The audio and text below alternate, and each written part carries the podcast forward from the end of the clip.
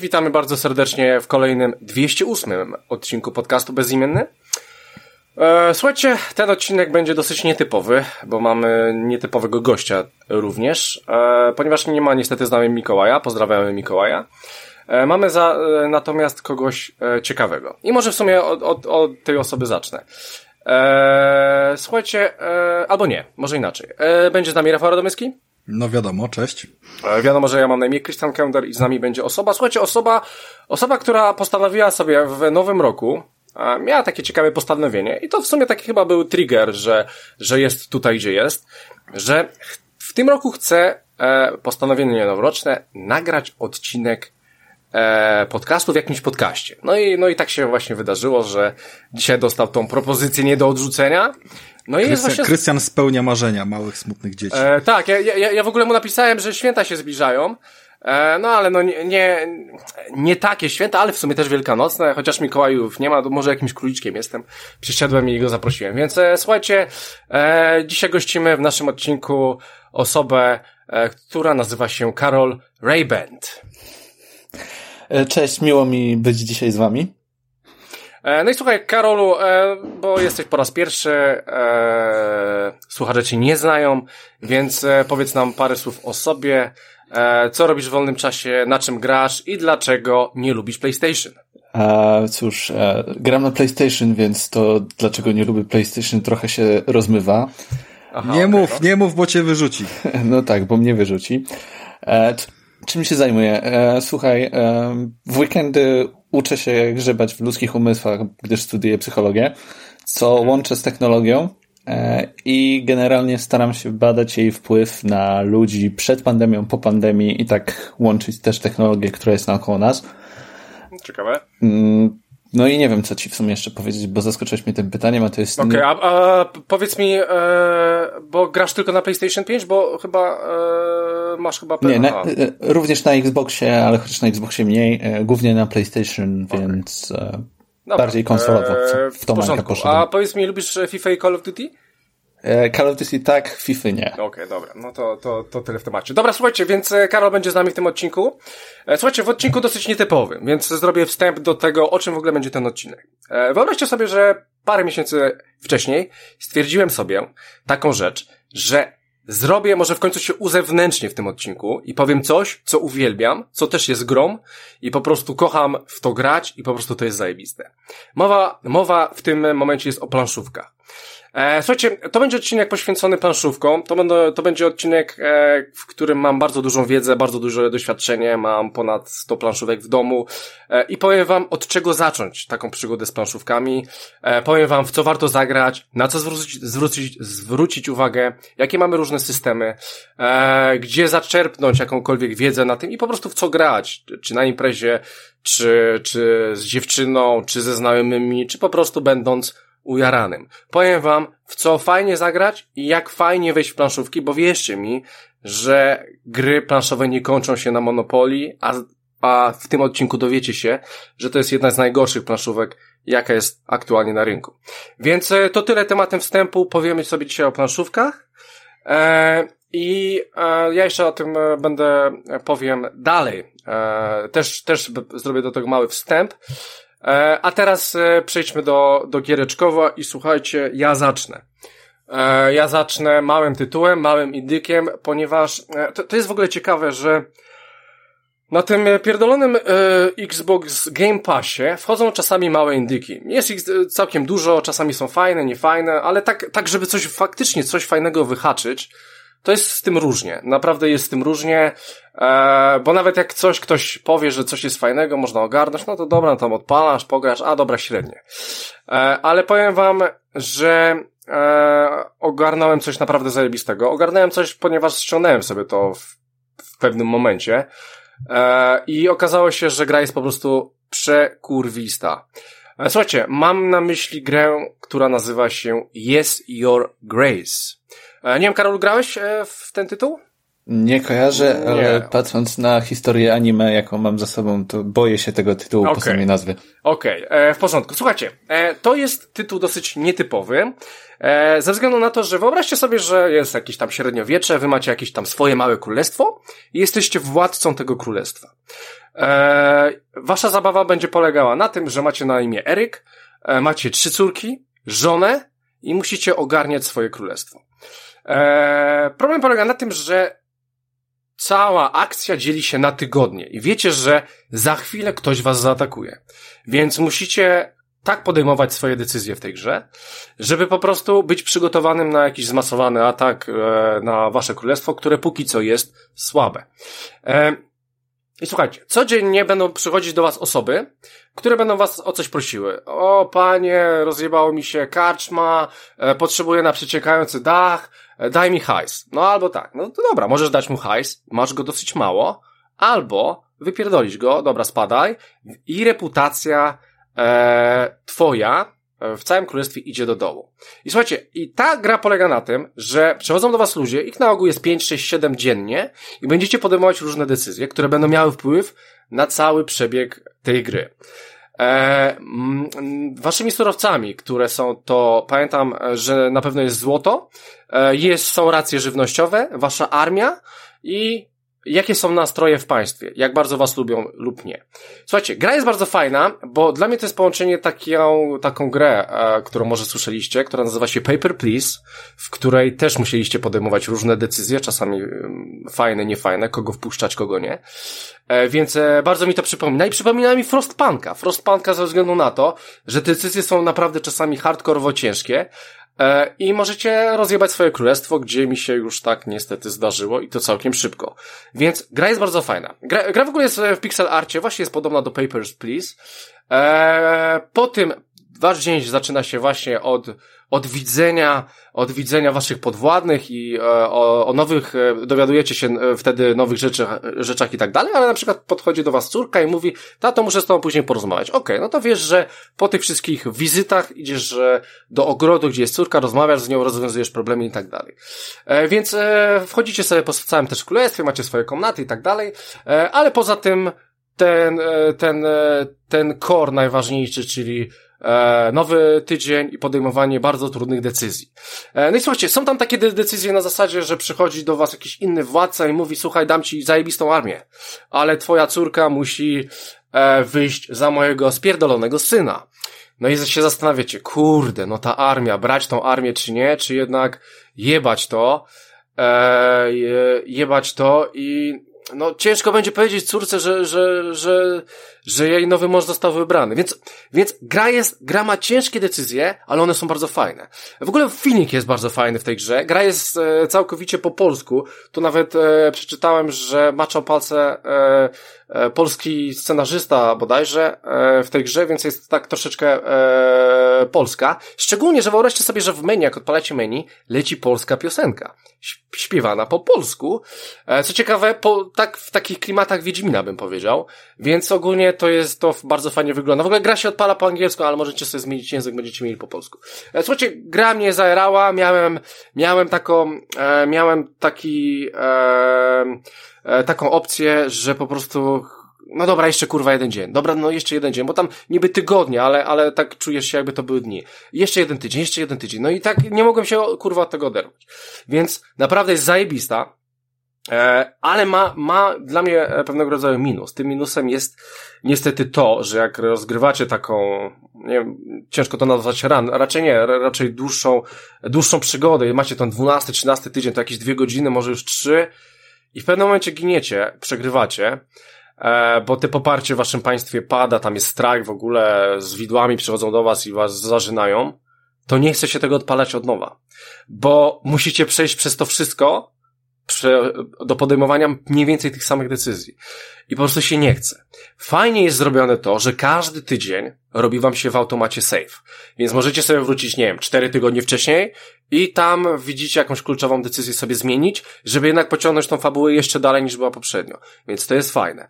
Ale jeżeli ktoś chce po prostu, tak jak w roguelike'u powiedzmy, iść do końca, zginąć i zaczynać od nowa, to już nie będzie takie fajne, no bo jednak to jest gra raczej fabularna, e, nie taki survival typowy jak e, Frostpunk i może się niestety od tego odbić. Więc po prostu fajna gra do przejścia na jeden raz w Game Passie, polecam, świetnie się bawiłem e, i po prostu było super. E, więc Yes, Your Grace, naprawdę polecam e, kawał dobrej gry. E, dobra, więc e, to tyle w temacie i słuchajcie, Karol, Karol do nas wpadł e, z, e, no właśnie, wpadłeś do nas chyba ze spin-offem bodajże Borderlands. Do, dobrze mówię? Tak, Tiny Tina Wonderlands. Dokładnie, więc e, powiedz nam, co to jest i czy to jest w ogóle podobne do Wonderlands, e, do Borderlandsów, e, bo widziałem, że jest podobna kreska, ale chyba troszeczkę inna mechanika, w ogóle warto, lepsze od Borderlands. Znaczy, wiesz co, mechaniki, przynajmniej z mojej perspektywy za bardzo się nie zmieniły, pojawiło się kilka nowych, ale tak, mamy Borderlands, powiedziałbym w bardzo cukierkowej oprawie pod tytułem może nie aż taki za siedmiogór gród jak w Shreku, bardziej przerysowany powiedzmy. Mhm. Generalnie całość opiera się na tym, że to jest jak e, opowiadana historia przez Tiny Tina, jakbyście grali w Dungeons and Dragons. Mhm. I e, całość właśnie polega na tym, że gra toczy się właśnie z góry z takiego stołu, ale wszystkie wydarzenia, które tam się właśnie znajdują, e, dzieją się tak jak w Borderlandsach. E, czyli po prostu idziecie, załatwiacie konkretne zadanie i e, strzelacie oczywiście z multum broni, mhm. tworząc chaos i masakrę naokoło w dość komiczny i przyzabawny sposób momentami, gdyż postarali się, żeby żartami sypano co drugi krok. E, nie wiem, coś jeszcze konkretnie chcesz wiedzieć, czy tak? Znaczy, znaczy nie, no możesz powiedzieć po prostu o, o, o samej grze, jak, e, nie wiem, co ci się podoba, jakie są dobre elementy, złe elementy. E, znaczy, wiesz co, e, nie spotkałem żadnych bugów, które utrudniłyby mi rozgrywkę, więc mogę powiedzieć, że tutaj na pewno postarali się, żebyś nie wpadł na ścianę, która będzie pusta i nie przejdziesz dalej. Mhm. Na pewno jest to tytuł, który z jednej strony gracze się odbiją, bo na przykład uznają, że żarty im nie odpowiadają, bądź też fabularnie po prostu nie zostaną wciągnięci w to, co przedstawiają twórcy, bo tak naprawdę fabuła tej gry zmienia się w miarę tego, jak Tina opowiada swoją opowieść. Ale dobra, to jest fabuła, no bo w Borderlandsach to w sumie takie żartobliwe podejście do tej historyjki robiło robotę. Ja nigdy nie, nie zagrałem w żadną dużą wersję. Mm, Co? Jedynkę, Bo... dwójkę i trójkę. Znaczy grać grałem, ale mnie nie kupiła, jakby ja nie lubię Oho. loot shooterów, ja, nie? Ja, Więc jasne. Je, próbować ja jeszcze... próbowałem, ale poczekaj, no jakby no. pod kątem fabularnym świetnie mi się w ten świat wchodziło przez y, Telltales, nie? I, i pod tym kątem byłem kupiony, więc, więc y, było spoko. I myślę, że jakby przy, przy mechanice loot shootera, no to tak naprawdę dla, dla jej fanów kwestia tylko w co ją ubierzesz i żeby to było w miarę ciekawie, czy to jest, wiesz, Destiny, czy yy, Division, czy, czy jakiś Borderlands na sterydach. E, wiesz co, to powiedziałbym, że to jest mieszanka Borderlandsów od z Destiny, a ale tutaj właśnie głównie polega to na tym, że ta opowieść zmienia się w zależności od tego, co Tina wymyśli, a przynajmniej e, dowiedziałem się od paru innych osób, że w zależności jeszcze od jakiej klasy wybierzesz, pewne zmiany, zmiany zachodzą. Więc tutaj nie udało mi się tego jeszcze wyeksplorować. Niemniej jednak e, fabularnie można powiedzieć, że jest to może nie tyle co kontynuacja, ale dobry dodatek do takiego mm, rozszerzenia, które było wcześniej a propos Tiny Tina, tylko nie pamiętam niestety teraz tytułu. Ja, e, ja, jeszcze, jeszcze dodam, że jak ja grałem w Borderlandsy, e, szczególnie online ze znajomymi, to u mnie ta fabuła polegała na tym, że wybieram misję, dobra, klik, klik, klik, dobra, szybko idziemy, idziemy. I, I tak było cały czas. I tak było całą grę. Czasami były tam e, fajne postacie i tak dalej, których się spotykało, czy tam coś bossowie, ale w ogóle na tą fabułę ja w tej grze kompletnie, ja w ogóle nie wiem kompletnie o czym były Borderlandsa, przeszedłem dwie części i jeszcze ten dodatek. Więc e, ja tak przechodziłem Borderlandsy. Bo szczególnie jak się gra w multiplayerze, to po prostu Te. szybko, szybko, szybko, nie? No. Znaczy, no, zostajemy wrzuceni do po prostu przerysowanego świata nastolatki, który zmienia się w miarę jej widzimisię, więc Tutaj a propos fabuły można powiedzieć tak naprawdę niewiele poza tym, że jesteś bohaterem, który ma ocalić krainę.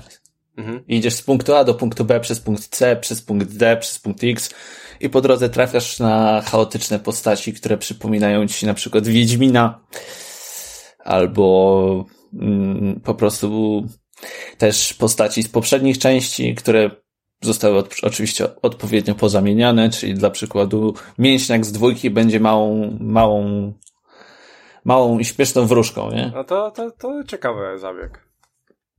Generalnie, jeżeli ktoś lubi Borderlandsy, to na pewno coś w tej grze znajdzie dla siebie, ale jeżeli go forma loot shooterów zmęczyła, no to może się od tej gry odbić w bardzo szybki sposób. Czyli y, to jest y, multiplayer tak samo, tak? Znaczy tak samo multiplayer, ale możesz też oczywiście grać w singlu, no nie? Tak, tak, tak, tak, tak. E, a powiedz, e, czekaj, czy, powiedz mi jeszcze jedną rzecz. Chciałem się o to zapytać, czy w takim razie to jest... E, grałeś w ogóle w trójkę Borderlandsy? Tak. I jakbyś miał polecić, bo, bo ja nie grałem jeszcze w trójkę, a nie grałem też w to. Um, Więc e, jakbyś miał mi mhm. polecić jakiś tytuł, e, to trójkę, czy jednak to?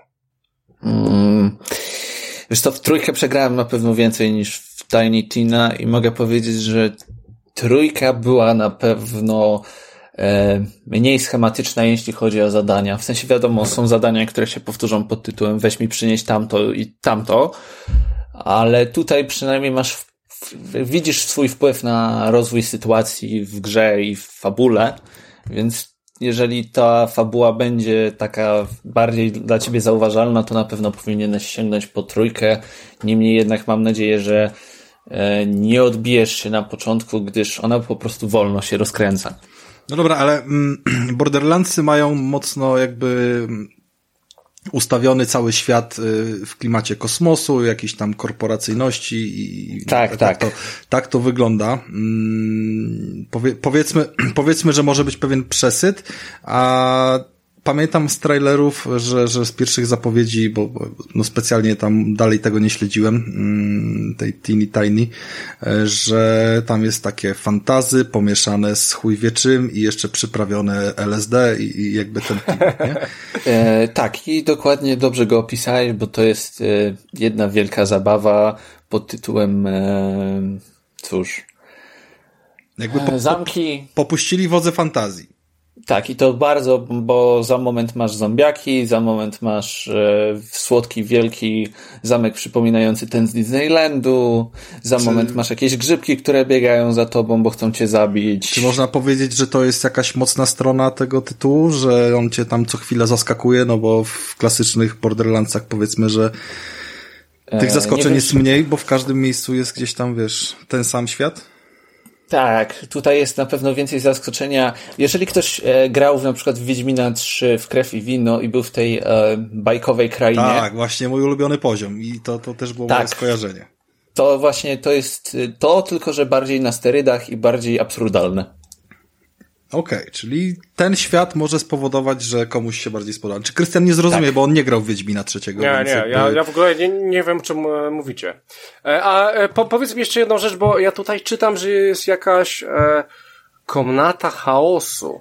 Jakiś roguelike experience. E, jakiś, e, czy wiesz, wiesz co, mówię? Wiem o czym mówisz, ale szczerze powiedziawszy, po tym, co jakby zmęczyła mnie ta forma, więc nie ruszyłem tego, Aha, okay. będąc szczerym. Po, podobno jest to dobre. Tak, czytam, Podobno jest to, jest dobre. to dobre. Jeszcze nie miałem okazji tego sprawdzić. Krystian, Lego pewno... wyszło, no, szanujmy się, po prostu. No tak, no Lego właśnie, wyszło Lego, więc to trzeba było ogresnąć i to. Ale nie, nie ruszyłem tego, ale jeżeli będę miał okazję, to na pewno sprawdzę. No czy w ekipie, czy po prostu samemu, nie? Eee, spoko. No dobra, no to Tina, Tina wydaje się ten. A e, dobrze ci to działało na tej twojej, bo na PlayStation grywałeś, prawda? Tak, na piątce. E, nie miałem spadków yy, tych klatek czy niczego. Były jakieś opcje wyboru? Coś sobie mogłeś wybrać? Rozdzielczość, FPS Boost? E, było parę opcji w menu, tylko teraz niestety z głowy ci ich nie powiem, ale nie zacinało się to u mnie, a leciało na monitorze 4K, więc... Na monitorze? Ty grasz na monitorze 4K na PlayStation? No. Naprawdę? No. To jest ciekawe. A nie, nie lepiej kupić sobie telewizor? Nie, bo używam też go do laptopa. Aha, okej. Okay. Aha, czyli... czyli Ale nie, nie, chodzi, nie chodzi o to, do czego go używasz, tylko o założenie, że my wszyscy jesteśmy oswojeni przede wszystkim z graniem, wiesz, z wyciągniętymi kopytami na kanapie i, i, tak naprawdę zawsze, zawsze mamy ten dysonans, kiedy słyszymy o monitorach i jakichś takich rozwiązaniach. No to może ujmijmy to tak. Graczem konsolowym jestem, ale nie jestem do końca graczem, który gra na konsoli na kanapie. Dobra, ej, to pociągnijmy ten temat, bo to, to taki już przechodząc z tej e, recenzji do, do tematu, jak się monitory sprawdzają przy, przy konsoli ogólnie, tak? Jakby wiadomo, że sama Playka e, nie obsługuje 1440, więc, więc w tym obszarze sprawdza się gorzej, e, jeżeli chodzi o jakąś tam obsługę na tej, tej rozdzielczości. Chciałeś powiedzieć, niż no. Xbox, niż Xbox Series X, tak? Ten okay, poważny. No. Okej, okay, dobra, fajnie. Ale ogólnie tak co do zasady, kwestia yy, no grania, zasady, tak. grania w 4K, ale na jakimś rozmiarze, ale jednak bliżej i, i tak dalej, nie wiem, masz porównanie do, do czegoś byś się odniósł w kontekście, jak dobrze to szczegółowo widać, czy nie wiem. Znaczy, ciekawy ciężko... jestem wrażeń, ciekawy jestem wrażeń. E, wiesz co, ciężko mi się odnieść, bo dawno nie grałem na telewizorze a propos na konsoli, więc e, Generalnie ja wziąłem ten monitor po to, żeby, bo mój konkretnie wtedy, który miałem padł, a to był też 30-calowy, który miał po prostu rozdzielczość 2K i e, musiałem zainwestować w taki, który spełniałby wszystkie moje potrzeby, a 4K było, jest generalnie dość ciekawym doświadczeniem a propos właśnie Tiny Tina, bo masz wrażenie jakbyś tam był, ale jeszcze mocniej, nie? Nie no, tam jest y, cały czas utrzymana ta stylistyka y, cel shadingu, tak? Więc y, mhm. ty, tym bardziej to wszystko, co jest tak narysowane i, i sprawiające wrażenie animowanych jakiś y, grafik, to, to, to jeszcze bardziej podkreśla te piksele. Tak, czy raczej jakby ich, ich, ich y, dokładność. A powiedział, mówiąc o tych swoich potrzebach, y, taką mam takie mam pytanie, bo kiedyś przy monitorach starałem się komuś tam pomagać raz, drugi, trzeci, ale no, no nie jest to mój mhm. konik. Ale co do samego obrazu, trochę już gdzieś tam wiem. E, czy wśród tych potrzeb poza 4K na przykład HDR się pojawił?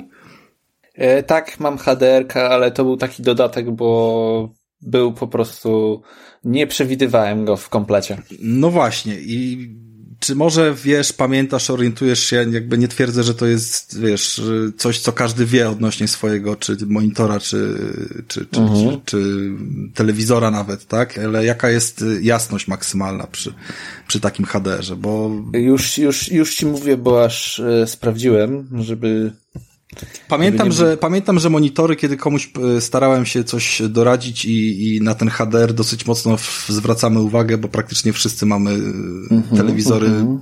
z mocnym jakby tutaj wsparciem i, i, i, gdzieś tam te jasności sięgają y, tych, tych wartości tysiąca kandeli na metr.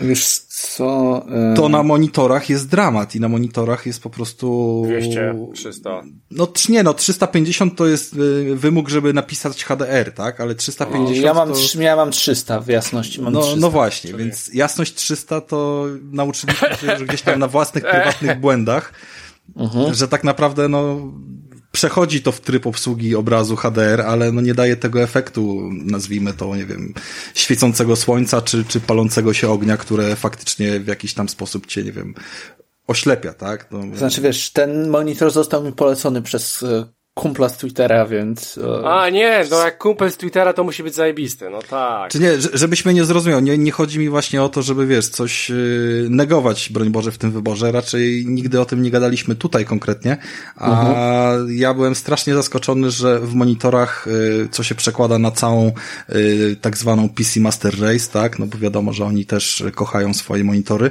i mhm. jakby całkiem przyjemne jest posiadanie, wiesz, 30 cali przed, przed nosem, bo, bo sam mam telewizor powieszony nad biurkiem, nie? Do, Jasne. Wiesz, pod kierownicę i, i, i też jest spoko, nie? Natomiast y, tam po prostu tej technologii nie ma. Tam jakby fajny monitor 4K to, to nie wiem, 2-3 tysiące powiedzmy już jest wybór, nie? Ale żeby dorwać coś, co ma, yy, wiesz, HDR na poziomie jakimś takim, który, który yy, uznajemy za działający, to, to mówimy o dwukrotnie wyższej cenie kompletnie jakby bez innego wsparcia i tak dalej. Jest to dla mnie totalna zagwozdka, jeżeli chodzi o, o technologię, które wiesz, dlaczego tak jest i nie wiem, czy to jest y, związane z rozmiarem, że po prostu ciężko w małej obudowie wsadzić po prostu odpowiednio jakieś tam jasne podświetlenie, czy, czy z czego innego to wynika, ale no takie są fakty i no niestety, zawsze jak mówimy o monitorach, to 4K jest spoko, odświeżanie jest spoko, bo tam pewnie jakieś 144 Hz albo i lepiej. Zwykle, ale z HDR-em jest ok. No ale dobra. Polecam w takim razie się przekonać jeszcze kiedyś, jak wygląda i zachęcamy do telewizorów. Ja w ogóle, chyba to jest pierwsza osoba w ogóle, którą, od której słyszę, że ma monitor 4K, bo nawet e, moi znajomi PC Master Race nie mają żadnych takich e, monitorów, a on ma 4K. Bo oni wszyscy na 1440 grają, a potem się śmieją, że wiesz, gra, gra na konsoli w 4K nie chodzi płynnie, nie? E, że jest w 30 klatkach na przykład. Na przykład. No, bo mają dwa razy mniej, mniej pikseli. No cóż. E, powiedz, powiedz mi jeszcze, Karolów, e, ile ty masz cali? E, 30. nie, no, nie, mam nie. przekąt na ekranu mam 32, nie? 32. To jest spoko. Rozumiem. Kiedyś takie telewizory były, więc to też trzeba mieć na uwadze, że to jest spory rozmiar. A masz e, jakiś, e, masz, e, poczekaj, chcę powiedzieć, czy widzisz jakieś, e, jakieś minusy swojego monitoru? Myślisz, że to jest na, najlepsze, co mogłeś kupić? W sensie tak, e, czy dostrzegasz w nim jakieś wady po prostu? E, znaczy, wiesz to, to jest bardziej wada, powiedziałbym, designu niż e, użyteczności, więc nie wiem, czy o taką wadę no, ci okay, chodzi. no, czyli? Mm, słuchaj, e, on ma taką dość specyficzną nóżkę, mm, która po prostu e, masz wrażenie, że ten, ten monitor zaraz ci spadnie, jak go ruszysz. Aha, okej. Okay. Ale on stabilnie się trzyma. Tak, oczywiście, on jest stabilny, tylko ja, go, ja to wymieniłem na trochę inną nogę, żeby po prostu mieć większe pole manewru, bo to jest e, usztywniona noga, której po prostu nie ustawisz jakoś specjalnie, więc Aha. Musiałem zainwestować w ramię do monitora. Mhm. Okej, okay, no dobra, no to, no to mniej więcej to chciałem wiedzieć. Dobra, więc e, nie, nie wiem, troszeczkę ci współczuję. On ma, on ma jakiś, e, ma jakiś dźwięk? E, tak, ma głośniki. O, to, to, to jest ciekawe. No okej. Okay. No dobra, dobra, więc e, jeżeli sobie tak grasz, to sobie tak graj. E, słuchajcie, a my grać będziemy dalej, bo będziemy grać teraz w, przygotowałem dla was, bo mamy dzisiaj planszówkowy e, odcinek przygotowałem dla Was grę, grę, która powstała na podstawie planszówki. Tak, dosyć nietypowo. E, słuchajcie, mowa tutaj jest oczywiście albo nieoczywiście o Tated Grail Conquest. Słuchajcie, żeby było ciekawiej, planszówka, która jest zrobiona przez Polaków. E, niestety nie miałem możliwości zagrać w tą planszówkę. W ogóle dowiedziałem się, coś, coś czułem, że to jest na podstawie planszówki, ale e, niestety e, już po grze wiem, że na pewno nie będę chciał grać w tą planszówkę.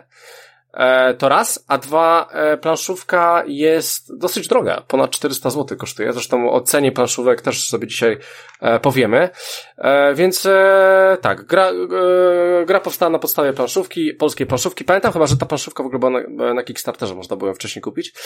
słuchajcie, i o co chodzi? mamy coś, co lubię, w ogóle pozdrawiam Filipa bodajże. Filip e, od Mikołaja polecił mi tą grę, więc sobie sprawdzę. I tak miałem ją sprawdzić, bo ona jest e, w Game Passie. Słuchajcie, to jest nowy tytuł, który polega na tym, że trafiacie do pewnego świata, w której po prostu czają się złe potwory, demony i w ogóle złe rzeczy. W, o, mój klimat? W tym świecie w ogóle jest, jesteście w wiosce, w której nikogo nie ma i chodząc po świecie, Eee, to, jest, to jest karcianka. Chodząc po świecie, będziecie spotykać różne postacie i będziecie wzbogacać swoje miasto, tą wieś, w której zaczynacie, o dodatkowe postacie. To, to jest w ogóle coś ciekawego, dosyć interesującego, w których e, chyba się za bardzo nie spotkałem, albo spotkałem się, ale nie aż na taką skalę. O, tak bym powiedział. E, dobra, słuchajcie, więc e, przede wszystkim e, klasa postaci, wybieracie sobie jedną klasę postaci, jest ich dziewięć. E, które są e, średnie ogólnie, ale o tym zaraz powiem. Więc e, macie pierwszą odblokowaną, jedyną klasę postaci, wchodzicie w świat, e, dostajecie jakieś tam karty i po prostu e, e, wychodzicie z wioski. I słuchajcie, wychodzicie z wioski chodząc po świecie tak, jak mniej więcej byście chodzili w jakimś, e, no nie wiem, no w jakimś może Wiedźminie, tylko na wyższą skalę. W sensie kamera jest dużo wyżej zawieszona, więc macie więcej otoczenia, macie więcej otoczenia, żebyście mniej więcej wiedzieli, gdzie idziecie i żebyście widzieli przeciwników na planszy. I mniej więcej wygląda tak, jak w każdym roguelike'u. E, mniej takim karcianym, w sensie z rozgałęzieniem. Niech będzie tutaj naj, najłatwiejszy przypadek e, Slay the Spire. E, tam macie rozgałęzienie, idziecie w prawo, w lewo, widzicie, ma, macie mapę. Tutaj macie podobnie, z tym, że nie widzicie takiej mapy, tylko po prostu chodzicie po niej.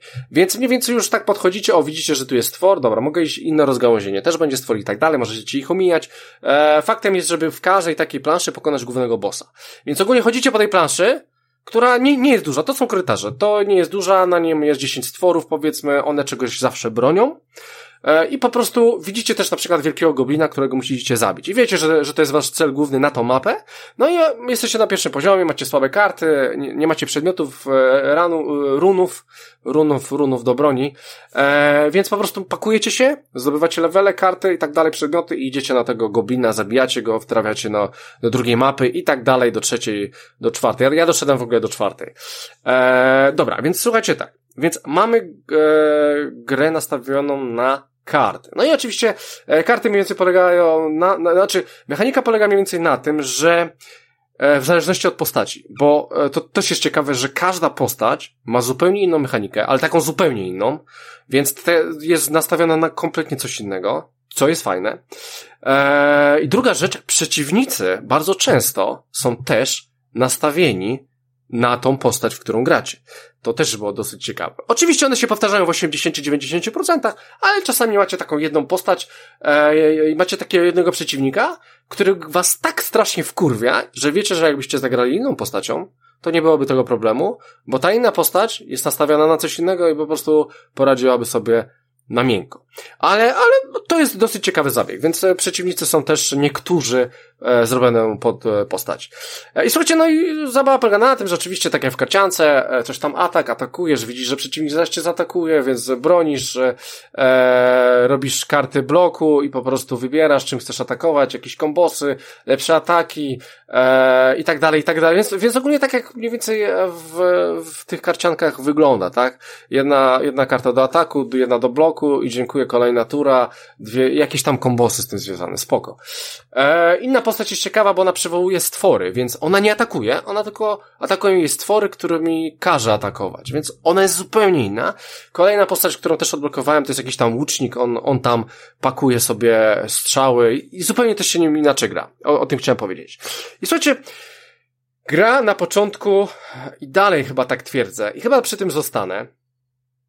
E, jest roguelike'iem, ale dosyć takim, którego chyba nie lubię. E, nie lubię ze względu na tym, że na przykład jak gracie w Slay the Spire i tam też levelujecie i tak dalej e, i jak przechodzicie grę albo giniecie, no to oczywiście też tam coś tam levelujecie, jakieś minimalne karty dostajecie, że więcej kart jest w świecie, ok. To jednak drugi, trzeci run możecie przejść grę. Tak mniej więcej, trzeci, czwarty, może piąty run to już możecie przejść grę. Tutaj tutaj w tej grze, słuchajcie, w tej grze musicie tak pograć 15-20 ranów, żeby w ogóle myśleć o czymś takim jak przejście tej gry, co nie do końca mi leży. E, ponieważ gra jest nastawiona, w ogóle pierwszy komunikat. W tej grze będziesz ginął. Nie, nie tam, nie, e, nie trać wiary, ta gra jest tak stworzona i tak dalej, i tak dalej. E, nie trać nadziei, po prostu e, taka jest ta gra. I mi to nie do końca siadło, ze względu na to, że, że, no, w, wkurwiam się, jak przegrywam w grze, bo, no, słaby grind jest zrobiony jeszcze, tak? Że muszę jeszcze odkryć milion rzeczy, żeby było, bo jeżeli zaczynamy w naszym mieście, w które jest puste, znajdujemy na, na mapie st, e, różne NP, NPC i I to na przykład będzie Kowal. I okej, okay, i uratowaliśmy tego Kowala, dobra, Kowal, zapraszam cię do miasta. Kowal jest w waszym mieście, już na początku Kowal wam coś tam da.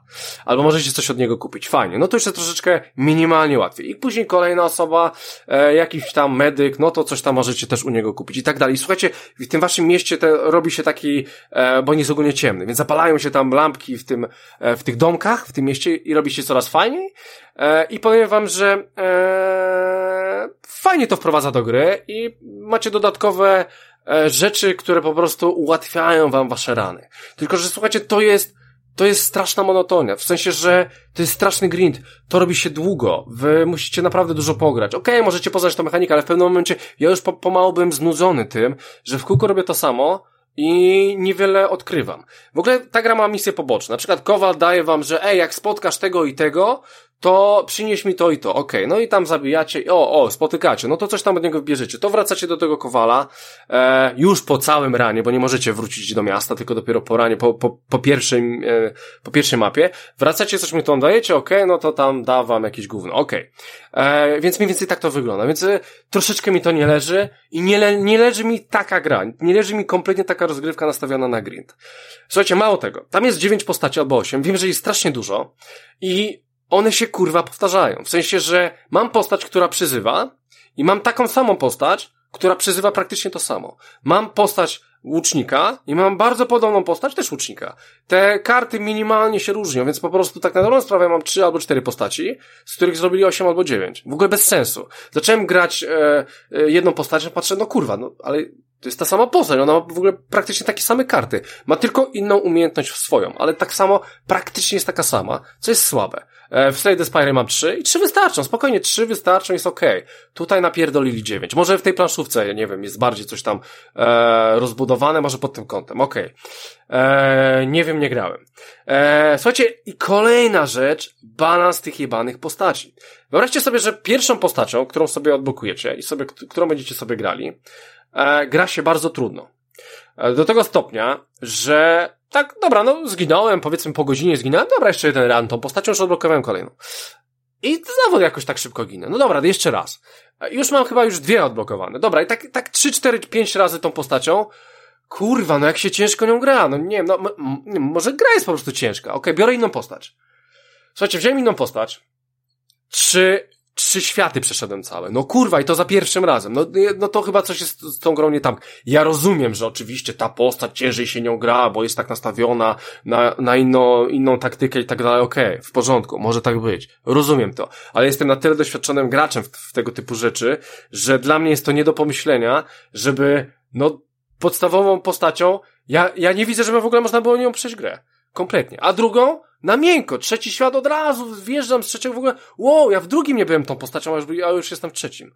Więc e, z, dramat, z dramat z e, optymalizacją tych postaci, z tym, żeby po prostu były one na jakimś takim podobnym poziomie, tak? Podobnym poziomie rozgrywki, bo mówię, jedną postacią gra się super łatwo, Albo po prostu gra się normalnie, a inną postacią gra się dosyć średnio.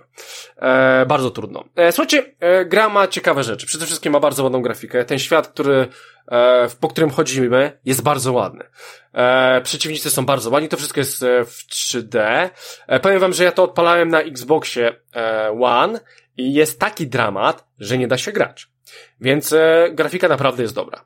E, grafika naprawdę robi i fajnie jest to, że wszystkie, praktycznie wszystkie wypowiedzi, które są w grze, są e, nie, nie dubbingowane po polsku, ale po prostu jest, e, jest angielski e, dubbing w każdej z tych postaci. E, I powiem wam, że tam jest sporo historii w tej grze. E, z wieloma osobami możecie porozmawiać, one mają swoje historie, one, one są umiejscowione w tym świecie i po prostu możecie poznać e, ich historię, co im się wydarzyło, ewentualnie dadzą wam misję. I to jest bardzo fajne. I tego jest bardzo dużo i to naprawdę robi. Więc świat w tej grze jest po prostu zrobiony przepięknie. Ja chce się po prostu po nim chodzić, tylko szkoda, że w takich warunkach. E, jak dla mnie. E, słuchajcie, e, jeszcze mia, mam tutaj, mam dwie rzeczy napisane, co chciałem powiedzieć. Pierwsza rzecz, która, którą, która mnie zdziwiła, i to jest bardzo nietypowe na konsolowych grach. Wyobraźcie sobie, że w menu tej gry, jak jesteście w menu, to macie na samym dole, dole zakła e, mm, zakładkę, powiedzmy, wyjście z gry. Klikacie ją i wracacie do menu. Kurwa, w żadnej grze nie wiedziałem czegoś takiego. Naprawdę, że można wyjść z gry. Nie musicie zamykać tej gry, nie, nie, nie. Możecie z niej wyjść. Wow! No kurwa, śmieszne. Ja wiem, że to jest śmieszne i stupy, ogólnie, okej, okay. ale jest zajebiste, naprawdę. Możecie wyjść z gry i wracacie do menu Xboxowego. No kurwa, kod. Naprawdę nie widziałem w, ża w żadnej czegoś takiego. E, słuchajcie, to jest ciekawostka. E, druga sprawa to jest też, no niestety minus. E, słuchajcie, są te, e, na ogół wygląda tak, że chodzicie po tym świecie, jest stwór, ten stwór ma pewien okrąg, że jak się w niego wpierdolicie, to z nim walczycie. I na ogół w tym, w tym e, okręgu on co, czegoś broni. Na ogół za nim znajduje się powiedzmy jakiś NPC albo znajduje się e, jakiś domek, do którego coś tam możecie powiedzmy kliknąć na niego i coś się wydarzy, czy jakaś kapliczka, cokolwiek. Ale no niestety, ci spierdoloni twórcy zrobili coś, znaczy ja mam na to wyjebane. Zrobili coś dziwnego, że ja po prostu obchodzę sobie stworki. Niektóre nie można, ale, ale w większości jest tam otwarty teren i po prostu staję sobie z tyłu, za nim i gadam sobie z tym NPC, który jest w obrębie tego jego kółka. I wyjebana, w ogóle nie walczę z tym stworem. I w wielu, tak powiem wam, że w 40% praktycznie wszystkie elementy w tej grze są w ten sposób zrobione. No kurwa, no to jest słabe. To jest w kurwę słabe. E, więc wiele, wiele, wiele tych stworów w ogóle nie musicie z nimi walczyć. Idziecie sobie dookoła, wchodzicie sobie do tej kapliczki, coś tam, czy z kimś rozmawiacie i macie wyjebane na stwora. To jak w e... Elder Ringu, słuchaj, tam można też przeskoczyć, ominąć wszystkich. Tak, no, w 6 minut teraz, tak? Czy w 8 e, widziałem e, najnowszy chyba, rekord. chyba rekord A nie 7 jest, przypadkiem? Chyba rekord jest 6,50 właśnie, coś tak, takiego. Tak, wiem, że przedwczoraj był jakiś rekord i chyba wczoraj kolejny jakiś wszedł. W ogóle te, ten sam gracz. On ma w ogóle już w top 3 jest, e, wszystkie swoje trzy rekordy. E, tak, no, no, ogólnie to jest słabo. Oczywiście trzeba grać, trzeba walczyć z tymi stworami, e, żeby dojść do, znaczy, żeby podejść w ogóle do tego bossa i mieć z nim jakieś tam szanse, ale po prostu dla mnie, e, no coś takie słabe, no, znaczy, dla mnie ułatwienie, ale, ale, no nie powinno się w grze raczej wydarzyć. E, słuchajcie, e, jeszcze jednym elementem, który chciałem powiedzieć, właśnie są te walki, że ja naprawdę czasami jak przegrywam, to ja po prostu mam wrażenie, że przegrywam, bo miałem przegrać a nie, bo coś zrobiłem nie tak. I ze względu na to, że ta gra jest zrobiona, takie jest zrobiona, że twórcy sami mówią, że będziecie ginęli wiele razy. No kurwa, no gram w roguelike'a, to chyba wiem, ale na, na ten, w ten, że tak powiem, na, na ich zasadach będziecie ginęli. I ja widzę, że walczę i ginę po prostu w taki sposób, taki troszeczkę może nie do końca uzasadniony, e, no to mi się to nie podoba, tak? Mi się to nie podoba. I powiem wam, że jak grałem na początku, w ogóle na początku to ja byłem wciągnięty w tą grę jak, jak pojebany. Bo ja lubię te, ja lubię te klimaty. Wiecie dobrze, że ja lubię te klimaty, lubię w, grać w takie rzeczy, ale, ale no kurwa nie, bo, bo to zostało po prostu źle, źle zrobione i ja nie kupuję takiego systemu. E, w planszówkę już nie zagram, bo to mija się z celem. Jeżeli planszówka, e, widzę, że to jest Legacy, to jest e, tytuł, który się po prostu przechodzi, więc planszówka pewnie też jest do przejścia i do wyrzucenia. Tak mi się wydaje, chociaż nie grałem. E, ale wszystko na to wskazuje, więc e, nie, nie, w ogóle planszówka mija, mija się z celem. E, więc e, powiem wam tak, e, na początku piękne chwile, później było coraz gorzej, czym dłużej grałem, tym jest coraz gorzej. Lubię do tego tytułu sobie powrócić, odpalić, pograć chwilę, e, zrobić sobie tego i powiedzmy jednego rana, chociaż który do niczego i tak e, e, nie będzie dążył i nic mi kurwa nie da, bo, bo taka zajebista jest ta gra. E, ale, ale, ale no niestety nie jest to taki tytuł, który myślałem, że zaora, tak? I tak jak zagrał właśnie Slay the Spire, czy nawet Monster Hunter chyba pod, e, Boże, Monster Hunter, e, e, Monster Train pod wieloma względami był chyba jednak lepszym tytułem i chyba jako całościowo grą jest lepszą. E, aczkolwiek Sprawdźcie sobie. Jeżeli ktoś lubi e, oczywiście karcianki, nie chce sprawdzić, bo ten system jest bardzo dobry, jest, jest w miarę taki nawet głęboki, jest fajny, jest ciekawy.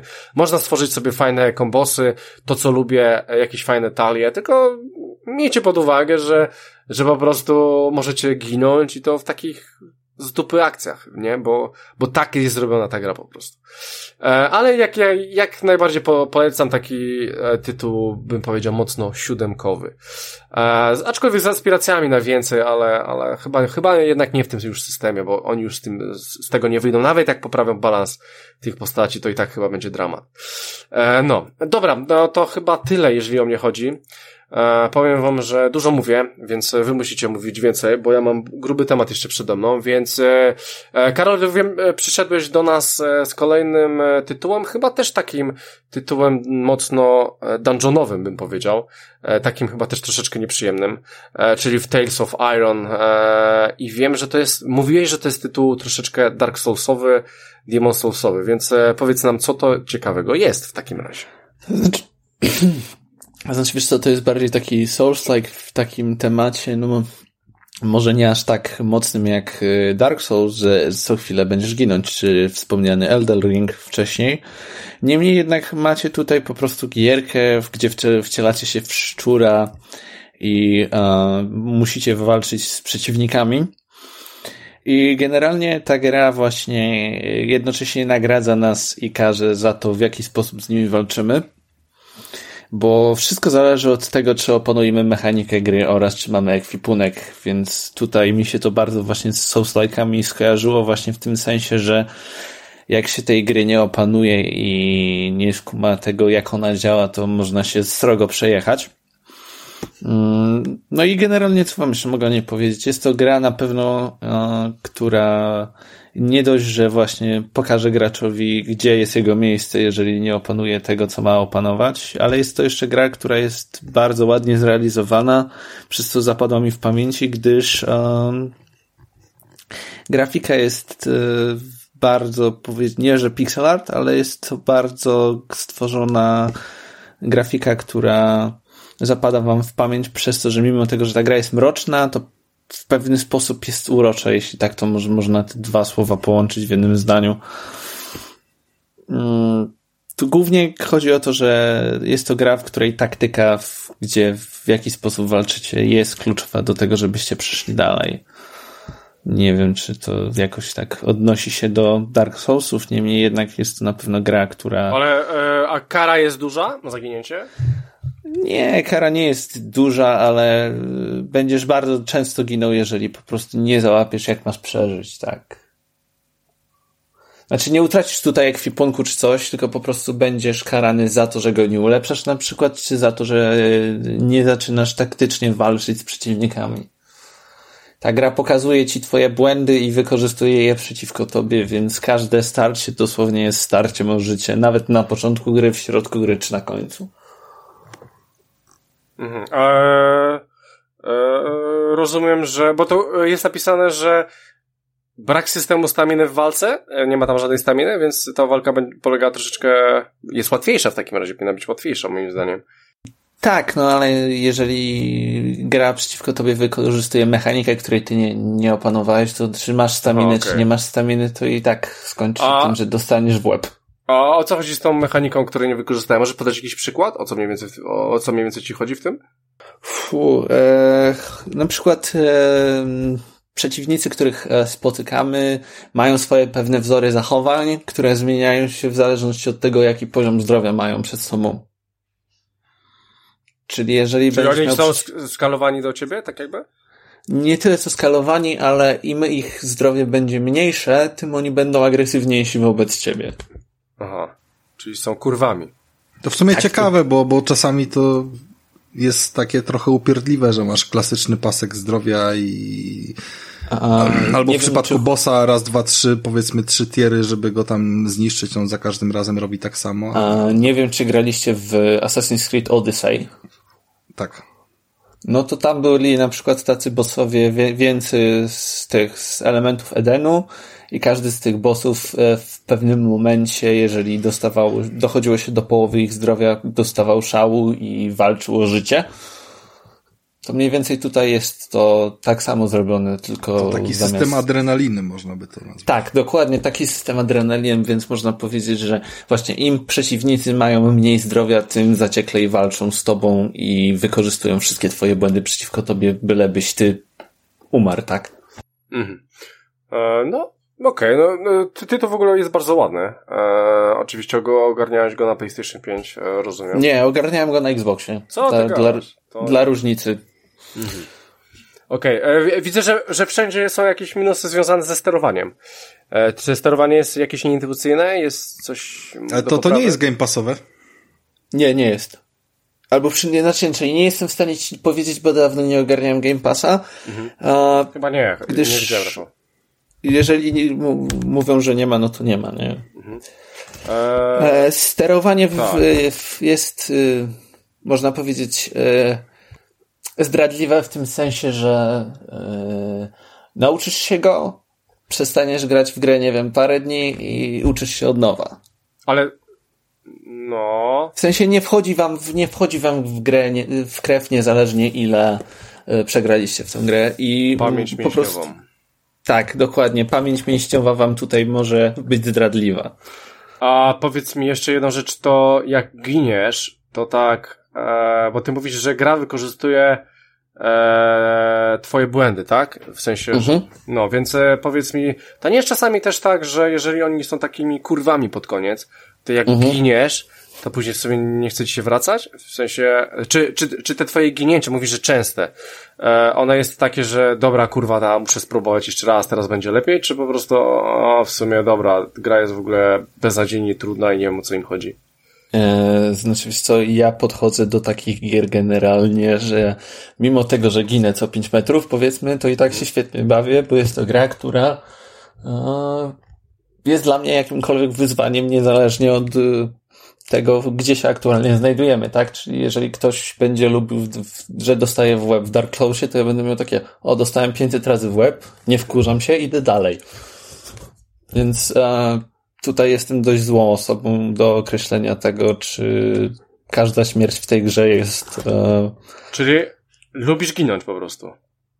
Jakby nie mam nic przeciwko. Okej, okay, a, a poczekaj, to, to, to teraz jak zostajesz przy temacie, czy widziałeś e, taką, e, grałeś kiedyś w Mario, na pewno stare, no oczywiście. Nie? Tak, a czy widziałeś takie Mario na sterydach, jak koleżka skacze sobie po wszystkich rzeczach i wszystko go zabija?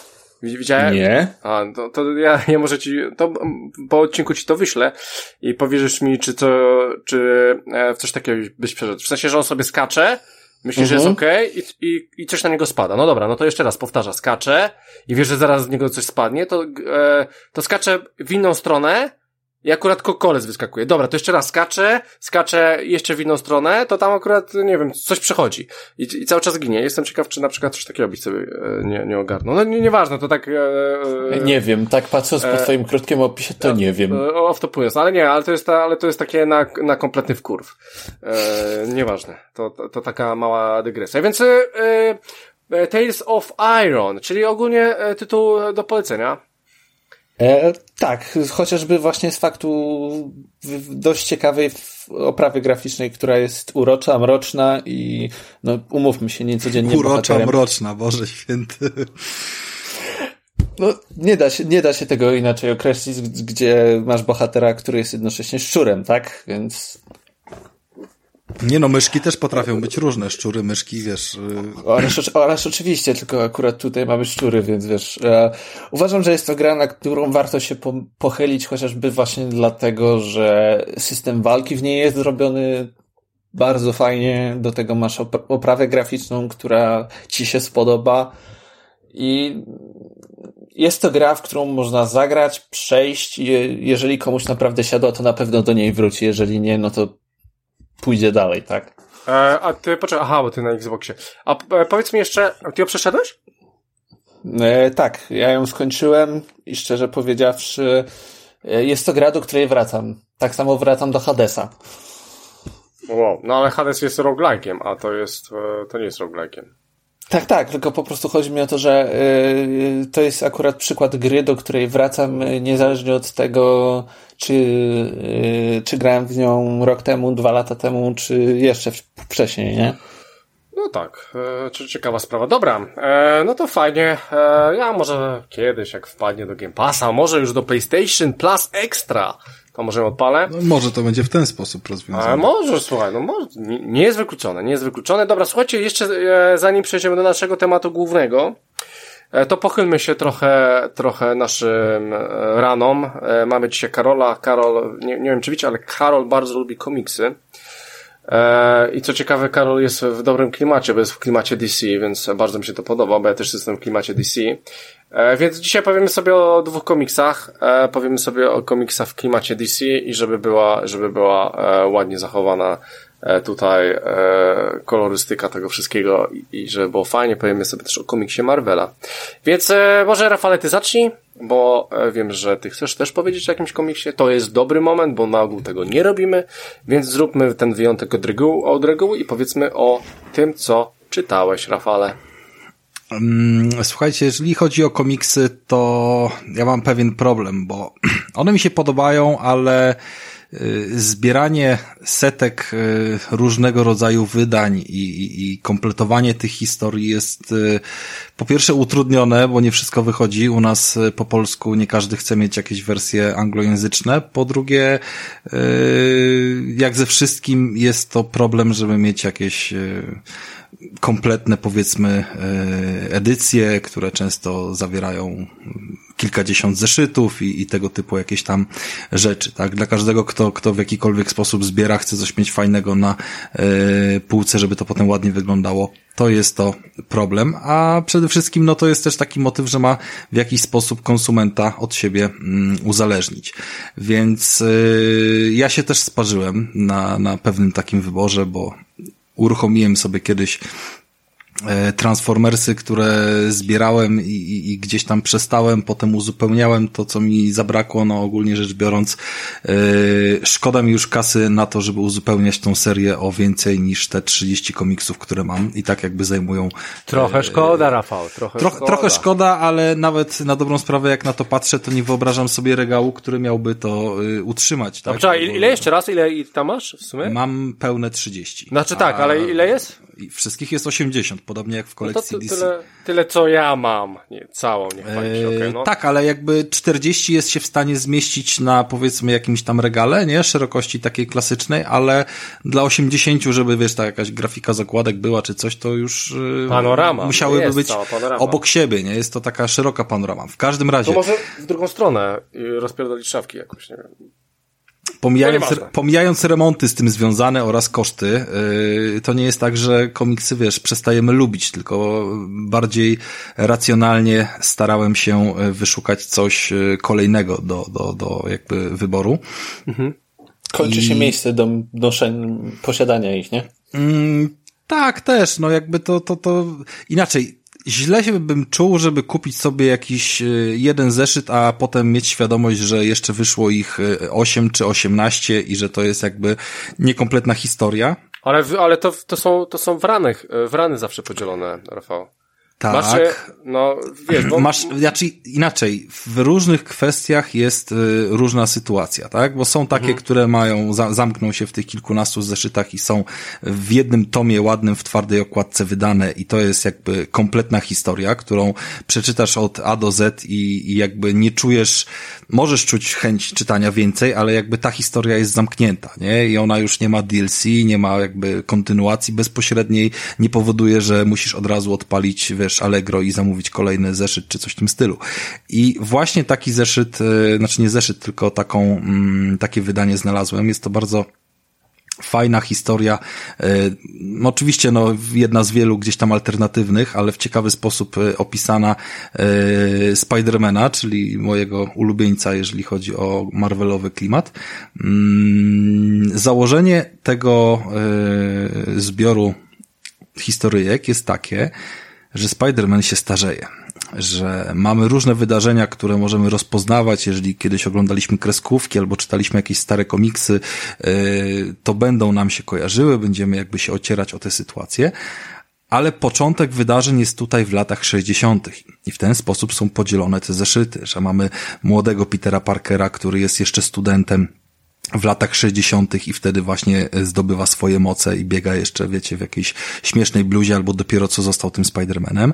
Potem w kolejnych zeszytach on już jest y, dwudziestoparo czy tam przed trzydziestką, wiesz, i, i zaczyna tworzyć sobie jakieś poważniejsze życie, jednocześnie cały czas y, zbierając coraz większe mm, cęgi i doświadczenia i tak dalej, i tak dalej, aż oczywiście dochodzimy do czasów współczesnych, a Peter Parker jest siwy i starzeje się, nie? Więc nie chcę nic oczywiście z samej historii spoilować, bo, bo nie tędy droga, ale historię bohatera przedstawiono w ten sposób i bardziej chyba y, od A do Z, mając na uwadze jego młodość aż do starości, nie da się przedstawić, więc bardzo mi się spodobał ten pomysł i uważam, że jest to dla wszelkich fanów Spidermana nawet w wydaniu y, typowo growym, pozycja obowiązkowa. Ja też swego czasu się wyposażyłem w taką książkę, która wyszła po yy, przy okazji premiery Milesa Moralesa nie, przed PlayStation 5, która miała niejako mm, objaśniać kwestię tego, co się wydarzyło między e, Spider-Manem, kiedy tam Miles też był bohaterem pobocznym i powiedzmy, że te jego e, moce się wtedy objawiły i, i, i tym, kiedy już w Milesie mieliśmy mm, go w miarę jako doświadczonego gracza i, i przejęli, przejęliśmy powiedzmy nad nim kontrolę, więc ten obszar jest wypełniony w, w treści tej książki ale to nie daje takiej satysfakcji, to nie jest taki materiał dodatkowy, który by nam satysfakcjonował i jakby nie jest właściwym fizycznym DLC do fanów Spidermana, jeżeli chodzi o, o jakieś jego, wiecie, kwestię, yy, że czekamy na kolejną część i chcemy się czymś zabawić. Więc jeżeli chcecie na coś przeznaczyć trochę kasy i faktycznie jakąś taką mieć yy, fajną papierową pamiątkę, to zdecydowanie bardziej polecam wam ten komiks niż yy, tą książkę, bo, bo jest to ciekawsze, nie wprowadza zamieszania, nie psuje i jeszcze tylko zobaczę tytuł, jaki jest, jaki jest tego yy, zbioru nie wiem, jak się w sumie na komiksy fachowo mówi. E, komiksy. No tak, ale jakoś się to nazywa, jeżeli rany. jest cała, cała rany. Dobra. To rany. się nazywa, słuchajcie, fachowo Spider-Man Historia Życia. Kosztuje 60-70 zł i jest naprawdę świetne. Jest piękna kreska wykonana, e, jest fajna okładka, e, która jest częściowo błyszcząca, częściowo matowa z takim bardzo e, ładnym przedstawieniem jakby maski Spidermana i no świetnie się prezentuje tak naprawdę z każdej strony. Polecam jako zakup, jeżeli ktoś nie może się doczekać kontynuacji przygód na Playce. E, spoko. E, ty, Karolu, czytasz też Marvela? E, znaczy, co z Marvelem, to ja mam tak, że y, czytam po prostu te rzeczy, które mnie interesują, w sensie nie śledzę jakiegoś konkretnego ranu czy bohatera, tylko po prostu jak ktoś podrzuci jakiegoś ciekawego Marvela, który jest zamknięty. A znałeś tego, tak z ciekawości? E, wiesz co, kojarzę, więc coś mi się gdzieś obiło o uszy, ale generalnie y, ja od Marvela odszedłem gdzieś tak po Doktorze Strange'u, nawet w tym Marvelu filmowym, więc tak nie pochylałem się za bardzo nad komiksami.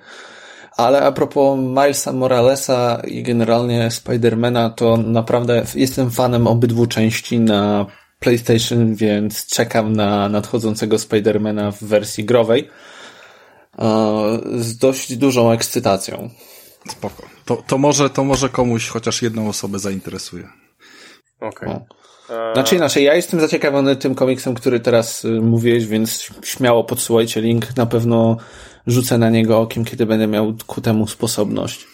A ile Rafał koszt, kosztował ten komiks? Masz tam cenę z tyłu albo coś? Ja miałem dokładnie 67 z tego, co zamówiłem linku na Allegro, bo sprawdzałem, bo, bo tak uh -huh. mi było najwygodniej, nie? Z dostawą. Natomiast no, Kluczowe dla mnie było to, że to jest 67 wydane raz i ono już nie wróci, bo to jest zamknięta historia, stawiasz na półce, jesteś zadowolony i jakby y, nie, nie wiąże się to potem z dodatkowymi y, historiami, nie ma tam na końcu żadnego y, a wtedy pojawiło się drugie uniwersum i opowiemy wam tą historię jeszcze raz, nie? Więc... Ale poczekaj, bo ja nie wiem, o co ci chodzi teraz. O to mi chodzi, że są komiksy, które zawierają jakieś zbiory y, historii i są dzielone na części. Kupujesz jeden, a za chwilę wyjdzie drugi, który no powiedzmy tak, ale... jest kontynuacją tego pierwszego i gdzieś tam cię wciąga w to wszystko. Nie każdy się chce wciągać powiedzmy w całkiem nowe hobby, ale po prostu takie, takie spojrzenie na coś innego warto mieć, nie? Tak jak wiesz, jakieś wydanie powiedzmy kilku ulubionych filmów na Blu-rayu, to też y, inaczej jest sobie powiedzmy kupić trylogię Spidermana, inaczej wpierdolić się w całe MCU, nie? Albo w ogóle w całego Marvela z X-Menami poczynając. Pozdra pozdrawiamy Kowala, ten to ma zdrowie. Jak zawsze widzę posty Kowala a propos Marvela, to zawsze jestem pod wrażeniem, że on się w tym nie zgubił. W sensie, jakoś tak jak widzę Marvela, to jest dla mnie taka wielka sieć, w której traci człowiek poczucie czasu, gubi się po drodze, nie wie, co ma przeczytać wcześniej czy później. Jakoś tak jak siedzę w tym nie, nie, momentami... nie wiem jak z czytaniem, ale jeżeli chodzi o oglądanie filmów i tam storyline, to ja w sumie nie mam żadnego problemu też, żeby się w tym ogarnąć. To no. to kwestia, wiesz, tylko to, to, to, to po prostu, no, jeden w tym siedzi, drugi nie, no, taka prawda. No jakby, tak, jakby, tak. jakby tu był Mikołaj, to mieliśmy z Mikołajem nie jedną dyskusję na temat wyśmiewania facetów w rajtuzach i jakie to dla niego jest, wiesz, poronione w ogóle, całe superbohaterskie uniwersum, nieważne czy no jedne, no, czy drugie. No, ale, ale fakty są takie, że, że też jak był, była okazja i siedliśmy z Mikołajem, to oglądaliśmy uh-huh. tam chyba Tora wtedy na DVD, na, na Blu-rayu znaczy i, i było spoko i jakby klimat siadał, nie? Więc on tak pierdoli, pierdoli, ale jak go nie ma... Ale się... obejrzy. Ale obejrzy, jak go nie ma, to się możemy pośmiać. No, zawsze no tak, będzie Nie, no obejrzy, on, on, w ogóle jest fanem. On w ogóle jest, zresztą o, na ostatnim odcinku chyba mówił, że jest fanem japońskich gier i, i widzicie. A, a, tak, a, było, było w ogóle a niby, dobre recenzje. A niby, no, a, a, a niby, że nie. No właśnie wyszło, szedło z worka, nie?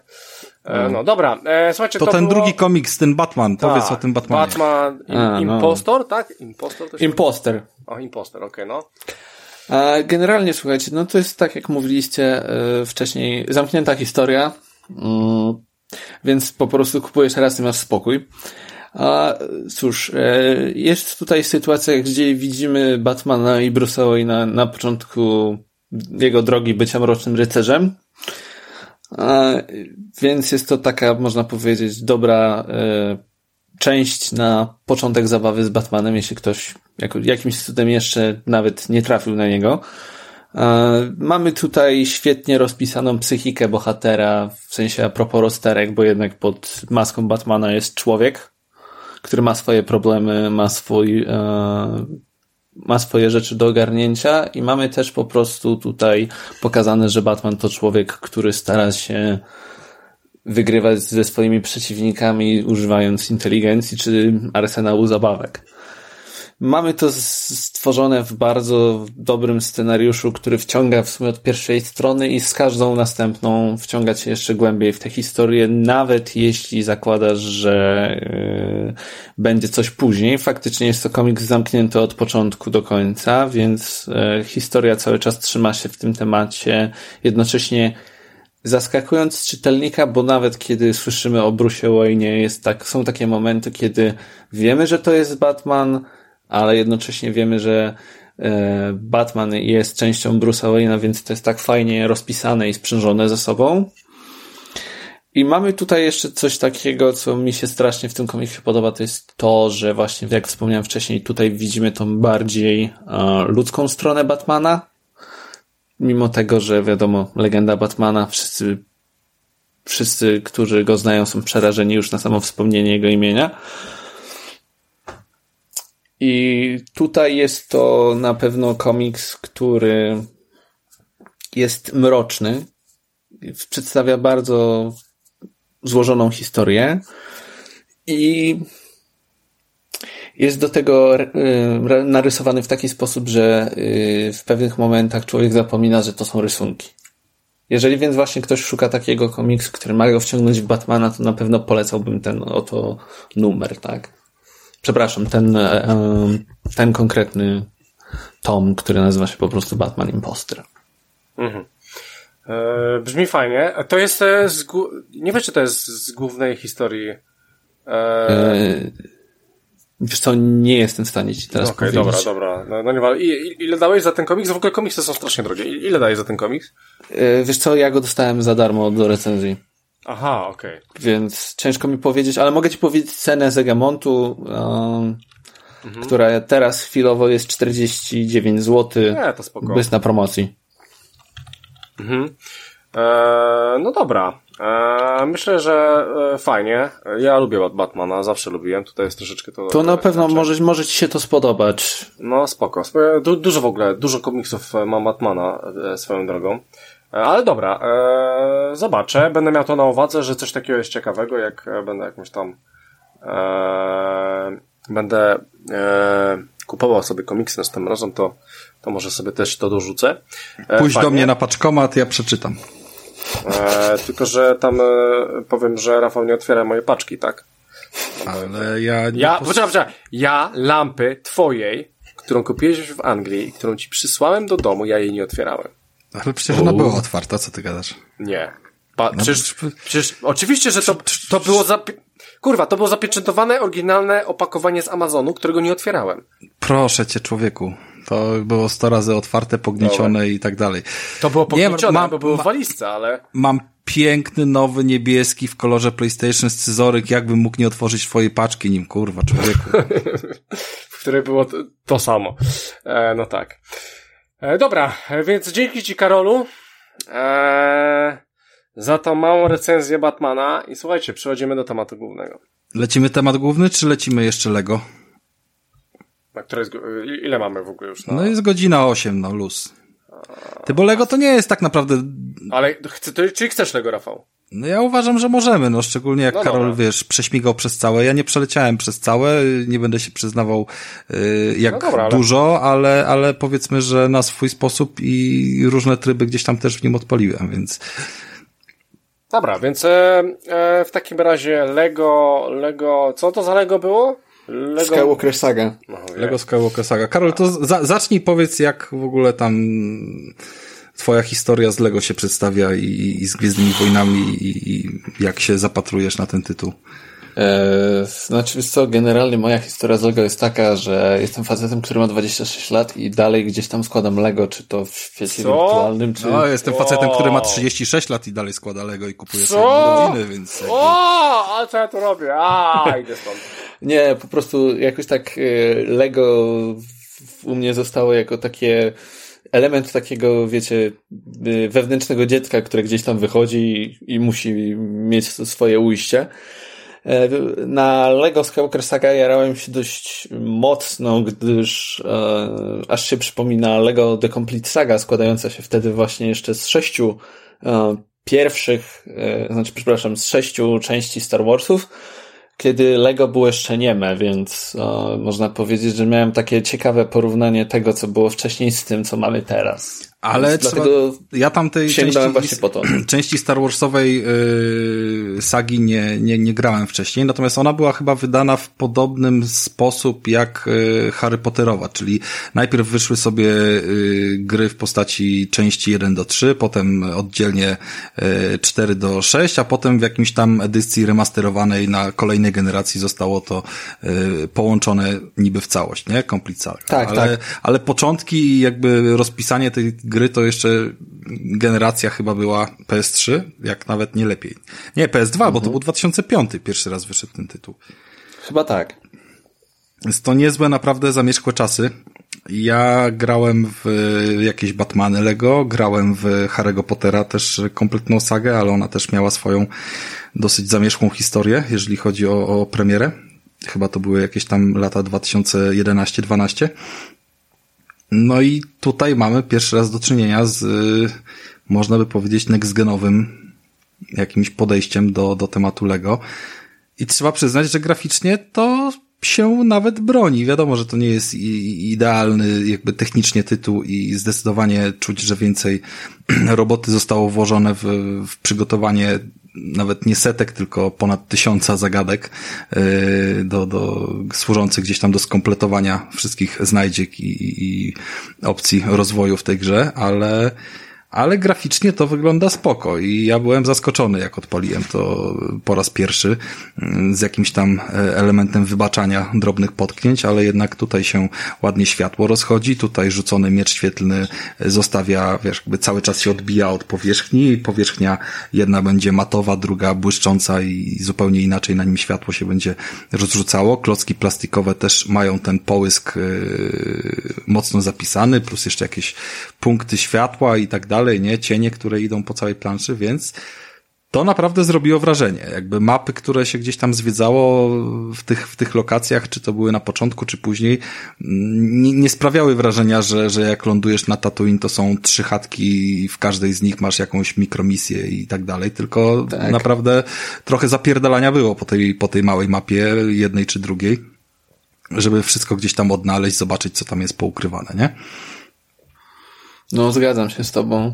Znaczy, generalnie yy, Skywalker Saga ma to do siebie, że jest tym, czym chciałem, żeby ta gra była, jeśli tak można powiedzieć. Dostałem otwarty świat, dostałem, dostałem historię w, Star Warsach z, z poprawionymi gagami i innymi żartami, do tego dubbingiem dostałem, więc ja jestem jak najbardziej szczęśliwym człowiekiem teraz. Znaczy, nie, nie da się ukryć, że upchnięcie y, dziewięciu części, które przy czysto fabularnym podejściu filmowym przekładają się na, na ponad 20 godzin filmów, to, to jest wyzwanie, nie? Żeby, żeby gdzieś to Oczywiście. wszystko zostało tutaj y, upchnięte i nie oszukujmy się, no, no pozostając przy, przy pierwszej części, to wchodzi się do domu Anakina, czuje od ciebie moc, więc robię z ciebie Jedi i wychodzimy, nie? Jakby tutaj jakby cały dialog jest przedstawiony w tak, 10 sekund tak. i tego typu uproszczeń jest y, mnóstwo, ale jednocześnie te słynne różne sceny dla każdego, kto, kto filmy oglądał więcej niż raz i, i pamięta je i nie myli ich ze Star Trekiem, to y, będą rozpoznawalne i jest ich bardzo dużo, a często są jeszcze w stylu typowym dla, dla Lego, może nie jakimś y, wysoce wykwalifikowanym, ale jednak humorem okraszone, które tam tak. po, powodują, że tam się jakieś y, postacie potykają, czy robią inne głupie inne rzeczy. Inne gagi. Dokładnie. Coś takiego. Jak na przykład Jar Jar Binks wypijający ten, co to było, płyn z hipernapędu. Tak, płyn z hipernapędu. Mający kaca po tym. Było, było, było coś takiego i jest, y, jest tego w sumie dosyć sporo, ale nie czuję też takiego, nie, nie czuję tego, że zrobili bekę w całości. No wiemy, że tam mamy dużo Oczywiście. różnych y, historii i powiem wam szczerze, że nawet momenty y, śmierci niektórych postaci, no bo przecież w Star Warsach też y, postacie giną, y, były przedstawione tak, że dało się odczuć jakieś tam emocje, no, że ktoś zginął. Jednocześnie było to mm, nierzadko jakimś żartem trochę rozluźnione, no bo wciąż jednak mówimy o grze dla dzieci, więc trochę trzeba było tą powagę z, przełamać czymś i całości, to, to w odbiorze całkiem się dobrze mm, spisywało. Jakby wszystkich takich scenek jeszcze nie widziałem, ale jest tego sporo. Mam trochę y, zarzut do takich kwestii technicznych że tych scenek na przykład, które są, nie można pauzować i to jest w ogóle chore, żeby, żeby nie móc sobie, no może one nie są długie, to nie jest Metal Gear Solid, ale, yy, ale jednak fajnie byłoby po prostu móc zrobić pauzę na filmiku, no przecież to nie jest nic strasznego. Albo pominąć go. Pomijanie y, chyba w niektórych tylko momentach jest możliwe, to fakt, y, ale kiedy na początku mnie to irytowało, że, że, że nie mogę sobie zrobić pauzy, jakby nie chciałem niczego pominąć, właśnie wyłapać wszystkie m, mm, takie gagi, które się nawet y, często dzieją w tle. Yy, I przy przechodzeniu jakiegoś tam fragmentu yy, poleciałem sobie po prostu tak, jak, jak leciało y, z naturą, nie skupiając się jeszcze na czyszczeniu mapy aż tak mocno, bo wiemy, że tutaj trzeba trochę postaci odblokować, żeby móc potem yy, korzystać z ich dodatkowych umiejętności i zdobywać więcej Y, znajdziek, które gdzieś tam są pochowane. Y, I tutaj warto o tych znajdźkach powiedzieć, że szanuję poniekąd, że większość y, zdecydowana tych znajdziek została sprowadzona do takich tych klocków mocy, mhm. których leży, znaczy leży to jest trochę prze, niewłaściwe słowo, dlatego że te klocki też dostajemy za mm, powiedzmy właściwe przejście jakichś wyzwań, które gdzieś tam spotykamy, na przykład walki z bossem. I za zbieranie monet. I za zbieranie monet właśnie w takich wyzwaniach, w takich etapach, które, które służą temu.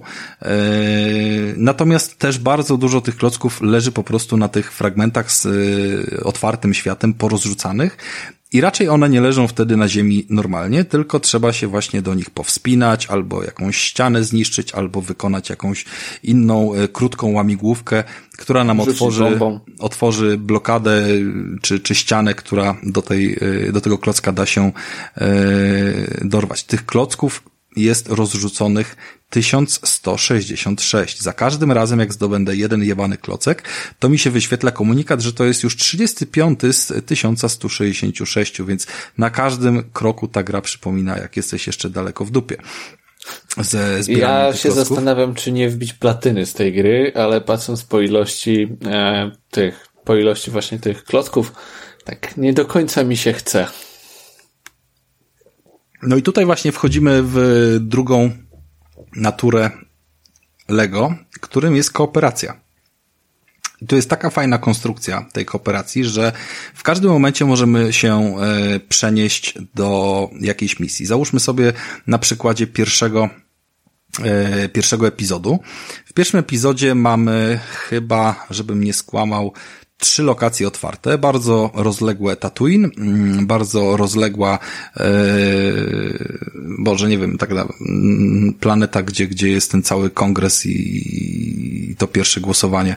E, skąd, skąd? Kursant chyba? Tak, skąd tą, tą królową tam ratujemy, e, Amidale. I to są duże dwie plansze, tak naprawdę całe na ten pierwszy segment gry. Mm, do tego mamy jeszcze trzecią, e, też nie. Dobra, jeszcze trzecia jest ta rozległa z tym e, Jar Jarem, gdzie wchodzimy do tej bazy podwodnej, nie? Mhm. I to są trzy obszary z open worldem. One są fajne, duże, rozbudowane i praktycznie nie ma na nich żadnego doczytywania, dzielenia na segmenty. E, owszem, są pomieszczenia w budynkach niektórych do wejścia i tam też mamy coś do odczytania, ale one są bardzo nieliczne. Z natury to jest po prostu spory obszar otwarty. E, I my sobie poruszając po tym, się po tym otwartym e, świecie, tam typowo szukamy y, dziury i, i brzydko mówiąc chuja w śmietniku.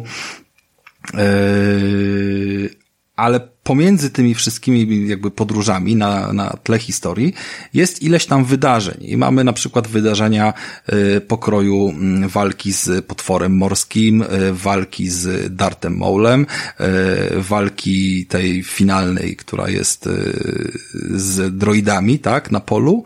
I tam chyba jeszcze do tego wyścig racerów, takie wiecie, jest, jest. takie typowo e, fabularne, fajne elementy, które nie są na otwartym świecie puszczone, są typowo y, krótkimi segmentami zręcznościowymi do, do, do przejścia, nie? Takimi y, w taki czy inny sposób należy je potraktować jako jakieś tam walki z bossem bądź y, segmenty z wrogami do przejścia. I one są traktowane jako takie misje, na których właśnie mamy e, raz, że odpowiednią ilość klocków do zdobycia, żeby zdobyć jakieś punkta, punktowanie, plus jeszcze możemy sobie tam odnaleźć jakieś elementy poukrywane znajdźki, żeby odkryć coś jeszcze, odkryć coś jeszcze i tak dalej. I je możemy sobie powtarzać w dowolnym momencie. Jakby ja sobie jestem fabularnie już gdzieś dalej, yy, drugi gracz bierze pada, wchodzimy sobie z poziomu menu, wybieramy, który segment powtarzamy, przenosimy się do niego i od razu zaczynamy sobie tą walkę i próbujemy ją zrobić raz, potem drugi, żeby zdobyć wszystkie znajdźki na niej i wychodzimy z tej gry, jesteśmy dalej w tym samym miejscu, w świecie drugim, już gdzieś tam przeniesieni, jakby nie wybija nas to z rytmu gry. I to jest super bo w każdym momencie możemy przestać robić to, co robimy, wrócić sobie do masterowania jakichś poszczególnych elementów, co powoduje, że y, ta gra jest pod kątem platynowania, tak jak powiedziałeś, mm, mega wdzięczna do tego, żeby ją platynować dorywczo, żeby nie robić tego, że mam grę w napędzie i teraz będę ją platynował do usranej śmierci, aż się nie pożygam, tylko na zasadzie, że o, mamy ochotę zagrać w coś we dwoje, to dawaj poczyścimy kilka etapów z, z Lego, nie? Jak wpadnie, to wpadnie. I, znaczy oczywiście mamy wtedy cel, żeby wpadło, no bo już te wszystkie levele załóżmy przeszliśmy, no bo grę przeszliśmy, e, wszystkie misje przeszliśmy, ale czyścimy je sobie wspólnie wtedy z drugim graczem i to jest e, dobrze rozwiązane. To jest naprawdę e, spoko, jakby martwiłem się o niektóre segmenty, chociażby, nie wiem, wyścig racerów, tak, i okazuje się, że normalnie ekran się dzieli, drugi gracz dostaje trzeciego w kolejce tam pod racera i też sobie lata po swoim swojemu i ten wyścig próbuje wygrać i jest to fajne i satysfakcjonujące dzięki temu. Mm, I naprawdę dające wdzięczność do tej gry kooperacyjnej, nieważne czy chcemy ją sobie robić z naszą drugą połówką, czy yy, dzieckiem, czy tam kolegą, cokolwiek by tutaj nie było yy, odpowiednie, to jest wdzięczność, żeby zawsze do tej gry móc wrócić, nawet jak to będzie gdzieś tam za parę miesięcy czy za pół roku i wyczyścić jeszcze parę etapów, które nie były wyrobione na 100%. Eee, trochę miałem zarzut co do samej kooperacji, na, jako, że ostatnią e, grą Lego to były te, był ten Harry Potter na Switchu swoją drogą, mm, to tam bardzo, tam były te plansze o wiele mniejsze, tam jakby nie można było powiedzieć o otwartym świecie, tylko raczej niedużych etapach, które się przechodziło z loadingami od jednego do drugiego. Mm, I właśnie chyba w związku z tym rozmiarem tych etapów e, kamera pracowała zupełnie inaczej. Mi się bardzo podobało to działanie kamery, bo kiedy mm, obydwie postacie znajdowały się e, obok siebie dość blisko, to ekran był wspólny dla nich i się poruszali gdzieś tam współpracując. Dzięki temu mając lepsze jakby spojrzenie na to, gdzie się znajdują. Mm, a dopiero kiedy się rozdzielali od siebie i oddalali, to kamera płynnie, bardzo płynnie zresztą, to był bardzo fajny efekt, przechodziła y, w podział i, i po skosie jakoś tam dzieliła te postacie mm, że każdy sobie mógł iść w inną stronę. A tutaj mamy podział na sztywno, prosta kreska od góry do dołu przez pół ekranu i te postacie po prostu no, zawsze mają kamerę za plecami i w ten sposób jakby się nimi poruszamy, więc yy, Początkowo byłem temu trochę przeciwny, ale mając na uwadze, że mm, przez te wszystkie wyzwania i misje też przechodzimy we współpracy i też jakby drugi gracz się wtedy nie nudzi, to jest to bardzo spoko rozwiązane i, chyba, chyba to Lego ma dla mnie największą wartość. Poza samym faktem tam, że Star Warsy i Lego, no to jakby wiadomo, mm, to właśnie pod kątem powrotów, y, bo zawsze będę sobie ją mógł odpalić y, z kimś, żeby porobić coś innego niż na przykład, wiecie, nie wiem, wyścigi w Crash Team Racing czy, czy coś w tym stylu, tak? Bo no Overcooked już nie odpalam, bo mam opierdolone je na pięciu platformach i jest dla mnie po prostu do pożygu przegrane z każdej strony. A to idealnie to zastąpi, nie? No, to jest prawda. Więc, więc pod kątem kooperacyjnym naprawdę y, warto Lego polecić. I, I co chciałem powiedzieć w nawiązaniu do wcześniejszej gadki o filmikach. Kiedy odpalamy sobie te misje, to te misje są mocno gdzieś tam fabularnie yy, na osi czasu umiejscowione, tak? Zwykle tyczą się właśnie takich bardzo jaskrawych elementów w tej fabule, yy, nietypowego gadania, pierdolenia, tylko właśnie konkretnej walki i, i one zawsze mają te filmiki i na wstępie, i na zakończeniu i po prostu przez te filmiki możemy przejść ponownie, więc jakby ja już się nie przywiązuję do tego, że, że w trakcie filmiku nie mogę zrobić pauzy, bo nie muszę patrzeć cały czas na ekran, jak chcę pójść się tam, nie wiem, zrobić drinka, czy się odlać, to to, to zrobię wtedy i jakby nic się nie stanie, e, dlatego, że i tak wiem, że do tego wrócę i ten filmik jeszcze tam z pięć razy obejrzę sobie z różnych stron, nie? Kwestia tylko, żeby oczywiście pominąć go, e, jak już się znów. Tak, e, te filmiki można pominąć później na grze swobodnej, jak będziesz tak. chciał wrócić do tego poziomu. Więc to jest takie rozwiązanie, żebyś po prostu nie tracił czasu na oglądanie go z powrotem.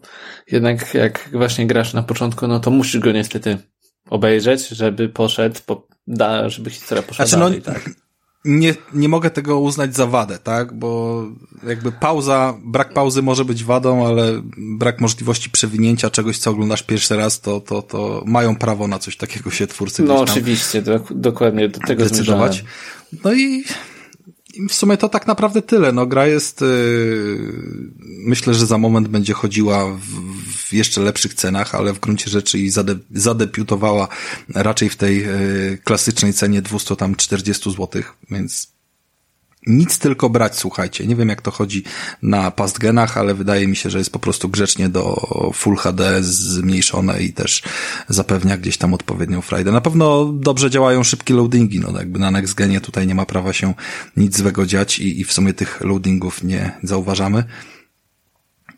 Ja gram w 30 klatkach, bo jednak ten obraz 4K tutaj robi robotę, a, a, a Karol mówiłeś chyba przed odcinkiem, że w 60 jednak, nie? E, jeżeli dobrze pamiętam, słuchaj, ja niczego w ustawieniach nie zmieniałem. To domyślnie było 60.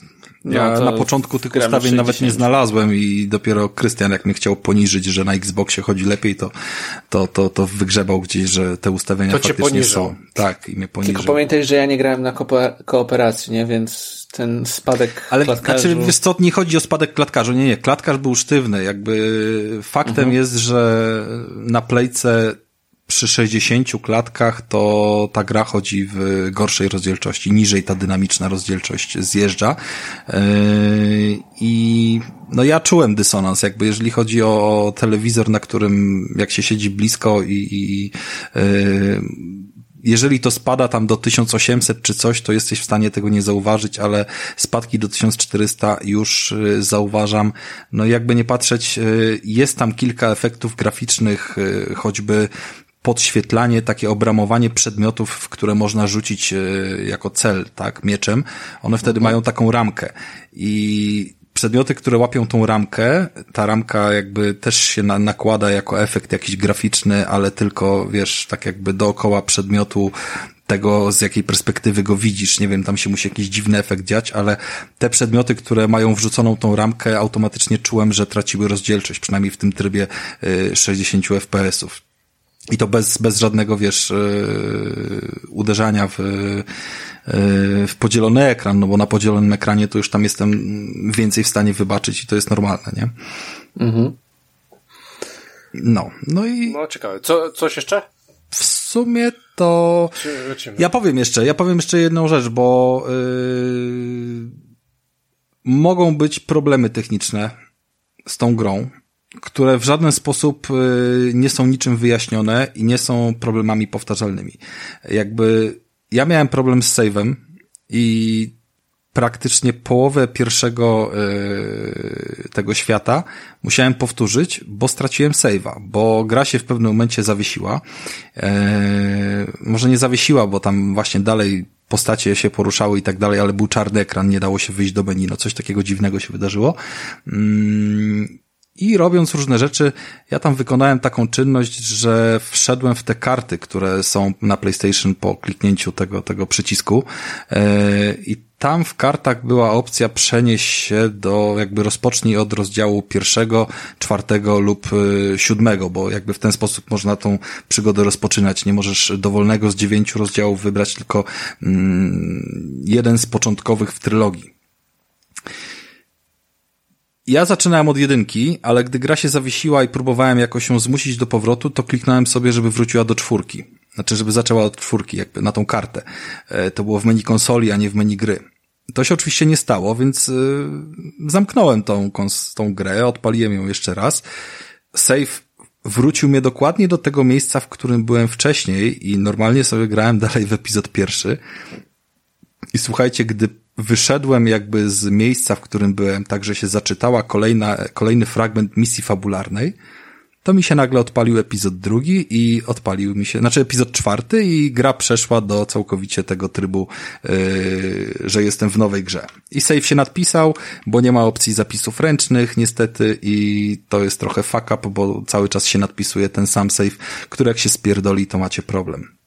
Więc to są wow, takie. To ja tego nie miałem. Mm, no bo jakby tutaj coś się zadało, ja nawet nie wiem, co się co spowodowało to zawieszenie. To w sumie nic tam się strasznego nie wydarzyło, ale, ale coś jednak yy, się, się musiało zesrać. Zamiast od razu wyłączyć konsolę, to próbowałem to jakoś jeszcze rozwiązać i to był błąd, no bo jakby gdyby to się wydarzyło później, to nie wyobrażam sobie, że to jeszcze znajdźki i tak dalej, wszystko by to się, wiesz, y, wyłożyło. Więc jeżeli cokolwiek takiego macie, to nie kombinujcie. Autosave yy, po prostu zamknijcie aplikację ręcznie i odpalcie ją jeszcze raz i myślę, że problemów żadnych nie będzie, ale no nie powinno być tak, że jakaś tam funkcja typu te karty do przenoszenia, wiesz, szybszego do, do gry mm, w jakiś sposób ci koliduje z konstrukcją samej gry, nie? E, żeby było może nie tyle sprawiedliwie, ale porówno to widziałem e, dzisiaj screena na, na Twitterze z e, wersji Xboxowej, w której przy odpalaniu gry tam jest takie ładne, e, ładna scenka, gdzie na skale sobie siedzą wszyscy kluczowi bohaterowie.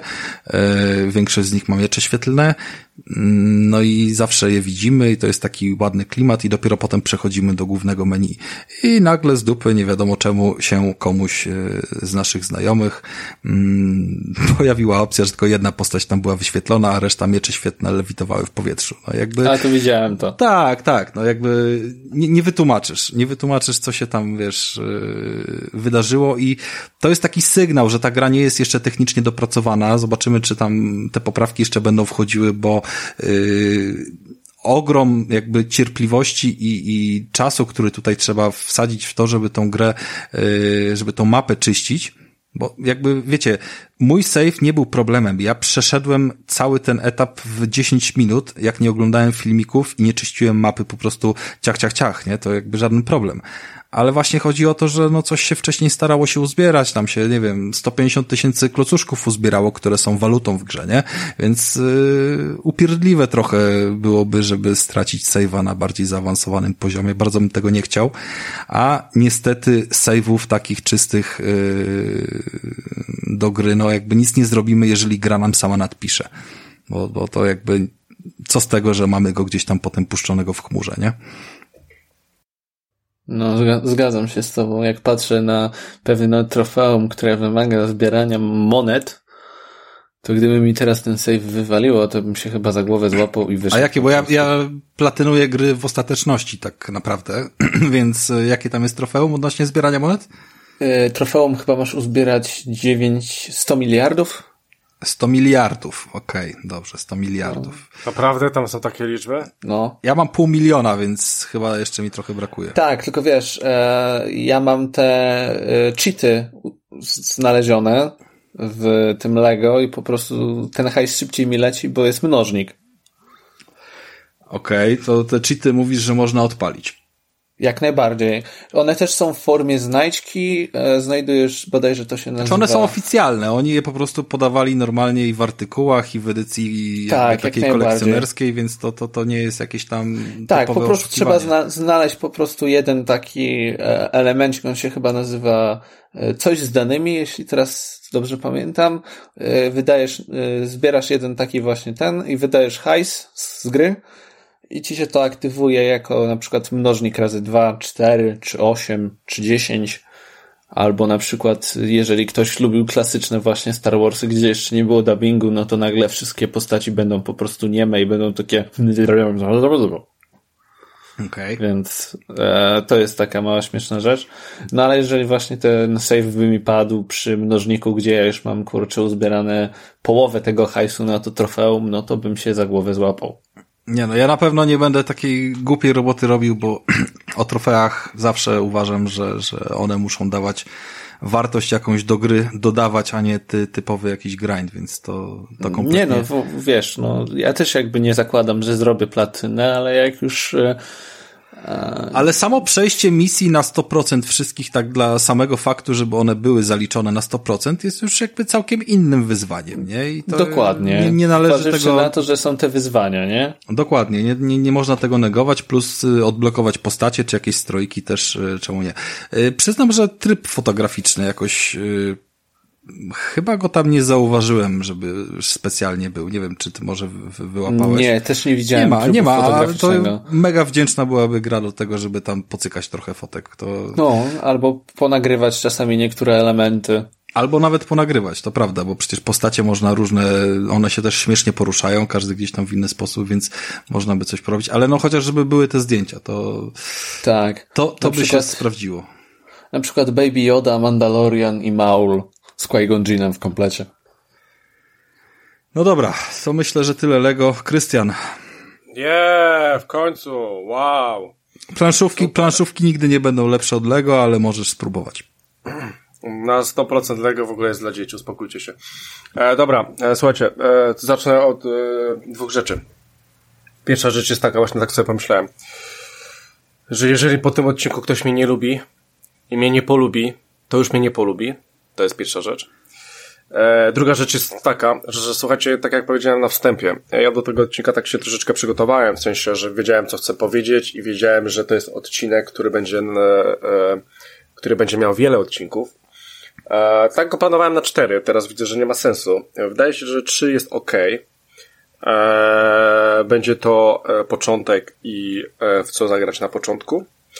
Kolejny odcinek będzie o, o grach średnio zaawansowanych plus jeszcze gry e, dodatkowo, które wykorzystują telefon, tablet, ewentualnie komputer. E, trzecie to będą gry zaawansowane i gry, które się kończy i w sumie można wyrzucić do śmieci. E, bo mniej więcej tak to się e, mniej więcej przedstawia. Więc słuchajcie planszówki, tak? Planszówki, planszówki, słuchajcie. Ja ci, Krystian, chciałem tylko powiedzieć, że ciebie ludzie nie, nie lubią, jak gadasz o Xboxie i Game Passie, ale tutaj nie będzie okay, Xboxa no, i Game Passa, no nie, więc no w sumie powinien to być fajny materiał. Postaram się nie. Postaram, postaram się, nie, okej. Okay. E, dobra, słuchajcie, przede wszystkim planszówki, tak? E, planszówki, słuchajcie, planszówki nie kończą się na skrabach, Chińczyku, Monopolii, Warcabach czy szachach, czy, nie wiem, Twisterze, czy, nie wiem, operacji, czy statkach. E, to są bardzo stare systemy, systemy, które e, praktycznie w normalnych planszówkach już nie występują. E, bijcie pod uwagę, że Monopoly, które już ma, ja nie wiem ile one ma lat, ale myślę, że tak około 1930-50, nie chcę się pomylić, ale ma na pewno plus 50 lat. Jest starym systemem, który został mm, delikatnie się zmieniał, nie ewoluował, to, to na pewno nie, E, jest starym systemem. Gra jest bardzo popularna przez to, że po prostu jest stosunkowo ciekawą planszówką. E, I ma oczywiście milion swoich różnych e, dodatków na zasadzie innych tem tematów poruszonych w nich. Ja miałem na przykład, miałem na przykład Firefly'a, Monopoly Firefly. No nieważne to jednak jest to system dosyć stary i powiem wam, że Monopoly to nie jest dobra planszówka, jeżeli chce się wejść do planszówkowego świata ze względu na losowość. E, tam jest bardzo duża losowość, o której też dzisiaj powiem. E, słuchajcie, więc przede wszystkim e, od czego może zacząć? E, na początku chciałbym troszeczkę, zanim przejdę do planszówek, powiedzieć wam o ważnej terminologii, która występuje w planszówkach, o której być może nie mieliście znaczeń, o której nie mieliście, o której po prostu nie wiedzieliście i która jest też bardzo ważna i którą będę się też posługiwał do tego wszystkiego. Więc słuchajcie, pierwsza rzecz, ja osobiście wam polecam stronę, najlepszą stronę z planszówkami, jaka w ogóle istnieje, czyli e, nazywa się boardgamesgeek.com, czyli jak wpiszecie sobie BGG, e, w goglach macie pierwszą stronę, wchodzicie, tam jest ranking wszystkich planszówek, jakie kiedykolwiek wyszły, łącznie z jakimiś planszówkami z dupy i jest ranking najlepszych planszówek na świecie.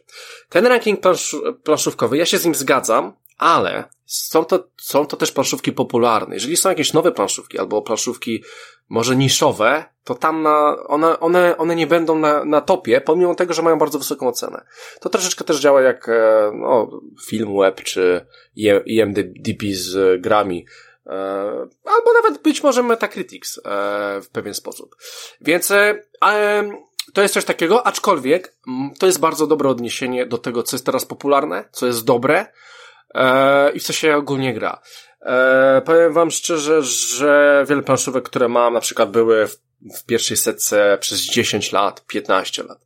E, więc to jest jakiś wyznacznik tego, które planszówki są w miarę dobre i na pewno jak postawicie na nie, to e, powinno być ok. No chyba, że po prostu mechanizm wam nie przypasuje, czy tematyka, e, czy cokolwiek innego. E, więc e, na pewno to jest e, coś fajnego i ja na, mam tam swój profil, mam swoje planszówki, wiem co mam, e, oceniam je sobie i on, tam fajnie to wszystko jest poinstruowane. I słuchajcie, na tej stronie jest też bardzo fajna zakładka, która nazywa się Average Weight. To jest stopień skomplikowania planszówki. I dzisiaj sobie powiemy do taki average weight do pięciu, na skalę do pięciu powiemy sobie takich, takie do dwa i pół, bo to wydaje mi się, że to jest takie dobre na, na start, na początek. Powyżej tego już będą planszówki bardziej skomplikowane, o których powiem w następnym moim e, małym odcinku o tym. E, mm, I skupimy się właśnie na tym, na tych prostszych rzeczach, co wcale nie znaczy, że gorszych. Po prostu fajnych na początek. Ja też w niektóre te planszówki dalej gram i świetnie się przy nich bawię. Aczkolwiek te systemy już nie są tak skomplikowane. E, powiem wam szczerze, że planszówki, jeżeli chodzi o planszówkowy świat, to to na przestrzeni ostatnich chyba tak ośmiu lat, jak sobie ostatnio tak zobaczyłem, ośmiu, może dziesięciu lat, strasznie wyewoluowały do tego stopnia, że są bardzo popularne. E, jest bardzo dużo planszówek, bardzo dużo nowych systemów powstaje i powiem wam szczerze, że takie planszówki, które mają na przykład już po 20 lat, to te systemy w nich zawarte już robią się takie troszeczkę prymitywne, e, na, na tle tego, co, e, co twórcy planszowych wymyślają teraz i jak fajnie i skomplikowane mechanizmy e, tworzą. Więc nie chcę powiedzieć, że planszówki w pewien sposób mają swoją datę ważności, aczkolwiek myślę, że niektóre gatunki, niektóre typy planszówek chyba tak. Chyba jednak tak, bo sam to zauważam po sobie, że że po prostu te nowe mają naprawdę ciekawe mechaniki, nie, nie występujące wcześniej, z którymi się nie spotkałem, e, więc e, to też jest e, bardzo fajna rzecz. Teraz tak, e, słuchajcie, pierwsza terminologia, Eee, pierwsza terminologia, o której powiem, to skalowanie. To jest bardzo ważne. Eee, wyobraźcie sobie Monopoly. Eee, Monopoly bodajże, już, już nie pamiętam jest do ilu graczy, ale załóżmy, że, że jest do czterech graczy, od dwóch do czterech, tak mi się wydaje. Wyobraźcie sobie, że gram tylko e, z Rafałem. W dwójkę gramy sobie. No i no, jak nasza gra będzie przebiegała w tym Monopolii? No będzie przebiegała tak, że będziemy sobie chodzili, będziemy praktycznie e, mieli e, jakieś tam pieniążki, będziemy kupowali sobie te posiadłości i tak może już do, zrobimy jedno kółko, już będzie, już będziemy mieli od chuja tych posiadłości i zrobimy jeszcze jedno kółko, jeszcze jedno, zaczniemy może budować hotele, domki, bo w sumie e, dostępność tego będzie łatwa, bo Rafał jest tylko moim przeciwnikiem i będę po prostu czekał, kiedy ten, e, kiedy Rafał stanie na te moje jebane domki, hotele. E, może to być za piątym kółkiem, za dziesiątym, za piętnastym. Ogólnie w dwie osoby jest tak jak mówię. Co się stanie, jak dorzucimy dodatkowe dwie osoby do tej planszówki i będą cztery osoby? No to już będzie troszeczkę inna gra, e, będzie tłok, e, będziemy, będziemy troszeczkę chyba walczyć w licytacjach o te, o te nasze posiadłości. Co chwilę ktoś mi będzie być może stawał na, na, na moje posiadłości. Kupienie domku e, będzie troszeczkę łatwiejsze, bo będę miał też mniej posiadłości, bo mam trzech przeciwników, więc ten hajs będzie do mnie troszeczkę e, częściej przychodził. E, no i będziemy tak czekać, aż w końcu pierwszy przeciwnik odpadnie z gry. Więc podaję wam te dwa scenariusze w tej planszówce i jak możecie zauważyć, skalowanie w Monopolii jest zdecydowanie lepsze dla czterech graczy niż na dwóch. I tak jest w planszówkowym świecie.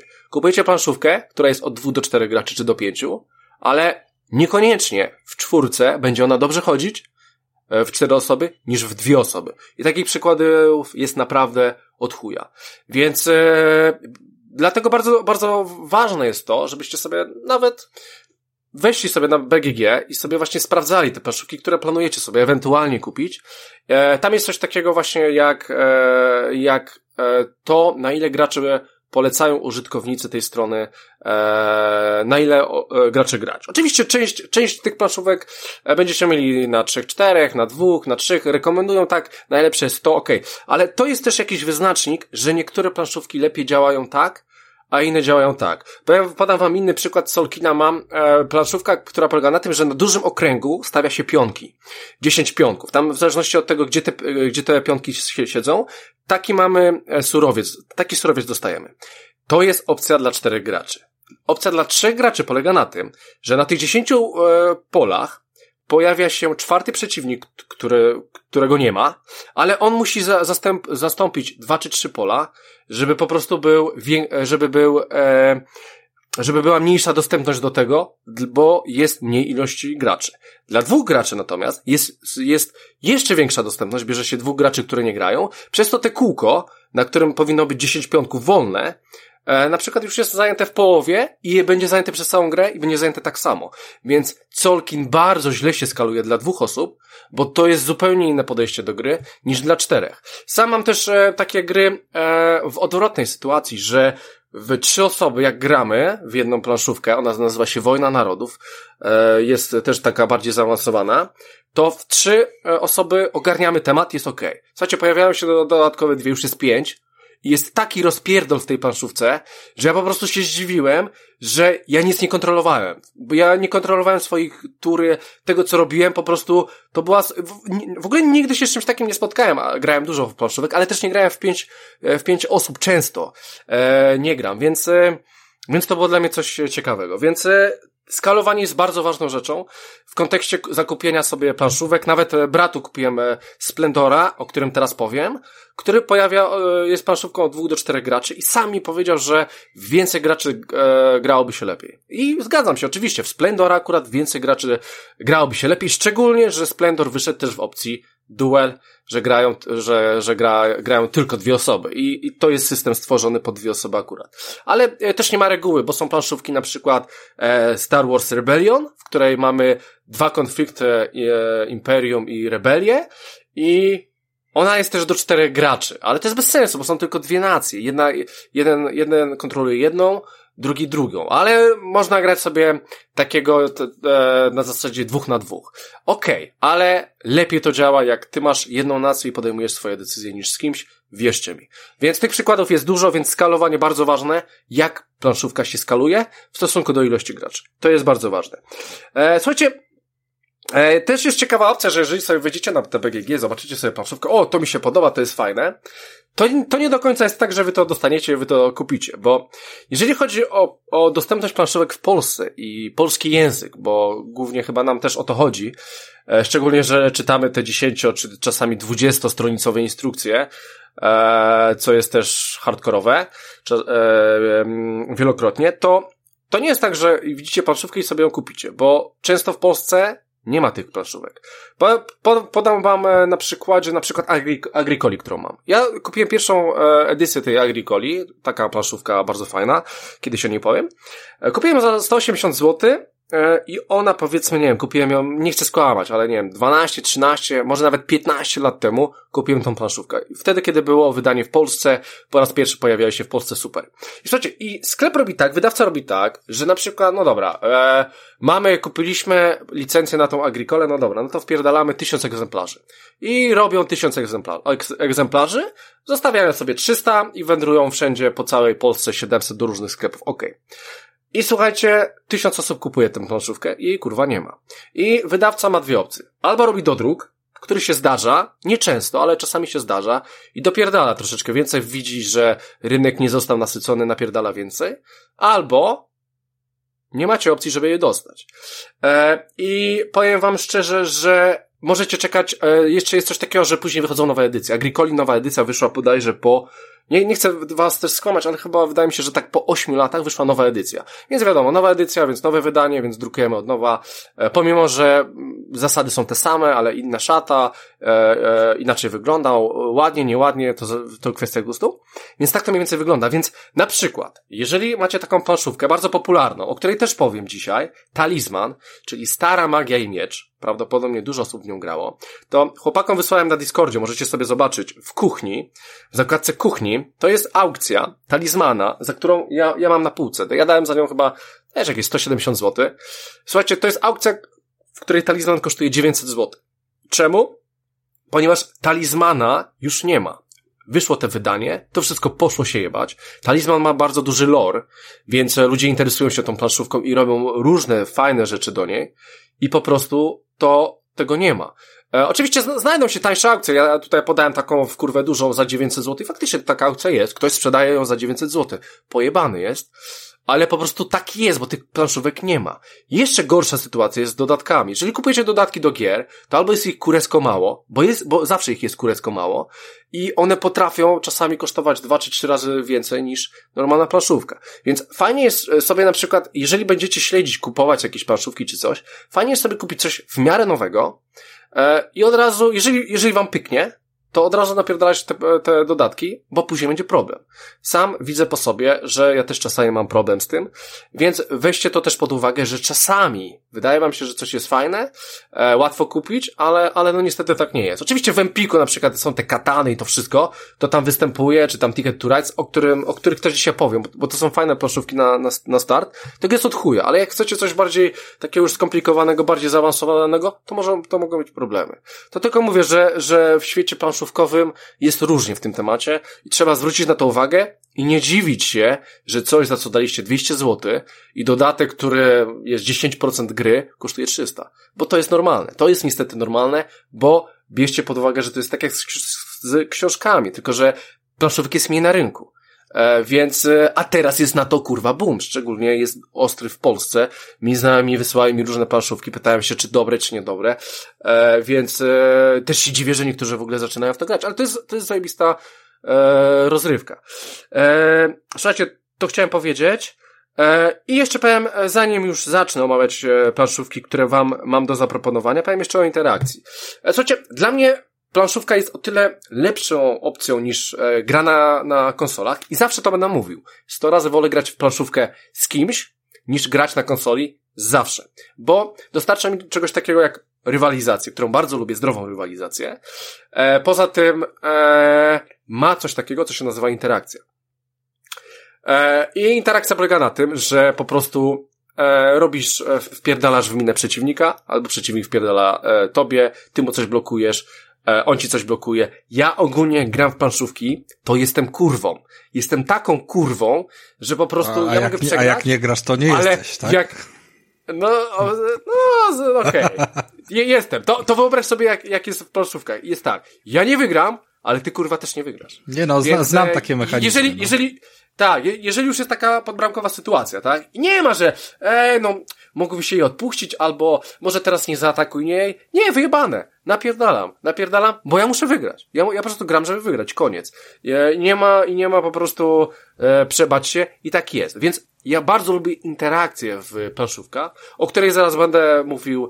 A z ciekawości zdarzyło ci się... E, bo jest fajne. No bo, bo no jak tam, wiadomo, regularne, regularne gracie i tak dalej, mm, zdarzyło ci się wiedząc, jaki twój ruch ma wpływ, załóżmy, na rozgrywkę, na kogoś, czy tego zaatakujesz, albo temu odpuścisz, czy tam jaka będą opcje, wiesz, y, finansowe może jakieś, wpłynąć na rozgrywkę tak, że po prostu tobie już to nie spowodowało wygranej, bo byłeś w dupie, ale wpłynąłeś na to, kto wygrał, albo kto nie wygrał. Po złości. E, wiesz co, wiesz co, Rafał, nie, znaczy, powiem ci do końca, znaczy, na pewno nie w jednym ruchu, bo na ogół e, większości ja nie mówię, ja nie mówię o jednym ruchu. Ja mówię, że ty już wiesz, że masz zbyt dużą zaległość, ale wiesz, że kolejne twoje ruchy mogą spowodować to, jak będzie wyglądał świat, nie? Na przykład, wiesz. Tylko, że E, w większości planszówkach, znaczy tak, przede wszystkim, e, jeżeli chodzi o interakcje, to te interakcje do końca nie są aż takie, żeby aż tak upierdalać w planszówkach. To jest jedna rzecz. Druga rzecz, w większości planszówkach, Rafał, ty do końca nie jesteś w stanie, e, do, e, nie, jesteś, nie jesteś do końca pewny, czy faktycznie przegrasz. Bo to nie jest tak, że w połowie gry już wiesz, że... Znaczy nie, no okej, okej, okay, okay, ale jakby ja wiem, że ty mówisz przez pryzmat swoich doświadczeń z tymi naprawdę już klasy, wiesz, zaawansowanej planszówkami, znaczy, ale, tak, okay, ale dobra, gdy no mówimy to, o prostych, ta, gdzie się robi ruchy, tak, punkty tak, zbiera okay, i tak dobra, dalej, to, to, to może inaczej, to, to, to, to może inaczej. Liczymy punktację, nie? liczymy punktację, powiedzmy, że wygrałem z kimś dwoma punktami i mówimy tak, ej, w sumie gdybym cię nie upierdolił, zobacz, gdybym cię nie upierdolił pod koniec gra, gry, to ty byś e, wygrał, czy wygrała, bo tam, jak z żoną gram, tak? I, I parę razy tak miałem, faktycznie, że jakbym kogoś po samym końcu nie upierdolił, to ten. Bardzo możliwe, że też e, tak samo miałem, jak e, nawet nie wygrałem, tak? I kogoś ujebałem, ale na, na ogół staram się ugrać, e, upierdalać no, osobę, która po prostu wygrywa, bo, bo, bo to jest największy sens.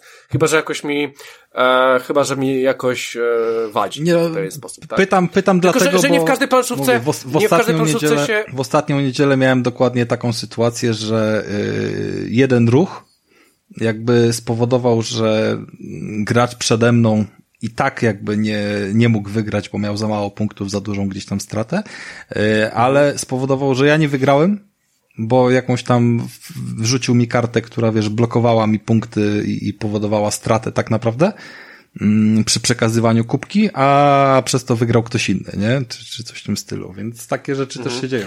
Tak, tak, znaczy, no, słuchaj, no, dzieją się różne rzeczy ja różnych rzeczy doświadczyłem w różnych dziwnych planszówkach, w różnych dziwnych mechanikach i tak jest. Interakcja jest po prostu rzeczą przepiękną ja po prostu uwielbiam interakcję. Uwielbiam mieć wpływy na innych, uwielbiam ich im psuć i żeby oni mi też psuli, też to uwielbiam.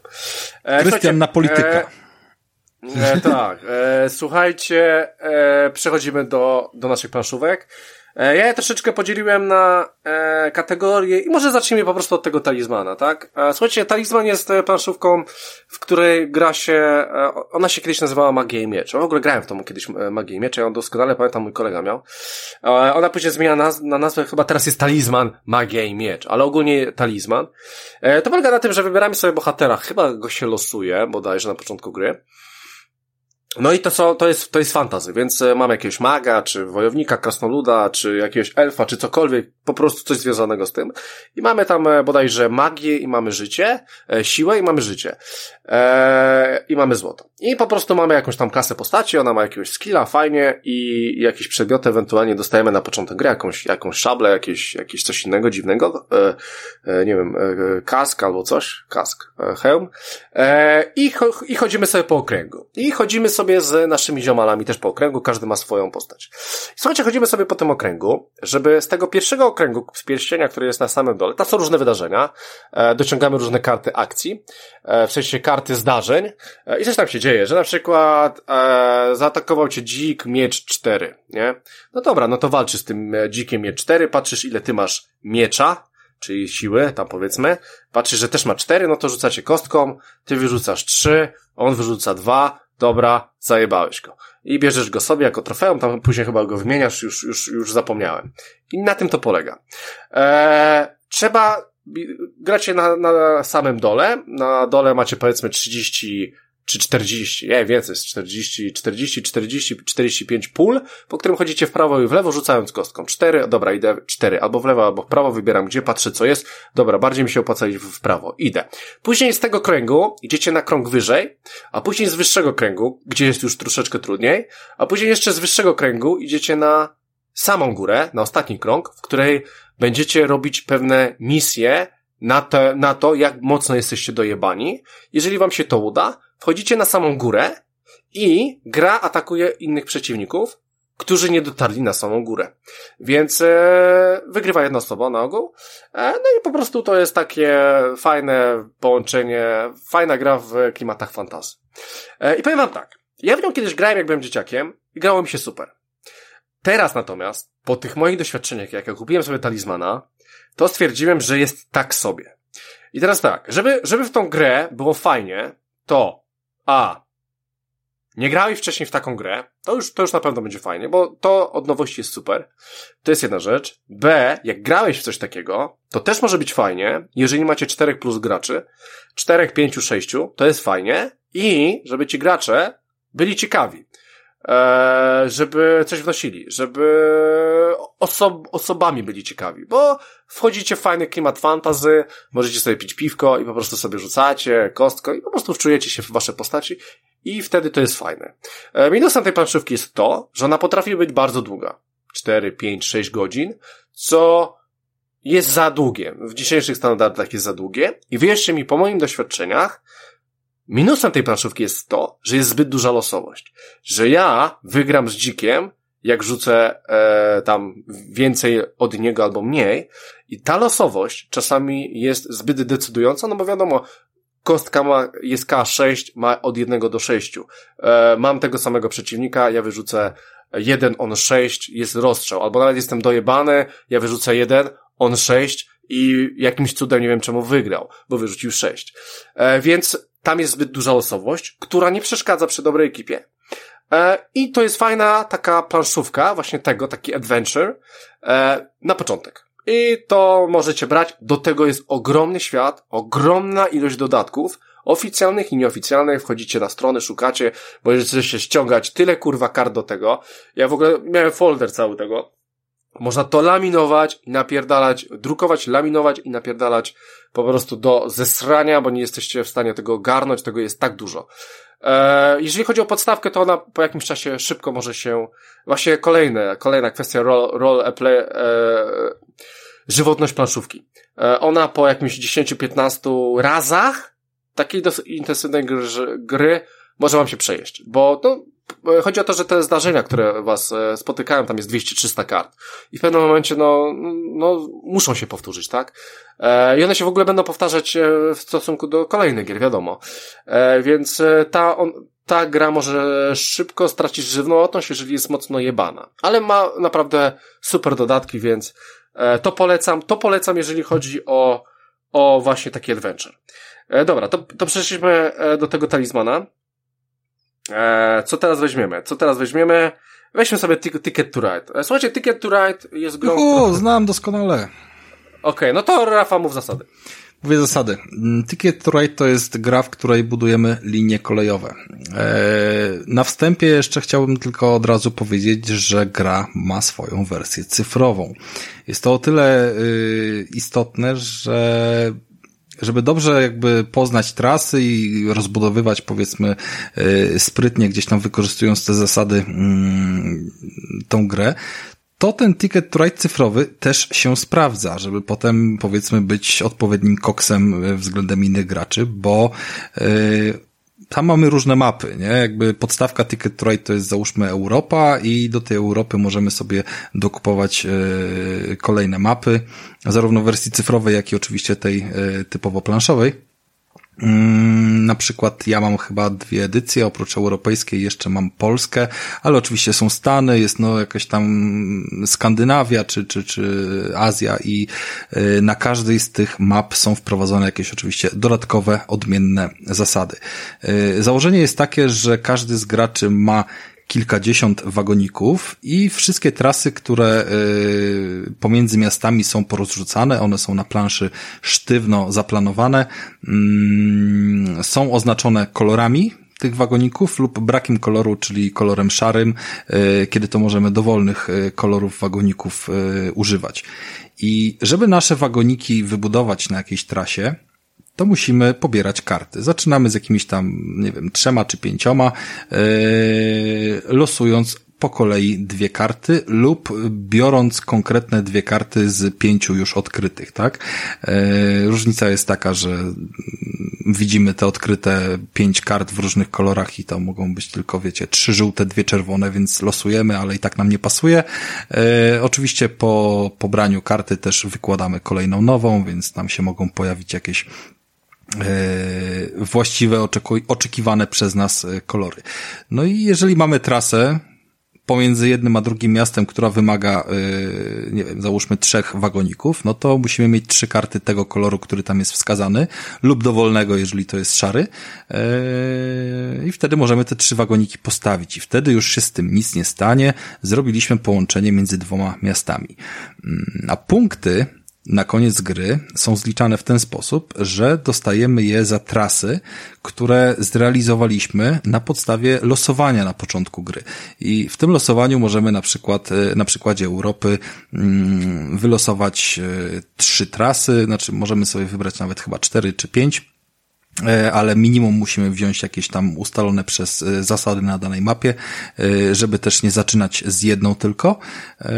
I to na przykład może być jakiś, wiesz, Madryt, Rzym, tak? I żeby z Madrytu do Rzymu dojechać, to musimy cztery różne trasy ułożyć w czterech różnych kolorach lub nawet sześć, jeżeli ktoś po drodze nam, nas ubiegnie i jakąś trasę zablokuje. No i tutaj wchodzi kwestia Tutaj wchodzi kwestia właśnie tego, czy gramy sobie w dwie osoby, czy więcej. E, jeżeli gramy w więcej osób, to oczywiście no, jest większa szansa, że ktoś nas zablokuje. Mm, natomiast niektóre z tych tras są tak zwane podwójne, tak? Czyli mają obok siebie jednocześnie dwie linie. Jedna jest załóżmy żółta, druga czerwona i jeżeli więcej niż dwie osoby grają, to pomimo tego, że jedna zbudowała linię czerwoną, to druga też może zbudować linię żółtą.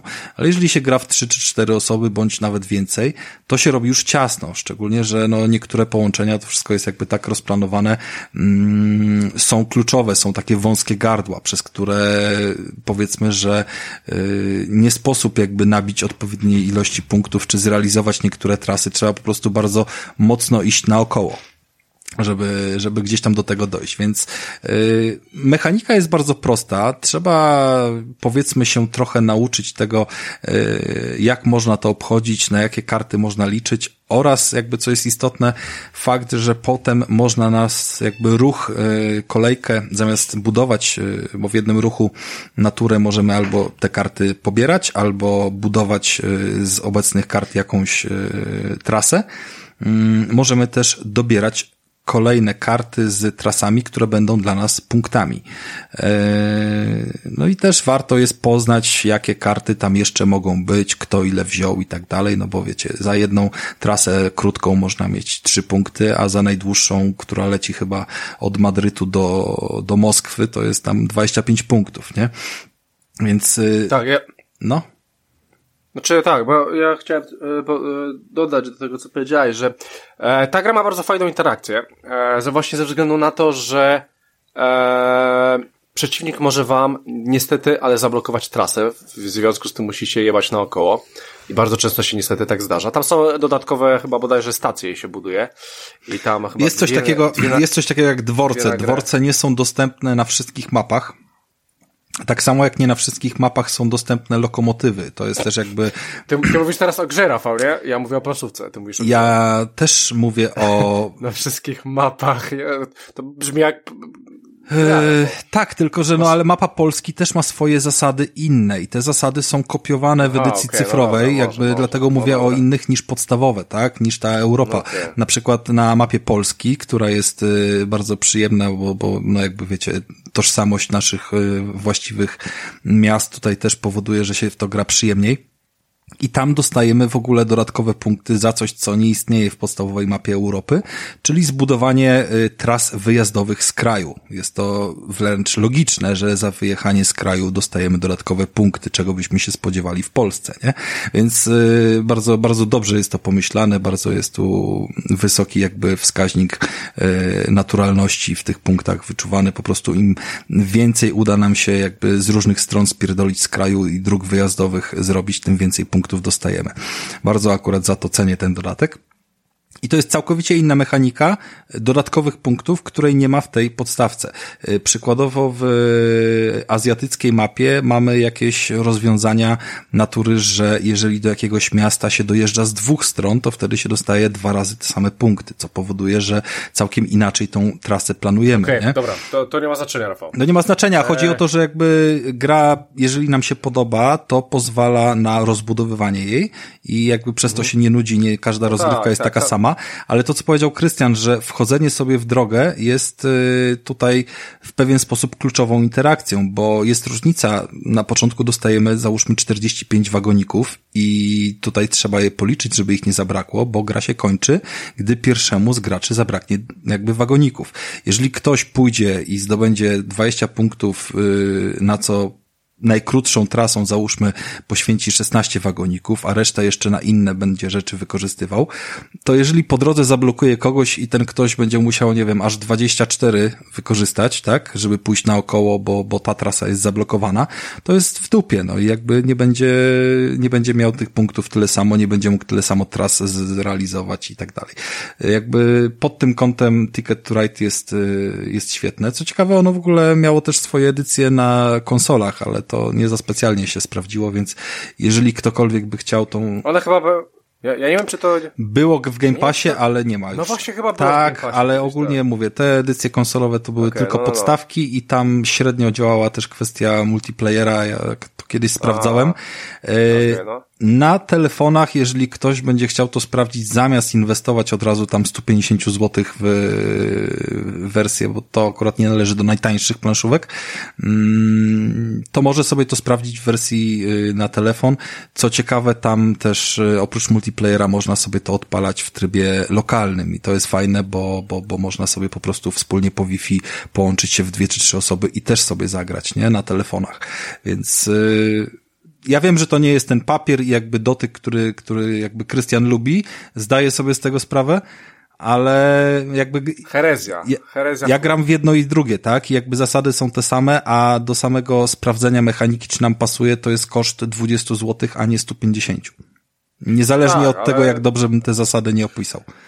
E, faktem jest, że słuchajcie, to jest bardzo popularna planszówka i, na, i naprawdę dobra. Jeżeli, jeżeli macie grupę znajomych, na przykład jak ja mam, e, ja się spotykam co tydzień, staram się, albo co dwa ze znajomymi, gramy w planszówki po prostu, to to jest bardzo fajna planszówka na start naprawdę bardzo przyjemna. Eee, bardzo przyjemna, bardzo lekka i, i naprawdę fajnie się w to gra. Eee, dobra, to chyba wszystko powiedziałeś. Chyba chciałem coś jeszcze jednego powiedzieć o niej, ale już mi wyleciało z głowy, więc e, nie jest to ważne. Eee, dobra, słuchajcie, teraz przejdę do czegoś lżejszego i teraz przejdę do czegoś bardziej imprezowego. Słuchajcie, bardzo fajna imprezowa planszówka. Nazywa się Jungle Speed. E, ja ją często odpalam, jak chcę coś lżejszego. E, I ona jest bardzo ciekawa. E, w Polsce nazywa się Prawo Dżungli. Słuchajcie, planszówka polega na tym, że mamy totem, drewniany totem, który kładzie się na środku stołu. Ja mam w ogóle pierdolniętego znajomego, który jeszcze robił takie specjalne kółka od tego, żeby każdy siedział, rękę miał w tej samej odległości od tego totemu, co jest ważne akurat w tej grze. I słuchajcie, każdy dostaje e, karty. E, no i trzeba się tych kart pozbyć. E, trzeba się tych kart pozbyć, żeby nie mieć żadnej, wtedy się wygrywa. E, najlepiej grać to 4+, plus, tak bym powiedział. E, I powiem wam, że gra polega na tym, że ja wykładam kartę swoją, one są kwadratowe, z jakimś dziwnym symbolem i ktoś obok mnie taką e, też wykłada kartę z symbolem i porównujemy te symbole. I opcja polega na tym, że tych symboli na stole pojawia się dużo, bo każdy, e, każdy po jednym cały czas, on, one później są zakrywane. Jak jest moja kolej, ja zakrywam stary. I opcja polega na tym, że te kształty tych, e, tych figur, które pokazujemy, są pojebane. Do tego stopnia, że one są bardzo podobne, bardzo podobne, żeby zmylić gracza, żeby zmylić was. Jeżeli widzicie ten sam symbol u przeciwnika, od razu łapiecie totem. Nie zastanawiacie się, łapiecie. No ale bardzo często mylicie się, bo te symbole naprawdę są podobne i przeciwnik też chce złapać totem, albo przeciwnik się myli. E, I to jest bardzo fajna gra na refleks, tylko i wyłącznie refleks, zero myślenia. E, szybka gra i po prostu ten sam symbol łapiecie totem. I czasami są jaja, szczególnie, ja już nie, bo ja już, już, już mam tą grę, nie wiem, no mogę mieć z 15 lat może ją mam, bo to jest jedna z moich pierwszych tak, tego typu rzeczy, ale widzę jak na przykład nowi gracze, szczególnie nowi gracze, e, fajnie do tego podchodzą, że o kurczę, Boże, jak to możliwe, że to tak samo wygląda? Ja już znam te karty i wiem, że które wyglądają podobnie, a które wyglądają tak samo. Ale, ale fajnie to działa na nowych, e, i w sumie ja czasami też się w to fajnie bawię, jak chcę czegoś e, lightowego, więc e, polecam wam Prawo Dżungli i tutaj nie będę się bardziej zastanawiał. Bardzo fajna gra na imprezę, e, bo można w to grać e, od dwóch do dziesięciu graczy. Więc jak najbardziej polecam wam, e, bo gra jest bardzo fajna. E, dobra, e, to, to chciałem powiedzieć. E, Jungle Speed. Przejdźmy teraz do Splendora. Słuchajcie, Splendor jest planszówką, którą kupiłem bratu. Pozdrawiam Kamila, bo na pewno to słucha. Słuchajcie, Splendor jest bardzo fajną grą. E, polega na tym, że mamy trzy typy kart, e, które będą produkować nam surowce. Surowce, Splendor, tutaj surowcami są tylko i wyłącznie różne kryształy, diamenty, klejnoty, rubiny, tego typu rzeczy. E, w sumie e, kamienie szlachetne, o, może tak. E, I każda karta, którą kupimy, będzie produkowała nam jakiś jeden kamień szlachetny. E, one są podzielone na trzy poziomy. W sensie, że na pierwszym poziomie są najła, e, najtańsze i dające nam tylko to. Jeden jakiś produkują nam jeden diament, powiedzmy. Na drugim levelu produkują już i dają punkty zwycięstwa pod koniec gry. Na trzecim levelu też produkują jeden i dają dużo więcej punktów zwycięstwa, ale są bardzo drogie. I jeszcze mamy specjalnych bodajże pięciu, e, można powiedzieć, szlachciców, e, którzy przy twojej produkcji, na przykład czterech diamentów i czterech rubinów, e, dostaniesz go za darmo e, i on ci da po prostu punkty zwycięstwa, więc oni wchodzą za darmo. Więc cała zabawa polega na tym, żeby produkować te surowce, które dostajecie w grze, zaraz wam powiem jak, e, żeby po prostu ci szlachcicy wpadali za darmo. No i widzicie ich na, na stole, jak to wygląda i po prostu dążycie do tego. Tylko, że przeciwnik też widzi, co jest na stole i też będzie dążył do podobnego. Szczególnie, że na przykład do jednej, do jednej osoby potrzeba trzech różnych, a do drugiej osoby tylko dwóch różnych, więc ten z dwóch jest łatwiej. Słuchajcie, wasza e, gra będzie polega na tym, że jest pięć różnych surowców, tych e, kamieni szlachetnych, i bierzecie albo trzy różne, dwa takie same, albo jeden tak zwany joker, który zastępuje wam co chcecie. No i na przykład, żeby produkować diament, jest taka karta na stole, potrzebujecie jeden e, zielony kamień, czerwony, jeden czarny i jeden niebieski. Jak macie cztery, kupujecie kartę ze stołu, już produkujecie diament. I, za, i odkrywacie kolejną kartę. Słuchajcie, gra jest bardzo fajna, gra jest bardzo dobra w ogóle. E, ja naprawdę długo w nią grałem. E, do tego stopnia, że po prostu polecałem ją też innym osobom i to jest naprawdę bardzo łatwa gra, ale bardzo dobra gra. E, I powiem wam, że gra się w nią super, E, fajne rzeczy można robić. Trzeba po prostu obserwować, co się robi na stole, co, co przeciwnicy robią na stole. E, no bo właśnie to też będzie miało kluczową opcję, bo widzicie, że skupują na przykład, o już produkują dwie, dwa czarne kamienie, a widzicie, że ty, że chodzi o też o tych szlachciców głównie, że oho, dobra, to będzie szedł w to i w to. Więc trzeba rozkminiać, co robią przeciwnicy i co wy robicie i naprawdę gra jest przednia, gra się super i jest super prosta. Ale, ale taka dająca naprawdę do myślenia, więc Splendor jak najbardziej polecam. E, gracze chyba tak 3 plus bym powiedział bardziej. Jeżeli chcecie dwójkę grać tylko i wyłącznie w dwójkę, to wiem właśnie, że wyszła e, Splendor na dwie osoby i to raczej wam polecam e, niż e, oryginalnego Splendora. E, więc to był Splendor. E, słuchajcie, zostały mi jeszcze cztery planszówki. To przez tą przelecę szybko. E, Azul. E, planszówka nazywa się Azul. Jest bardzo fajna, jest bardzo ładna, e, ponieważ układamy mozaikę na swojej planszy, biorąc ze stołu. E, słuchajcie, e, dostajecie planszę gracza, w której e, musicie stworzyć pewnego rodzaju mozaikę. Ona jest e, dla każdego gracza taka sama. I na stole będą e, takie jakby, można powiedzieć, wozy z surowcami. E, I po prostu z tych wozów bodajże, niech będą, dla dwóch graczy. Na stole jest cztery i bierzecie, e, one są, w, to są pięć, to jest pięć różnych mozaik. Pięć różnych kolorów występuje w tej grze. I na stole jest powiedzmy trzy żółte i jeden czerwony. I bierzecie te trzy żółte jeden czerwony i układacie sobie na swojej planszy. I tam już nie będę wchodził w szczegóły, e, bo akurat e, gra jest prosta. Ale cała zabawa polega na tym, żeby brać sobie ze stołu te mozaiki do siebie i po prostu, żeby tworzyły tworzyły nam główną mozaikę, w której te, te, to wszystko przechodzi. Nie, mm, powiem wam tak, że, że przez to szybko przejdę, więc nie wytłumaczę wam e, takich korowych zasad tygry. Ba, e, chcę tylko zaznaczyć, że ta planszówka jest o tyle fajna, że można, e, że nie można brać niektórych symboli, przez co można się wpierdolić, szczególnie pod koniec gry, bo nie możecie ich położyć u siebie, bo są pewne zależności. Ogólnie gra się bardzo fajnie, gra jest przepięknie wykonana, te e, kafelki są wykonane z takiego jakby kamienia, bym powiedział, taki plastik twardy, taki kamień, twardy plastik. Fajnie jest to wykonane e, i gra się w to naprawdę bardzo fajnie. Teraz e, czytam, że dobrze działa na dwie osoby, nie wiedziałem, zawsze grałem na cztery, z tym, że mi, mi osobiście nie podoba się zbyt długi czas rozkładania tego pomiędzy turami, bo trzeba dodawać te kafelki na stół w, pe w pewnym momencie i stopuje to grę co też jest e, czasami ważne. Ale jest bardzo fajną planszówką na początek i też naprawdę serdecznie ją polecam. E, chyba dla każdego. Azul jest naprawdę dla każdego, e, ale ją polecam tak na samym końcu. Z dzisiejszego odcinka to jest planszówka, którą polecam na samym końcu. Po prostu urzeka klimatem, bo jest dobrze wykonana. E, to tyle, jeżeli chodzi o Azul. E, słuchajcie, weźmy teraz Katana. Katan, osadnicy z Katanu, pewnie widzieliście milion razy w Empiku, bo w Empiku można się o to przewrócić po prostu, bo to, bo to no, ogólnie jest bardzo popularna planszówka, wszędzie leży. Nie widziałem są... tego. Aha, no to, to widocznie nie chodzisz do Empika, może, no, ale, ale no, jak wejdziesz w, w obszar planszówek będzie Katan, czy tam osadnicy, e, to na pewno to zobaczysz. E, słuchajcie, to jest bardzo, e, bardzo dobra planszówka i to już taka bardziej skomplikowana planszówka, która polega na tym, że mamy główną planszę, na której rozkładamy heksy.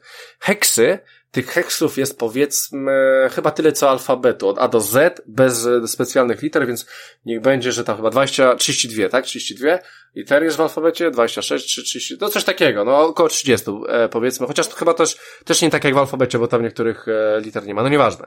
Mamy około 30 heksów na, na stole i te heksy E, e, e, mają narysowane różne rzeczy, które będą produkować. Na przykład, jeden heks ma narysowany las, więc drewno, więc będzie produkował drewno. Jeden ma owce, to będzie produkował owce. Jeden ma cegłę, no to będzie produkował tam, e, tam tą, tą cegłę, ten, e, tą cegłę. Jeden ma kamień, no to będzie produkował kamień. Jeden ma żyto, no to będzie produkował żyto i tak dalej. E, tam chyba jest pięć albo sześć surowców. I rozkład, napierdalacie te, te na planszy, e, napierdalacie ją. Później napierdalacie numerki od dwóch do dwunastu, tak jak rzuty dwoma kośćmi, więc e, napierdalacie to, ok, to już, to już jest na planszy. I teraz rozstawiacie się ze swoim domkiem, osadą, tak, żeby wasza osada przy połączeniu tych heksów graniczy bodajże z trzema polami, tak, z trzema heksami, żeby graniczyła z tymi, których wyniki z dwóch kostek będą się trafiały jak najczęściej. No bo wiadomo, że dwunastką, e, e dwunastkę dwoma kośćmi wyrzucimy, jeżeli na obu będzie sześć.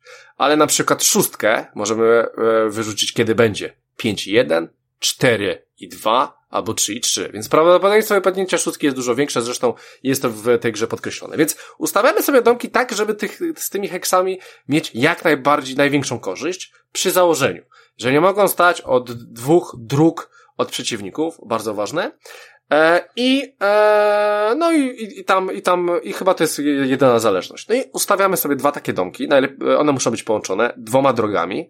I cała zabawa polega na tym, żeby mieć 10 punktów zwycięstwa, domek wam daje jeden.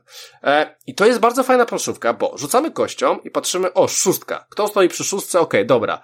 To ty dostajesz jedno zboże, ty dostajesz jedną owcę, a ty dostajesz jeden kamień, bo wasze domki są przy szóstkach, tak? E, znaczy chyba e, dwa, e, maksymalnie są dwie, dwie takie same liczby, więc powiedzmy zboże i, i, i coś tam.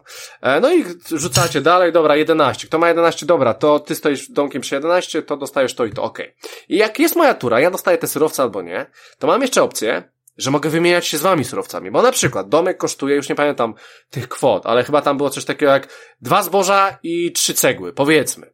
I ja po prostu będę potrzebował tego, ale mam na przykład inne surowce. No i pytam się, ej, ktoś ma z was zboże, bo chce wymienić. No dobra, ja ci dam jedno zboże, ale daj mi dwie cegły. Ja spierdalaj, za dwie ci nie dam. Za jedną, jeden do jednego. No i ogólnie fajna interakcja wchodzi, bo trzeba się tymi surowcami wymieniać. Żeby budować drogi i łączyć nowe osady, żeby iść dalej z tą drogą i budować nowe osady, za które są punkty. I naprawdę fajnie to działa, jest to bardzo fajna mechanika e, i naprawdę jest bardzo fajna interakcja z tym. Jest losowość dosyć spora, bo jak się źle ustawicie na początku, jesteście w dupie, niestety.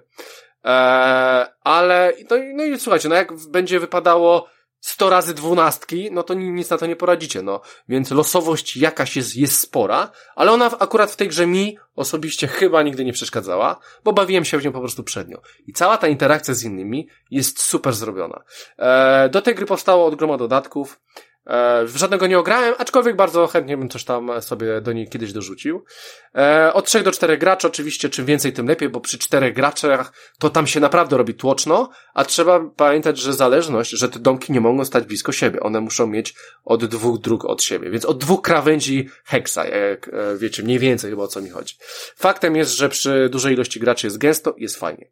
Więc Katan polecam, bo to jest bardzo dobra planszówka naprawdę jest świetna. Czasami, czasami nawet mam, mam takie dni, że ją odpalę, Pomimo tego, że już raczej w takie, e, takie prostsze planszówki nie gram, ale jak mi się zdarzy, to czasami się zastanawiam, kurczę, jaka to jest dobra planszówka, no. Faj, fajnie mi się w nią gra. Więc Katan polecam, polecam każdemu, kto nigdy nie grał i kto zaczyna z planszówkami, bo to jest coś fajnego, i to chyba nigdy się nie znudzi, szczególnie jak macie takie osoby, które są wkurwiające i, i da, daj mi trzy kamienie, to ci dam jedno zboże. Nie, nie kurwa, nie dam ci. I, i, i po prostu fajna interakcja, ja czasami mam takie interakcje, dobra, w następnej turze coś ci oddam, albo e, nie wiem, e, prze, przewiozę cię gdzieś samochodem, ale po prostu daj mi te jebane zboże. E, technika dowolna, róbcie jak chcecie, po prostu ważne, żebyście się dobrze bawili. E, dobra, słuchajcie, zostały mi trzy planszówki. E, Killera zostawię na sam koniec. E, wejdę teraz, e, powiemy Rafale o Seven Wonders, ale zanim o nim powiemy, e, powiedzmy sobie o planszówce, która jest idealna na zjaranie się. E, słuchajcie, nie, nie chcesz, nie chcesz tutaj... tego przełożyć e, na DLC, kiedy będzie Mikołaj? E, nie, nie, nie, w, w, nie, bo on to usłyszy i po prostu ją kupi. Ewentualnie jak coś, to się mnie spyta. E, ale po prostu ja coś opowiem i mechanika jest prosta, więc e, po prostu chodzi o sam efekt. Chamska reklama. E, e, ale, ale niekoniecznie. Słuchajcie, e, planszówka nazywa się Dixit. A, e, Dixit, zobaczył... spodziewałem się tego. A, tak, tak. No oczywiście wszyscy wiecie, no to super, no to, no to ja tylko wam powiem, Dixit, słuchajcie, e, planszówka polega na tym, że e, dostajecie 7 kart do, rę do ręki, każdy z graczy, i one są bardzo duże, w ogóle wielkościowo są bardzo duże, e, i one mają po, trochę jak do tarota, bym powiedział, e, i, i mają popierdolone e, rysunki, na przykład e, na jednym, e, na stosie monet walczą ze sobą dwie mrówki, pojebane. Albo koleżka e, jest wciągnięty przez e, e, jakąś tam e, bagno z piasku i dyryguje do ptaków, które wiszą na drzewie. No przede wszystkim warto powiedzieć, że to nie są e, obrazki, które są klasyczne, typu, że widzimy, nie wiem, zamek rycerza i smoka, tylko raczej takie abstrakcyjne. I tak. Bo I... cała idea gry no polega na skojarzeniach na skojarzeniach i teraz tak, o co chodzi? Chodzi o to, że ja na przykład mam te 7 kart i na przykład mam słońce, słuchajcie, mam tak, Wyobraźcie sobie taki rysunek. Sło jest słońce, które e, ma minkę, jakąś tam uśmiechniętą powiedzmy, a na dole są parasolki. Okej. Okay. Ja, jak, ja, jak powiem na przykład, e, powiem na przykład coś takiego, że nie wiem, że na przykład powiem, nie wiem, nadzieja, nie? To jest moje słowo. Nadzieja. I zakrywam tą kartę, wy nie wiecie, co to jest. I teraz wy patrzycie na swoje siedem kart i do tej mojej nadziei dopasujecie coś, co na ręku jest waszym zdaniem blisko znaczne, co może ktoś pomyśli, że to jest nadzieja, wybierając waszą kartę. Więc coś, coś, coś takiego. Więc każdy ma swoją nadzieję, kładziecie tę kartę na stół, tasujemy je i, e, i odkrywamy je. I teraz wy musicie zgadnąć, którą kartę, która karta jest moja, która to jest ta moja nadzieja. Tak? No i tak. Jeżeli bym powiedział na przykład słońce, i wy byście dali jakieś popierdol chujowe karty i, i, na jednej by było słońce, no to moją kartę byłoby łatwo zgadnąć, tak? Więc bez sensu. Więc cała zabawa polega na tym, żeby użyć takiego słowa albo takiego sformułowania, może być piosenka, może być cokolwiek, e, żeby to było ciężkie, ale żeby przynajmniej jedna osoba zgadła, bo jak też nikt nie zgadnie, to znaczy, że miałeś słowo z dupy i w ogóle spierdalaj i wszyscy dostają punkt, ale nie ty. Więc chodzi o to, żeby znaleźć coś trudnego, ale nie za trudnego, żeby przynajmniej jedna osoba zgadła. I na tym to głównie polega. Słuchajcie, ja grałem w tą grę, jak byłem ujarany i powiem wam, że jak mi kolega dopierdalał takie rzeczy, to ja po prostu patrzyłem na te karty i ja dopiero tak, o kurwa, to o to cicho. I w ogóle ja, ja widziałem w tych kartach drugie albo i trzecie kurwa dno i dopiero stwierdziłem, że jakbym nie był ujarany, to ja bym nie wiedział o co mu chodzi ale że on był ujarany, ja byłem ujarany i rozkminialiśmy takie popierdolone rzeczy, że dopiero wtedy rozkminiłem, kurwa, jaka to jest dobra gra na ujaranie, bo normalnie bym, te, bym tego nie ogarnął po prostu. I super to zadziałało właśnie w tym, w tym kontekście. Słuchajcie, e, gra jest, tak jak powiedziałem, zasady są proste. E, Gra działa najlepiej 4 i plus, bo wiadomo, że jak będę ja z Rafałem, no to bez sensu.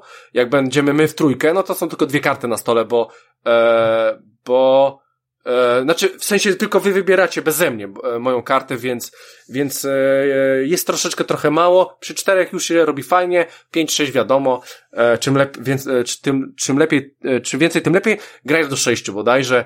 E, tam są takie fajne króliczki, bardzo ładnie to wygląda, bardzo ładnie wykonane. Więc Dixita jak najbardziej polecam. Na, na zjaranie, naprawdę na, zjaranie, no oczywiście w większym gronie, no bo mówię, no to działa na więcej osób, to nie jest tak, że ktoś się zjara i sobie zagra, bo sobie nie zagra i dwie osoby też sobie nie zagra. Trzy można próbować, więc e, bardzo fajna To ja ci dorzucę do tego e, Dixita od, jeszcze jedną rzecz. Od chuja dodatków e, powstało, e, jeżeli chodzi o to. No mm, słusznie jakby kategorie określiły, że to jest gra na zjaranie, jakby ona wynagradza tutaj no. odpowiednie y, po, abstrakcyjne, po, abstrakcyjne myślenie, myślenie, pobudzenie wyobraźni i z tego może być dużo zabawy, ale to nie jest jedyne miejsce, gdzie ten y, Dixit się świetnie sprawdza. I zależnie od tej oczywiście wersji, którą mamy i zestawu kart, żeby one nie były zbytnio właśnie takie tarotowo przytłaczające, ale no jakby tego jest y, dużo do wyboru, mm, to jest gra, która też się dobrze sprawdza z dziećmi. One mają niesamowicie abstrakcyjne myślenie i można się niesamowicie zaskoczyć właśnie dając im, no bo tu jest mechanika mega prosta, tak? Jakby wytłumaczenie jej jest no tak, spoko, tak, tak, tak, więc tak. jakby dzieciaki to łapią. Jakby nie, nie celuję już w konkretny wiek, bo to, to zależy indywidualnie od Tobie chodzi o, o Dixita teraz, Mówię tak? o Dixicie cały czas, że jakby granie w Dixita... Dobra jest z dziećmi. Granie w Dixita z dziećmi, kiedy właśnie ta, to abstrakcyjne myślenie nie jest uzależnione od upojenia alkoholowego czy narkotyków, ale po prostu prostu od otwartego umysłu dzieciaka jest całkiem też innym doświadczeniem i bardzo... Tak, tylko jeszcze zależy od, od dzieciaka, e, Nie no, Rafał, Jezu, bardzo często będziesz miał dzieciak, który ci powie no, takie proste rzeczy. Krystian, ja wiem o tym, wiesz, ale to oczywiście, no, że zależy od dzieciaka, jego wieku. wieku. Jakby znam też dorosłych, którzy powiedzą, że widzą po prostu kartę, no, jakby, wiesz, i, i tyle, no, więc tutaj słońce, nie... No, słońce, chodzi no. o to, żeby się na to nie zamykać, nie? Że jeżeli gdzieś w tym wszystkim mamy, mamy, wiesz, rozpatrywać opcję yy, wejścia do planszówki, być może właśnie jako, wiesz, gry rodzinnej, tak? Żeby, żeby sobie, wiesz, no, podyskutować wiem, z no. dzieciakiem, to ja uważam, że, że mega spoko, nie? I tutaj yy, pozdro do Tomka. Jestem bardzo ciekawy, co tam by się, wiesz, yy, urodziło. urodziło. Kiedyś Tylko, że, że ja, ja akurat, ja akurat osobiście miałbym do tego pewien, e, e, pewien, pewien, pewien, no, do końca by mi to nie siedziało, bo e, mówię, jedno dziecko ci wymyśli tak, a drugie dziecko ci wymyśli, że będziesz od razu wiedział. Ja, ja, ja w ogóle mam e, właśnie pewien, kurde, dyskomfort. E, po prostu, jak tak sobie przeanalizowałem ogólnie, bo grałem też z dziećmi w planszówki.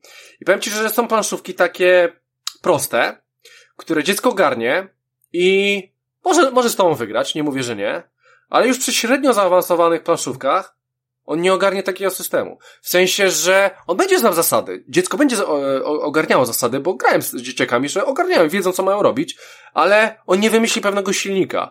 On nie stworzy pewnego kombosu. On nie zobaczy pewnych zależności takich, że aha, zrobię to, to, bo ono jest jeszcze za małe, pomimo tego, że zna zasady, pomimo tego, że na planszówce jest napisane 7+. Plus, czy nie, okej, okay, to na to wszystko... Nawet 12+. To, plus, to na to wszystko ja trzeba wiem, że... mieć, wiesz, poprawkę, jak tak, najbardziej, tylko, ale warto tylko, spróbować. O, oczywiście, Dixit jest prosty, Dixit jest prosty, można, można spróbować, aczkolwiek twierdzę, że co, co trzecie dziecko będzie takie, o którym Rafa mówisz, że ci coś fajnego wyjebie bo raczej... E... Myślę, że nie masz żadnych tak statystyk tak, tak samo jak ja, jeżeli Nie, nie mam, nie mam, ale nie mam, nie mam, ale... Wiem z doświadczenia, że takie sytuacje mogą być spoko, a to może być różnica, wiesz, w kontekście tego, spoko, czy grasz z sześciolatkiem, czy ośmiolatkiem. Chodzi o to, jak e... ktoś, ma, wy... jak ktoś ma wyobraźnię, to wiesz, widzi tam zupełnie inne rzeczy i to właśnie ta gra tak. wynagradza, nie? Bo, bo... Bardzo możliwe. Szczególnie jak się, wiesz, tak. zna swoje dziecko, to też jakby powoduje od razu, no, ułożenie całkiem no. inne. E, dobra. E, dobra, słuchajcie, kolejną planszówkę, o której chcę przelecieć, e, to są fasolki. E, I chcę nie powiedzieć szybko, bo jest bardzo fajna i to jest jedna z e, pierwszych planszówek, którą miałem. E, słuchajcie, gra jest od 3 do 4 chyba gra, czy, czy do 5. Od 3 do 5 chyba. Słuchajcie, gra polega na tym, że dostajecie 5 kart do ręki, to są fasolki. One są E, one są e, tam śmiesznie ponazywane, ale ja, ja zawsze określałem je ilością, ile jest. Na, na przykład mamy fasolkę z numerem 6, co oznacza, że w 120 kartach w całej talii jest ich 6. Jeżeli mamy fasolkę, z fasolę, kartę fasoli, taką śmieszną, fajną, e, z numerem 20, oznacza, że w tej talii jest 20 takich samych kart. I e, macie na stole dwa wirtualne pola, wasze. I będziecie je sadzić. Będziecie z ręki wykładać je na stół. E, I na przykład ja wystawiłem pierwszą, którą miałem, e, na przykład z numerem 20 i tam jest napisane, że jak na przykład uzbiorę 10 takich kart, czyli sporo, to dostanę 4 monetki, e, a na przykład tych 6, które są tylko w talii, wystarczą mi 3, żeby mieć na przykład 3 monetki. Więc w zależności od tego, jak dużo ich jest, tyle dostajecie przy zbieraniu monet. Okej. Okay. Cała zabawa polega na tym, że będziecie sadzić sobie je na stole. Będziecie sobie takie same, tak? Takie same. Więc mam na przykład trzy z numerem 8, e, dwie z numerem 20 na swoim stole. I będę tego szukał. I wykładam na, na stół dwie karty z biblioteki, z library. No ja to tak mówię, stali. E, I pytam się was, czy macie to, co, czego szukam. Powiedzmy, że szukam ósemki. Czy macie ktoś ósemkę? Dam wam dwudziestkę za ósemkę. I tu też jest fajna interakcja i tu też jest fajna opcja, że dam ci to, ósemkę za szóstkę, szóstkę za ósemkę, czy tam dwudziestkę, dam ci trzy dwudziestki za ósemkę. Fajna interakcja w to wchodzi. W du dużo luźniejszym klimacie niż Katan. I też spotkałem się z typami, którzy byli pojebani, którym po prostu musiałem, nie wiem, e, dać milion kart, żeby on mi dał jedną, bo takimi kurwami by, byli ale dlatego fajnie się z takimi osobami też grało. Więc e, pamiętam, że dużo, dużo w to prze, przeorałem naprawdę jest to bardzo fajna odmiana od Katanu w bardzo podobnym temacie, jeżeli chodzi o interakcję, którą polecam. I to jest koniec. Koniec e, o tego. E, słuchajcie, zostały nam dwie planszówki, o których chcę powiedzieć, więc e, wejdźmy w Seven Wonders.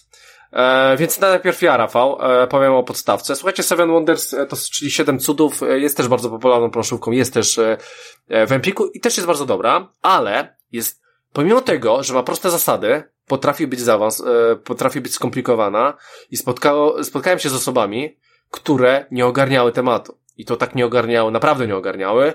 One na przykład mi po grze powiedzieli, powiedzieli, że one dalej nie wiedzą o co chodzi, pomimo tego, że to jest łatwa planszówka, ale już tak już tak wchodzi troszeczkę w średnio zaawansowaną. E, o co chodzi? Wybieramy sobie e, jeden z siedmiu miast, powiedzmy Rzym.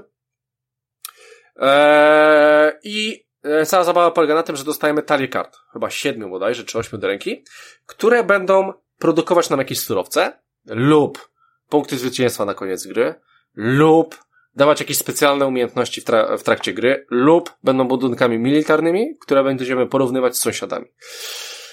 I teraz tak. E, gra składa się z trzech R, w których waszym zadaniem będzie wyciągnąć kartę ze swojej ręki i ją po prostu zagrać. Możemy zagrać ją. Po prostu zagrać, bo na przykład mam kartę, która produkuje jakiś surowiec, chcę ją zagrać, lub sprzedaję za hajs, lub e, mam cud, swój Rzym, e, mam cud do wybudowania, tam są specjalne e, te tury, e, poczekaj, etapy budowania tego cudu i na przykład za pierwszy cud, który da mi 5 punktów zwycięstwa, potrzebuję produkować dwa drewna, ale na, ja produkuję tylko jedno drewno. Okej. Okay. Dobra, więc, e, więc tak to mniej więcej wygląda. Po tym, jak zrobię tą jedną turę, wystawię powiedzmy karty z ręki i każdy to zrobi, to wymieniamy się kartami, więc ja daję ze swojej ręki, wybieram jakąś chujową kartę swojemu sąsiadowi po lewej i każdy tak daje swojemu sąsiadowi, więc karty cały czas będą krążyć, więc ważne jest, żeby sobie nie zostawić najlepszych kart pod koniec, bo pod koniec w ogóle e, e, oddaje się całą rękę. E, więc cała zabawa polega na tym, żeby na początku najebać się surowcami, żeby produkować różne surowce, ich chyba jest 8, 8, coś koło 8, żeby później w kolejnych e, etapach drugich, czy tam erach, drugiej, trzeciej, można wszystko kupować bez problemu. Ale, ale to jest, ale chcę tylko powiedzieć, że to jest jedna no ze strategii. Bo cała, ro, cała rozgrywka, eee... znaczy jakby chcę tylko powiedzieć no, o tym, no że cała rozgrywka jest podzielona na trzy ery. Jakby trzymamy rozdania tych kart i przy każdej e, kolejnej erze tych kart jest więcej. Więc e, jeżeli mówimy o chocie... Nie, nie jest więcej. Jest więcej, jest. jest więcej i w momencie, kiedy masz w pierwszej turze kolejną jakby konkretną mm, pulę kart, to w niej przede no. wszystkim surowcowo dominują karty, które mają tylko na jednej karcie jeden surowiec, więc poświęcasz tak. swoją turę na to, żeby mieć załóżmy jedną cegiełkę, a potrzebujesz trzech, żeby zrobić tam załóżmy ruch budowy cudu czy coś w tym stylu. Natomiast mhm. Y, już w drugiej turze w drugiej erze będziesz miał karty, które mają na jednej karcie dwie cegiełki. No tak, tak będzie. I to powoduje, że wtedy możesz e, nadrobić wszystko, jeżeli się przygotowałeś do tego wcześniej. Plus są oczywiście karty specjalne, które powodują, że na przykład e, jeden surowiec zamienia się na drugi albo że coś możesz kupić taniej od y, sąsiada, bo nie kosztuje cię dwóch monetek albo jed, tylko jedną. Jeżeli... Tak, bo, bo tutaj, bo poczekaj, bo, bo ja Rafał o tym nie powiedziałem, bo słuchajcie, jeżeli nie macie surowców, to też wchodzi o, fajna opcja. Patrzycie, co mają wasi sąsiedzi. Ale sąsiedzi, ani wszyscy gracze. Jeżeli ja do tego, dre, do tego cudu potrzebowałem dwa drewna, mam tylko jedną, patrzę, kto ma drewno z moich sąsiadów. Jeżeli ktoś ma, to mu płacę e, dwa hajsu. No i Rafał powiedział o specjalnej karcie, która powoduje, że sąsiadowi płacisz jedną monetkę zamiast dwóch. Boże, płacisz dwie monetki za, za to, żeby po prostu użyć sobie ten surowiec. E, to Rafał chciał powiedzieć. E, poczekaj Rafał, bo jeszcze chciałem e, powiedzieć o jednej rzeczy, którą chyba minąłem, że, że tak jak Rafał powiedział. I słuchajcie, jak wejdzie trzecia era, to w trzeciej erze nie produkuje się żadnych surowców. Więc jeżeli na początku zjebaliście, Albo jeżeli wasi sąsiedzi nie mają danych surowców. Ostatnio tak miałem w ogóle, kurwa. Miałem jedno drewno, a moi sąsiedzi nie mieli drewna. Mój cud właśnie miał dwa drewna. I nie mogłem zrobić swojego cudu. Aczkolwiek nie muszę go robić. To jest opcja. E, on mi może dać, ale nie znaczy, że wygrałem czy przegrałem. Bo tam się punktuje inaczej. E, za wszystko. E, więc mia miałem taką jazdę i, i to było śmieszne. Więc mniej więcej na tym polega ta mechanika. Poza tym wchodzą karty, ka karty militarne przy podsumowaniu ery. Trzeba zobaczyć, ile macie kart militarnych z symbolami. Chodzi o te symbole. Jak macie więcej, dostajecie punkty zwycięstwa. Jak, jak nie, to dostajecie minusowe albo przeciwnicy. E, no i na tym to mniej więcej polega. Fajne jest to, że ta ręka cały czas chodzi, że te karty cały czas chodzą, że trzeba kombinować, żeby dać chuj, coś chujowego przeciwnikowi, i żeby, żeby samemu sobie dobrze zoptymalizować to. Może być to troszeczkę skomplikowane, faktycznie, bo to jest mm, początkowo skomplikowane. Parę rund powinno się ogarnąć. Jeżeli po jednej erze nie, nie wiecie o co chodzi, to, e, to słuchajcie innych podcastów po prostu może. E, albo nie wiem. E, wyrzućcie ją przy, do, do śmieci. Nie, ale e, se, serio mówiąc, może być skomplikowana na początek, więc e, bierzcie to też pod uwagę i tak jak powiedzieliśmy, trzy osoby spoko, cztery osoby plus, to działa dobrze. Ona chyba w ogóle ma do sześciu graczy aż, więc sporo. Można, e, można grać więc... tak jak jakby tyle, ile jest cudów poniekąd, nie? Ale to 7, to, to a, a, bardzo możliwe, może masz rację, tak. E, powiem wam jeszcze tak. że jeżeli, więc bardzo ją polecam, tylko że to jest, może być skomplikowana planszówka, więc bierzcie to pod uwagę. E, I powiem wam tak, e, nie mówiliśmy jeszcze o planszówce, w którą gra się dobrze w dwie osoby. W parze na przykład. Więc, e, nawiązując do Seven Wonders, e, mamy taką planszówkę. Ja mam ją w domu, chyba Rafa ma ją w domu, więc e, Rafał, bo ty masz, ty masz duel czy nie? Ja duela nie mam, ale w duela grałem. Aha, Jakby okay. to jest też, no to, to, jest a, też jedna z całej no, serii. I okay, no, no, no, okay. plus oprócz tego ostatnio raptem tam przez ostatnie dwa tygodnie kilkukrotnie e, w trzecią jakby wersję taką skróconą można by rzec e, związaną z tym, tym też jakby całym e, uniwersum ogrywaliśmy i, i, i tej chyba ty nie znasz z kolei architekci. O duelu możesz powiedzieć, nie, ale... o duela nie pamiętam dokładnie, bo, bo w zeszłym roku w niego grałem i on faktycznie jest skupiony skupiony na face to face yy, rozgrywce. Tak, po, po, poczekaj, poczekaj Rafał, bo, bo zaraz, zaraz o tym powiesz. Ja tylko chcę powiedzieć, bo nie będziemy mówić o duelu, bo duel to jest po prostu Seven Wonders tylko dla, dwie, dla dwóch osób i tam jest mechanika zrobiona z piramidy, to, to fajnie działa, fajnie wygląda. To musicie sami sobie zobaczyć, ale wam tylko powiem, że to jest naprawdę bardzo dobra planszówka, jeżeli chcecie grać tylko w dwie osoby. Eee, jeżeli wam się spodoba, to może w Seven Wondersa wejdziecie na więcej osób, w zależności czy, czy macie też e, możliwości też takie, tak? Ale jeżeli miałabym coś polecić, bo nie, nie mówiliśmy o żadnej planszówce stricte na dwie osoby, to to jest dobra planszówka i naprawdę ją polecam. Jeżeli czegoś poszukujecie, bierzcie Seven Wonders e, Duel. To jest troszeczkę skomplikowana, ale, ale już jest taka, już jest jakiś system, już jest jakaś mechanika, już coś się dzieje, już, już jakiś fajny początek, a jeżeli pyknie, no to, no to czas może wejść na wyższy poziom.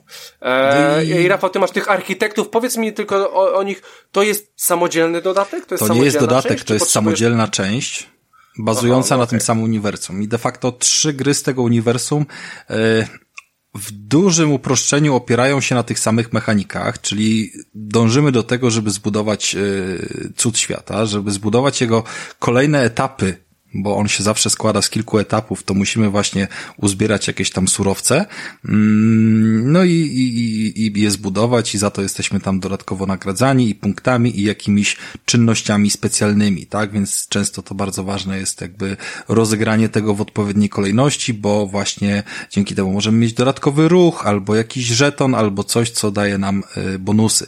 I dlatego wiele rzeczy się łączy w tym uniwersum, chociaż są one całkiem inaczej porozrzucane. Mm, w mojej ocenie, jeżeli ktoś faktycznie zakłada, że, że chce po prostu planszówkę do gry w dwie osoby, to jak najbardziej pojedynek, y, proszę bardzo. Y, ale jeżeli mielibyśmy tutaj mm, postawić y, jakąś grę na początek, która w mechanikach jest trochę prostsza, a przede wszystkim szybsza niż Cudy Świata, to jest właśnie wersja architektów.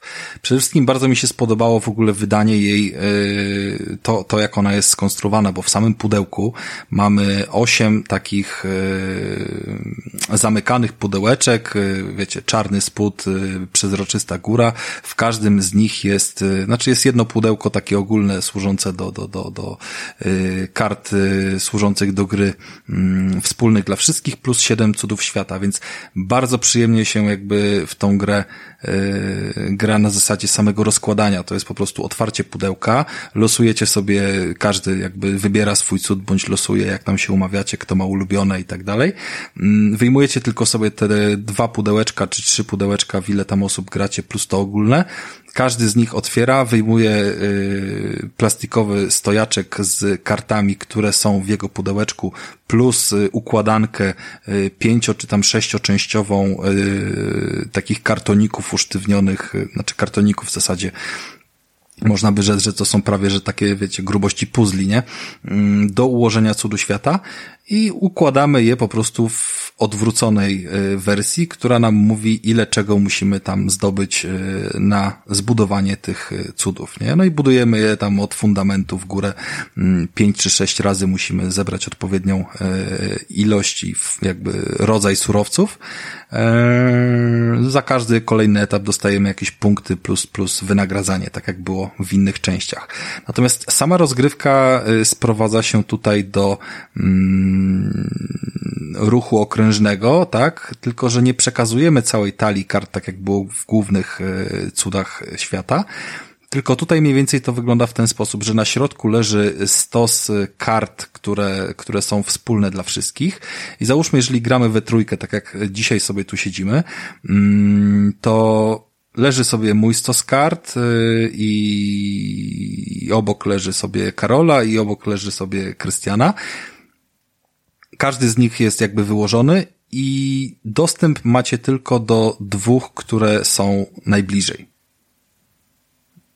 Nie wiem, czy to dobrze obrazuje, ale przy trzech osobach wychodzi na to, że, że, że ma się dostęp do wszystkich, ale przy, mm, przy większej ilości osób już, już mamy dostęp tylko do swojego lewego i prawego sąsiada, jeżeli chodzi o karty y, po jego stronie. I tam karta jest zawsze na wierzchu. Karty sąsiadów są zawsze odkryte więc widzimy, jaka karta jest następna. Widzimy, że jeżeli sąsiad wykonuje ruch, bierze sobie jakąś kartę, która tam e, jest. One są oczywiście podobne, bo są karty wojny, karty surowców, e, karty specjalne e, z jakimiś tam gwarantowanymi na przykład punktami albo, albo uprawniającymi do jakichś tam żetonów specjalnych, które dają te, te funkcje, wiecie, zamiany surowców, czy tam innych takich yy, perków, które, które zmieniają jakby trochę mechanikę rozgrywki.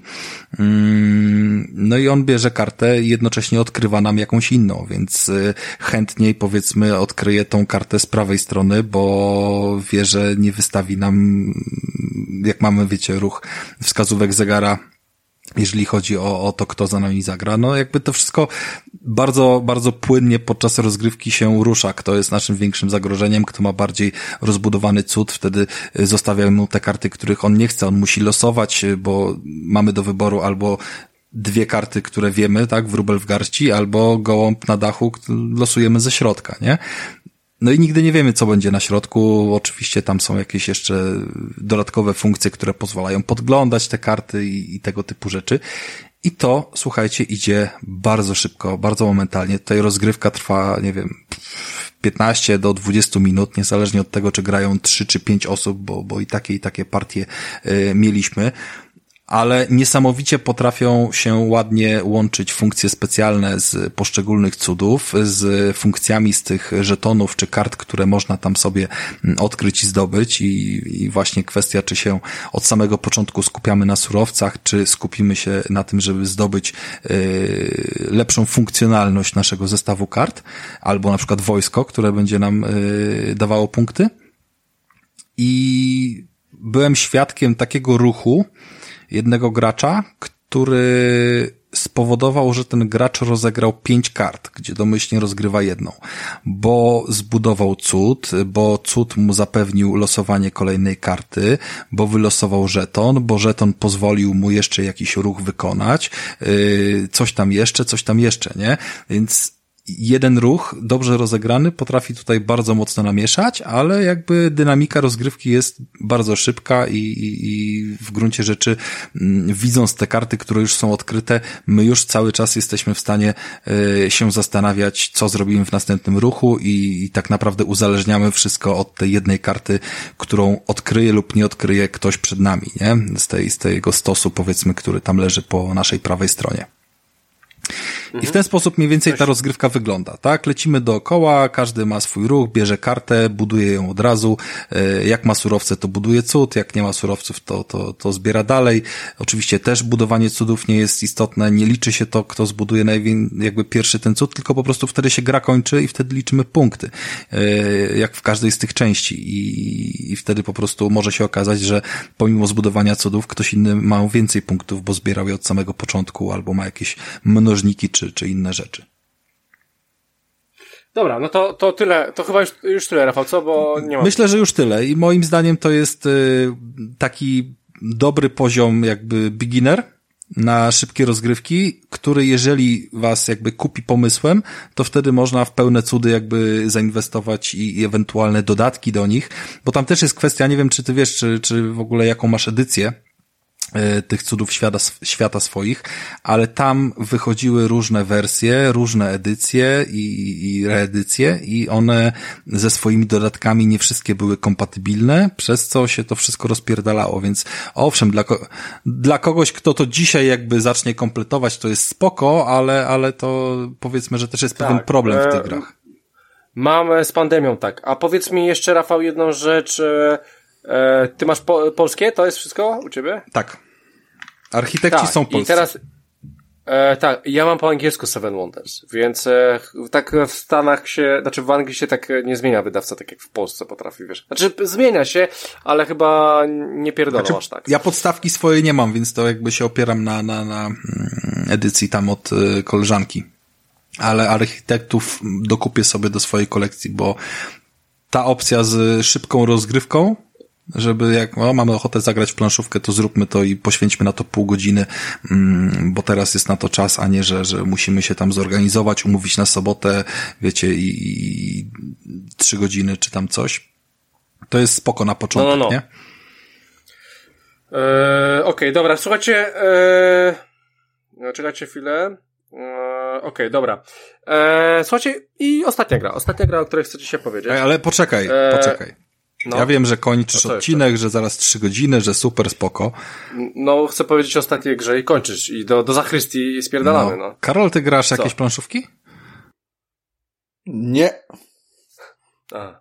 A grałeś w ogóle w cokolwiek? E, znaczy inaczej, kojarzę te, które tutaj wymienialiście, ale z planszówkami mam tyle wspólnego, co aż nawet nie mogę wymyślić przykładu. Okej. Okay. Grasz w Macao? E... No tak. To, to... A, a, a wiesz, co to jest kurnik? Rafał, grałeś na kurniku? No pewnie. Kiedyś grałem na kurniku, kiedyś się grało, ale... No nie, no kiedy? Ja, ja, ja teraz nie gram, też kiedyś grałem. A czy dalej okay, funkcjonuje, no żeby nie było, ale... Tak, jest, jest, widziałem. Jest, jest, jest słuchajcie, taka strona swoją drogą z y, trochę szarej strefy, bo, bo ona oczywiście nie ma nic wspólnego z oficjalnym jakimś tam wsparciem. Ej, ale, I... ale ona w ogóle wygląda tak samo. Ona wygląda to, tak samo. Ja nie znam tej strony. Ona wygląda tak samo od 30 lat. Ona wygląda ale, tak samo. Ale, ale Krystian, ty mówisz o jednej rzeczy, a ja o drugiej. Poczekaj. Aha, okej, okay, sorry, dobra. Kurnik no, kurnikiem, no, oczywiście on ma te swoje podróbki, no. tam wiadomo, i Scrabble, i Monopoly, i jakieś tam inne kulki, pierdoły, wszystko jest.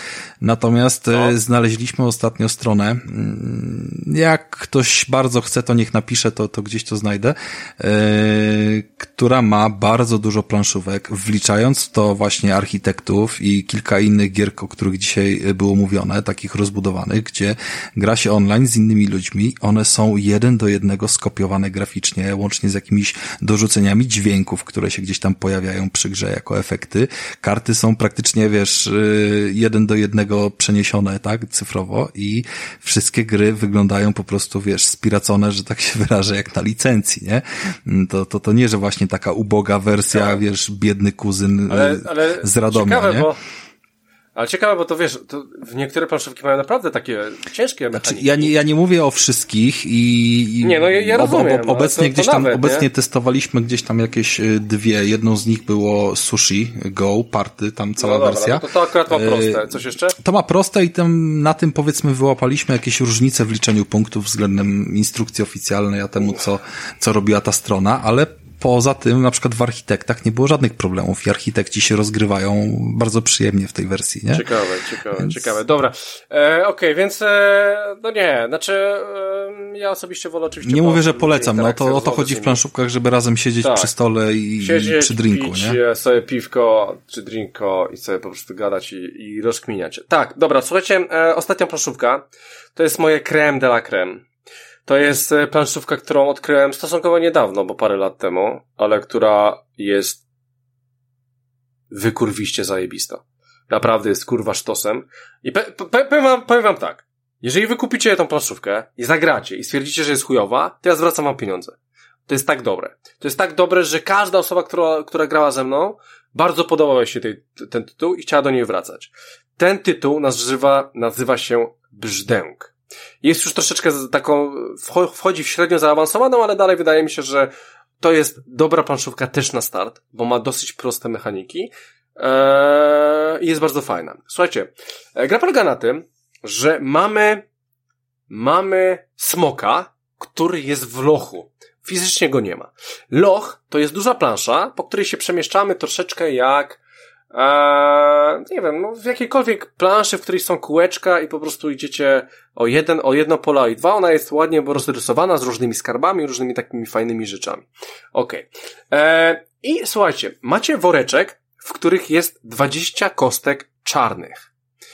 E, cała zabawa polega na tym, że jeżeli będziecie robić brzdęk, czyli tytułowy brzdęk, wasza kosteczka, waszego koloru, powiedzmy jestem graczem czerwonym, wchodzi do tego woreczka, trochę jak w skrablach. I w sytuacji, w której budzi się smok, atakuje nas przeciwników i ciągniemy z tego woreczka, na początku dwie kosteczki, później trzy, później cztery. Jeżeli będzie to wasza kosteczka, to oznacza, że dostajecie damage, tak? I macie chyba 10 życia każdy ma i później umieracie. Cała zabawa polega na tym, że to jest połączenie planszówki, planszówki e, i chodzenie po planszy i rozkminianie, co jest na tej planszy i karcianki, bo dostajecie pakiet 10 kart bodajże, w której w której po prostu będziecie wystawiać, to będzie wasza ręka, on, będziecie ją później tasować i będziecie kupować nowe karty, które są na stole. Cztery są standardowe, każdy może je kupować, bo one są cały czas na tym stole, a sześć będzie się zmieniało. W tym będą karty, które budzą smoka, więc ciągniemy sobie w woreczku różne rzeczy. I cała zabawa polega na tym, że wy musicie sobie stworzyć tak talię, to jest, to jest proste robienie tej talii, bo karty są proste i nie są skomplikowane, żeby chodzić sobie tym pionkiem po tej planszy, dojść do skarbu, najlepiej e, to są lochy, więc e, na, najlepiej i, i, i z wejścia iść na sam dół, gdzie jest skarb o, o największej wartości i wyjść tą samą drogą albo inną, e, przed innymi.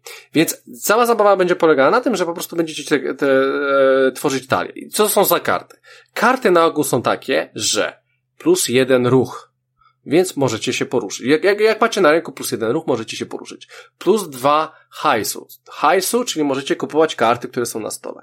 Plus jeden brzdęk, no to niestety wasz pionek trafia do woreczka. E, albo tam jeszcze są jakieś karty, które e, mają atak, bo będziecie trafiać na różnych przeciwników też i możecie ich po prostu atakować, jeżeli chodzi o karty. E, więc są karty z atakiem, Eee, ale, ale to na razie olejcie, bo to, to jest grubsza sprawa. Na, na razie nie bierzcie tego pod uwagę. Eee, I poza tym e, będziecie jeszcze, e, nie, jeszcze będą takie karty specjalne pod punkty zwycięstwa pod koniec gry. E, mniej więcej to. I będą dochodziły te sześć kart, one będą różne. One będą się, będą się cały czas zmieniać, bo będziemy je dokładać. I tam będą fajne rzeczy. Tam będą takie fajne rzeczy, które będziesz miał ty do końca gry, bo nikt inny tego nie będzie miał. I tam można sobie stworzyć coś, coś, coś fajnego z tyka. Tylko trzeba brać pod uwagę, że jeżeli ciągniecie pięć kart i nie, nie traficie na przykład karty, która mówi, że możecie się poruszyć na planszy, to się kurwa na niej nie poruszycie. Więc trzeba też to wszystko dobrze rozkminić. E, I są takie karty, które są mocne, ale powodują, że e, no, plus jeden brzdęk, więc kostka idzie do tego. Poza tym chodzicie po tej planszy, na tej planszy macie na ogół e, lightowe rzeczy, od, od, od, od, odpalacie skrzynki, e, możecie się też leczyć, bo są serduszka, czy e, na przykład są, jest sklepy, są sklepy, można na przykład kupić sobie różne ciekawe rzeczy. Bo jeżeli weźmie, wejdziecie, weźmiecie skarb, to na ogół wypierdalacie z planszy. Na ogół. Mówię teraz, e, nie będę wchodził w szczegóły, bo można zrobić inne rzeczy. I jeżeli wyjdziecie jako pierwsi, to przeciwnicy mają cztery tury, żeby wypierdolić stamtąd, bo jak nie to umierają. E, bo jak nie, to będziemy ciągnąć co turę kostki i będziecie ich napierdalać. Wy już wyszliście, więc wam się już nic nie dzieje, jak będą wasze kostki. Więc to jest bardzo fajna sp e, sprawa, że albo bierzecie skarb, który jest niżej, nie, który jest wyżej, czyli bliżej was, który jest chujowo warty i szybko spierdalacie, albo idziecie ni niżej, tam dłużej, więcej tur potrzebujecie na to, bo macie fajne karty na ręku, które będą powodowały to, że po prostu ten powrót będzie dłuższy, więc trzeba też uważać, bo jeżeli zostaniecie na dole i zginiecie, a w tej grze wierzcie mi, że 70% moich gier ginąłem, e, zanim wyszedłem, tak łatwo tam zginąć, to nie dostanę żadnych punktów. Bo jeżeli zginie, bo tam lochy są podzielone na tam super lochy na samym dole i, i piętro wyżej. I na tym samym, na samym dole zero punktów, jak zginiecie. Na tym wyżej dostajecie, ale nie dostajecie punktów za wyjście. Jakieś takie głupoty. Słuchajcie, gra jest zajebista, gra jest przekurwista, bo fajnie można grać z, można rozkminiać się z przeciwnikami. Nie, chyba nie ma tam aż takiej interakcji, ale widzicie, co jest na stole, chcecie to kupować, stworzyć sobie jakąś fajną, ma, mały silniczek. Tam, tam specjalnych, skomplikowanych rzeczy nie zrobicie, to nie jest ta gra, ale, ale zrobicie fajne rzeczy, które, które może zaczną działać i po prostu rozkminiać przed, przed innym graczem, żeby chodzić po tej planszy i e, i po prostu wziąć ten skarb i spierdolić. Super. E, plansza jest zrobiona w ten sposób, że jak ją odwrócicie, od, odwrócicie, to macie inne lochy. Więc e, tam są takie łatwiejsze lochy i cięższe lochy, więc możecie sobie zacząć od tych łatwiejszych. To jest fajne. E, słuchajcie, gra mi się gra super. Ja uwielbiam w to grać i wszyscy po prostu uwielbiają w to grać, bo jest pewna adrenalina, trzeba rozkminiać, łatwo zginąć e, i po prostu sobie kupujecie te, te karty, które są na stole, jest to super. E, gra ma dwa dodatki czy trzy, ma dodatkową opcję w, e, brzdęk w kosmosie, to jest zupełnie co innego, ma tryb Legacy, o którym kiedyś też powiem. E, I słuchajcie, co jest ciekawe, Gra ma dedykowaną aplikację, nazywa się bodajże Renegade, chyba tam w instrukcji jest w ogóle opisane. Ona wspomaga trochę planszówkę. Bo na, na, na przykład jest coś takiego. E, odpalacie ją, odpalacie tą grę i tak dalej i, i macie trzy, trzy zależności na telefonie, powiedzmy. Jeżeli ktoś rzuci brzdęku w sumie plus trzy, to naciskacie to. I jeżeli to naciskacie, to albo pojawią się dobre rzeczy, albo, albo złe rzeczy, albo się nic nie pojawi. Więc to jest taki dodatek. Troszeczkę urozmaica grę, że na przykład, jeżeli ktoś poruszy się w tej turze o plus trzy, czyli trzy albo więcej, o, o, co jest dosyć trudno, ale czasami się tak zdarzy, to klikacie na ten, ten, tą zakładkę na telefon i albo coś się stanie, albo się nie stanie. I to jest fajne, bo czasami przez przypadek można kogoś upierdolić, albo coś fajnego zrobić. E, I na telefonie fajnie też e, ta aplikacja zapisuje wasze punkty. Ona wszystko fajnie zlicza, wy nie musicie, po prostu klikacie, czy macie to, czy macie to, czy macie to i ona wam liczy punktację, jest super zrobiona. Więc to jest taki dodatek do planszówki, nie musicie tego używać, ale to jest taka fajna opcjonalna sprawa do brzdęku. Więc słuchajcie, to jest koniec dziś, dzisiejszego odcinka i to jest planszówka, którą na koniec wam polecam, bo jest przegenialna. Powiem wam, że nawet w dwójkę jest spoko, bo tam zabiera się trochę skarbów, ale no nie, no, no 3-4 działa to zdecydowanie lepiej. Tak, bo, bo, bo jest ciężej, bo, bo ktoś wam może zabrać skarb, musicie iść niżej, więc 3-4 jak najbardziej, nie, dwójkę chyba nawet nie polecam. E, e nie, dwójki nie polecam. 3-4. E, to jest minimum. Naprawdę polecam, jest super, jest, jest to moje odkrycie z tych e, lżejszych planszówek, to jest, to jest tytuł przezajebisty. Dobra, i słuchajcie, ja kończę, ja kończę teraz powiem wam, co się dzieje. To był, to był odcinek, który mówił o początkowych planszówkach. Mam w opcji jeszcze średnio zaawansowane i zaawansowane. E, teraz tak. Ten odcinek pojawił się ze względu na to, że a, nie było Mikołaja, chociaż jakby był, to też by się pojawił, ale, bo na razie jesteśmy w trakcie ogrywania gier, fajnych, nowych i mieliśmy to, to był temat zastępczy. I słuchajcie, kolejny taki temat zastępczy, tak sobie pomyślałem, że pojawi się za rok. Mniej więcej. Nie wiem, pira za drzwi. Około za rok. I do tego roku, co jakiś czas, będę wam wrzucał do odcinka e, planszówki. Jedną planszówkę. Powiedzmy na, na 10 minut. Tylko, że to będą podstawowe planszówki. Takie lightowe. Bo dzisiaj wam podałem planszówki, które polecam. A na, na, następnym razem będę wrzucał planszówki, które ogrywałem. Łatwe planszówki. Takie na start. Ale niekoniecznie muszą być dobre. Mogą być dobre, może będą chujowe. Ale to będzie coś, co po prostu ogrywałem na, zasad, na zasadzie recenzji. Co jakiś czas. Nie mówię, że co odcinek, bo może nie. E, słuchajcie, jest opcja, żeby przyspieszyć odcinek o średnio zaawansowanych planszówkach w zależności, czy wam się po prostu podobało. Chcę jakieś e, fajne komentarze pod odcinkiem. Ej, kurwa, Krystian, zajebisty odcinek. Weź, weź, bo ja chcę usłyszeć o tych lepszych planszówkach. O tych bardziej zaawansowanych na 2-3 godziny, o mózgojebach już takich e, rozszerzonych. Spoko. Ale muszę, muszę wiedzieć, e, czy chcecie. Ja jestem przekonany, że wolą posłuchać o się... starym odgrzewanym kotlecie z Game Passa, niestety. E, no, spoko. I będzie. I takie będą, bo już są w kolejce. Nawet by były dzisiaj. E, więc to, e, słuchajcie, tak, e, tak się gra w planszówki, tak się wchodzi w ten świat. Więc ja jak najbardziej e, namawiam was, weźcie z jakichś znajomych. Ja mieszkam w Anglii. U mnie jest trochę trudno kogoś znaleźć do gry. Ale jest tyle grup, że znalazłem sobie kogoś, zapraszam sobie ludzi, ja idę do kogoś i gram z Polakami w Anglii, więc jak ja mogę to wy w Polsce tym bardziej możecie, a wierzcie mi, to jest lepsze niż granie na konsoli. Krystian, my w Polsce nie potrzebujemy wymówek, żeby się napić. No, dokładnie. A, spokojnie, ale nie, nie, powiem ci, że ja za bardzo nie piję, bo, bo przegrywam. Po prostu. E, jak dużo wypiję, to, to przegrywam i to nie ma sensu. Szczególnie jak jeszcze tłumaczę zasady, to jak wypiję, to już nie chce mi się grać w te bardziej skomplikowane planszówki. Nie, no wiadomo, A lubię wiadomo, grać wiadomo. bardziej skomplikowane planszówki, no. Dobra, słuchajcie. E, 208 odcinek e, dobiega końca. Karol, jak ci się nagrywało? Takie, ja wiem, że dzisiaj e, po prostu pół odcinka takie było i to było już zaplanowane, ale e, jak ci się podobało ogólnie? Jak ci się podoba podcasting i tak dalej? Wiesz co, bardzo fajne doświadczenie, tylko no, żałuję, że nie mogłem się wypowiedzieć, gdyż trafiłem na temat, którym kompletnie jestem osobą zieloną. Niemniej jednak, y, patrząc na waszą dyskusję tak z boku, to wiem, że temat planszówek stoi przede mną otworem. Co prawda mogę się w nim bardzo łatwo zgubić, jednak O, uważam, że jest Dzwory. to temat, który na pewno po, powinien zostać rozwinięty w następnych odcinkach, ale i też w ogóle przedstawiony ludziom właśnie w takim sposób, tak jak mi teraz kompletnie nie znającemu No, tego. ja, o to mi w chodziło. bardzo prosty chodziło. sposób, w konkretny sposób i też... Nie e, wynudziłeś się jednym słowem. Dokładnie się nie wynudziłem, bo siedziałem i słuchałem was. Co prawda nie miałem co dorzucić od siebie, poza tym, że kojarzyłem kilka gier, ale było to dość ciekawe wsłuchać waszej dyskusji i wciąć się co jakiś czas. Więc na pewno coś z tego Tak. wyciągnąłem zarówno jako pierwszy odcinek podcastu, w którym wystąpiłem i zarówno też w tematyce, w której tutaj miałem okazję się przyglądać.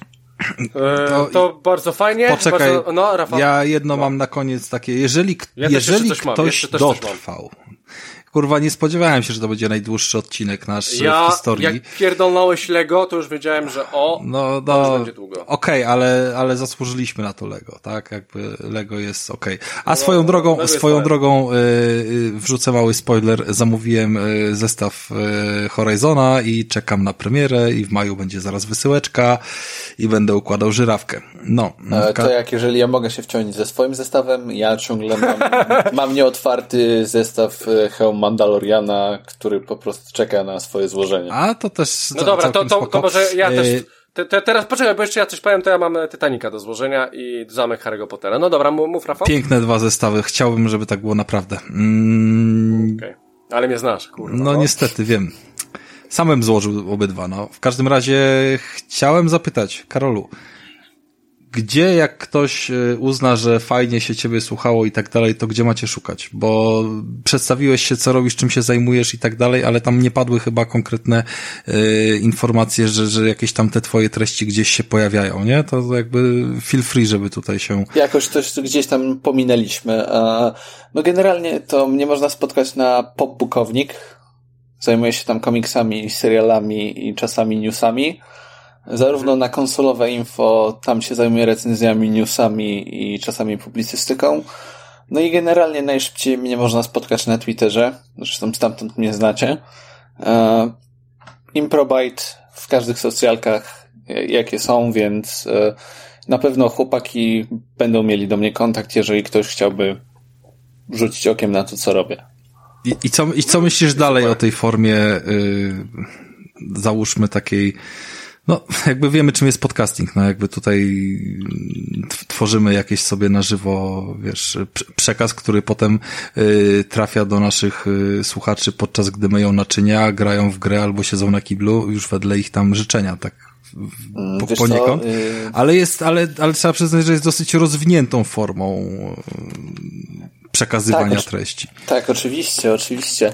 E, wiesz co, no to jest jakby można powiedzieć naprawdę mój pierwszy raz, więc a, można powiedzieć, że doświadczenie od kuchni było dość y, ciekawe. Nie wiem, czy ktoś mnie będzie chciał w jakimś następnym podcaście, ale jeżeli będę miał taką okazję, no to na pewno z niej korzystam. Z- zwłaszcza jeżeli to będzie jakaś tematyka, która na przykład będzie mi bliższa. Więc e, jeżeli będzie mi dane, no to na pewno skorzystam gdzieś tam dorzucić swoje trzy grosze, w zależności od tematu czy miejsca, w którym akurat ten podcast się pojawi. Spoko. My się nigdy nie zamykamy jakoś tak strasznie. Ostatnio nawet też częściej gości mieliśmy. Jak jakieś e, ciekawostki i, i fajne tematy będziesz miał, to też się, wiesz, yy, feel free, żeby się odezwać i, i zaproponować coś, tak? No bo to wiadomo, że Jasne. wychodzi różnie. Dzisiaj, dzisiaj była taka sytuacja, jaka była, ale to się w sumie dobrze złożyło, bo się wszystko przyspieszyło. Krystian, E, finiszuj. Dobra, e, tak, ale... E, Dojdź już, proszę cię, dojdź już. Nie, dobra, nie, nie, jeszcze, jeszcze nie, jeszcze nie. E, jak już powiedziałem, e, o planszówkach średnio zaawansowanych powiem za rok, gdzie E, powiem jeszcze o wielu planszówkach, które wykorzystują tablet i aplikacje, bez których po prostu nie ruszą. E, I to są bardzo fajne planszówki i bardzo fajnie e, urządzenia mobilne są w stanie urozmaicić wam planszówkę i wprowadzić nowe rzeczy, o których mm, pewnie nie mieliście pojęcia. E, to jest jedna rzecz, natomiast zaawansowane, takie najlepsze i takie moje topy też, a chociaż w średnio zaawansowanych też są, ale moje topy opowiem wam za dwa lata i tam powiem też o planszówkach, ponieważ one na ogół są zaawansowanych, które e, przechodzi się, które przechodzicie i możecie wypierdolić, bo one się nie, do niczego nie nadają, bo się nakleja na nie naklejki, bo się robi różne dziwne rzeczy z nimi i takie e, sprawiają bardzo ogromną frajdę. To będzie odcinek za dwa lata, to będą zaawansowane planszówki, e, które będą zajebiste. Oczywiście, tak jak mówiłem, proces można przyspieszyć, wiecie jak, e, piszcie do mnie i mówcie, że jestem zajebisty i będzie ok. I to na tyle. Ponad trzy godziny, duży odcinek, 208 odcinek dobiega końca. Eee, ja miałem na imię, aha dobra, oczywiście wchodźcie na bezimienny.pl, tam wrzucamy odcinki, YouTube, e, Twitter, tam też jesteśmy, ostatnio coś nawet na Twitchu się dzieje, e, więc fajnie, pamiętajcie, mamy bezimienny Twitch, więc zobaczcie sobie, e, tam jest chyba 18 tysięcy osób już nas followuje, czy 18, mogą się pomylić. Dobra, dobra, nie pierdol, e, ale trzeba przyznać i powiedzieć to oficjalnie, że poczyniliśmy pewne kroki i te kroki polegały na tym, że odzyskaliśmy nasze konto, które tego. jeden z byłych członków podcastu y, zabrał i wyjechał z nim za granicę, ale odzyskaliśmy je. Mamy nasze oficjalne konto, oficjalne konto jest... Ale to nie ja byłem, ej, o co ci chodzi? Ale nie powiedziałem, że ty. No, a, no a kto wyjechał za granicę? Jezu święty, no nie chciałem, nie no chciałem, dobra, no nie, chciałem dobra, wszystkich, mów, okay. nie chciałem wszystkim mówić, dobra, okay, że szukałeś tego, kurwa, jak nie wiadomo czego, gówna no, w polu, myślałem, a, ja. dobra, okazało okay. się na końcu, że to Tomek miał te pasy, no w każdym tak, razie, tak, tak. Drama, w każdym drama. razie mamy te dostępy, zaczynamy coś tam się e, z tym pieścić i to raczej będą takie luźne wstawki, nie że planowane na regularne godziny, ale, ale no coś po prostu czasem chcemy wyjść z tego, z tego, no bardziej wiecie, na żywo może też podsuwacie, ogólnie podsuwacie nam dobre pomysły, jak do nas piszecie, więc y, nie, nie ustawajcie w tym, może bo, być, tak. bo widzicie, że tych materiałów różnych, nietypowych, wykraczających trochę poza same recenzje świeżych gierek y, wpada ostatnio i, i, i sama recenzja y, po 25 latach Metal Geara spotkała się też z ciepłym przyjęciem, tak, co to było ciekawe. Znaczy ja tak? nie wiem, czy ja nie wiem, czy e, sama recenzja była ciekawa, czy milczenie Krystiana było ciekawe przez godzinę, ale tak czy inaczej wyszło dobrze. Zobaczymy, jak pójdzie to, po dzisiaj. To, to, to, są, to są subtelni, bo nie mówią wprost, tylko mówią, no fajna mhm. recenzja. No okej, okay. a nie mówię, e, e, dobrze, że Krystianie nie było. Dobra, e, spoko, więc słuchajcie, wpadajcie tam. E, oczywiście jesteśmy na różnych aplikacjach podcastowych. E, mamy swojego maila bezimienny podcast mapa.gmail.com i mamy również tego e, własnego Patronite'a. E, o Patronite powiem więcej za dwa tygodnie, bo to już będzie pomału e, ta, ten czas, żeby wam mówić, co chcę zmienić w nim, żeby było jeszcze bardziej zajebiście. Więc patronite.pl wpiszcie bezimienny podcast. I to tyle. Słuchajcie, 208 Ty, a, a czekaj, a, a, No ja miałem... Krystian. No co, kurwa? Ale ci się już chce siku, co? No nie, no ale chcę coś zjeść do chuja, no... no a, w ogóle 14 kwiecień dzisiaj w ogóle zapomniałem. 14 kwietnia wtedy nagrywamy. Dobra, mów. Nigdy nie robiliśmy jednej rzeczy. Nie mówiliśmy o tym, żebyście nas udostępnili. Zawsze tylko mówiliśmy, gdzie jesteśmy i tak dalej. Może tutaj jest jakaś kwestia niewykorzystanego potencjału. Może zróbmy to dzisiaj. Może powiedzmy, udostępnicie nas, dlaczego by nie w końcu. Okej, okay, dobra, udostępnijcie. Drodzy słuchaczu, udostępnijcie nas. Już? Mogę, Rafał, skończyć? Z przyjemnością. Okej, okay, dobra. Słuchajcie, ja miałem na imię Christian Kender. To był 208 odcinek, z nami nagrywał. Karol Riebans. Okej, okay. dzięki Karol. Doczytał. E, był z nami Rafał Radomyski. Dzięki, cześć. E, pożegnałeś się, Karol? Tak. Okej, okay, dobra, więc dzięki Karol, że wpadłeś. E, słuchajcie, to był 208 odcinek podcastu bezimienny. My słyszymy się za dwa tygodnie. E, wesołych świąt, szczęśliwego jajka, zabicie króliki, napierdalajcie w brzdęka e, i tego was, wam życzymy. A my słyszymy się po świętach za dwa tygodnie. Więc do usłyszenia, drodzy słuchacze. Trzymajcie się. Hej!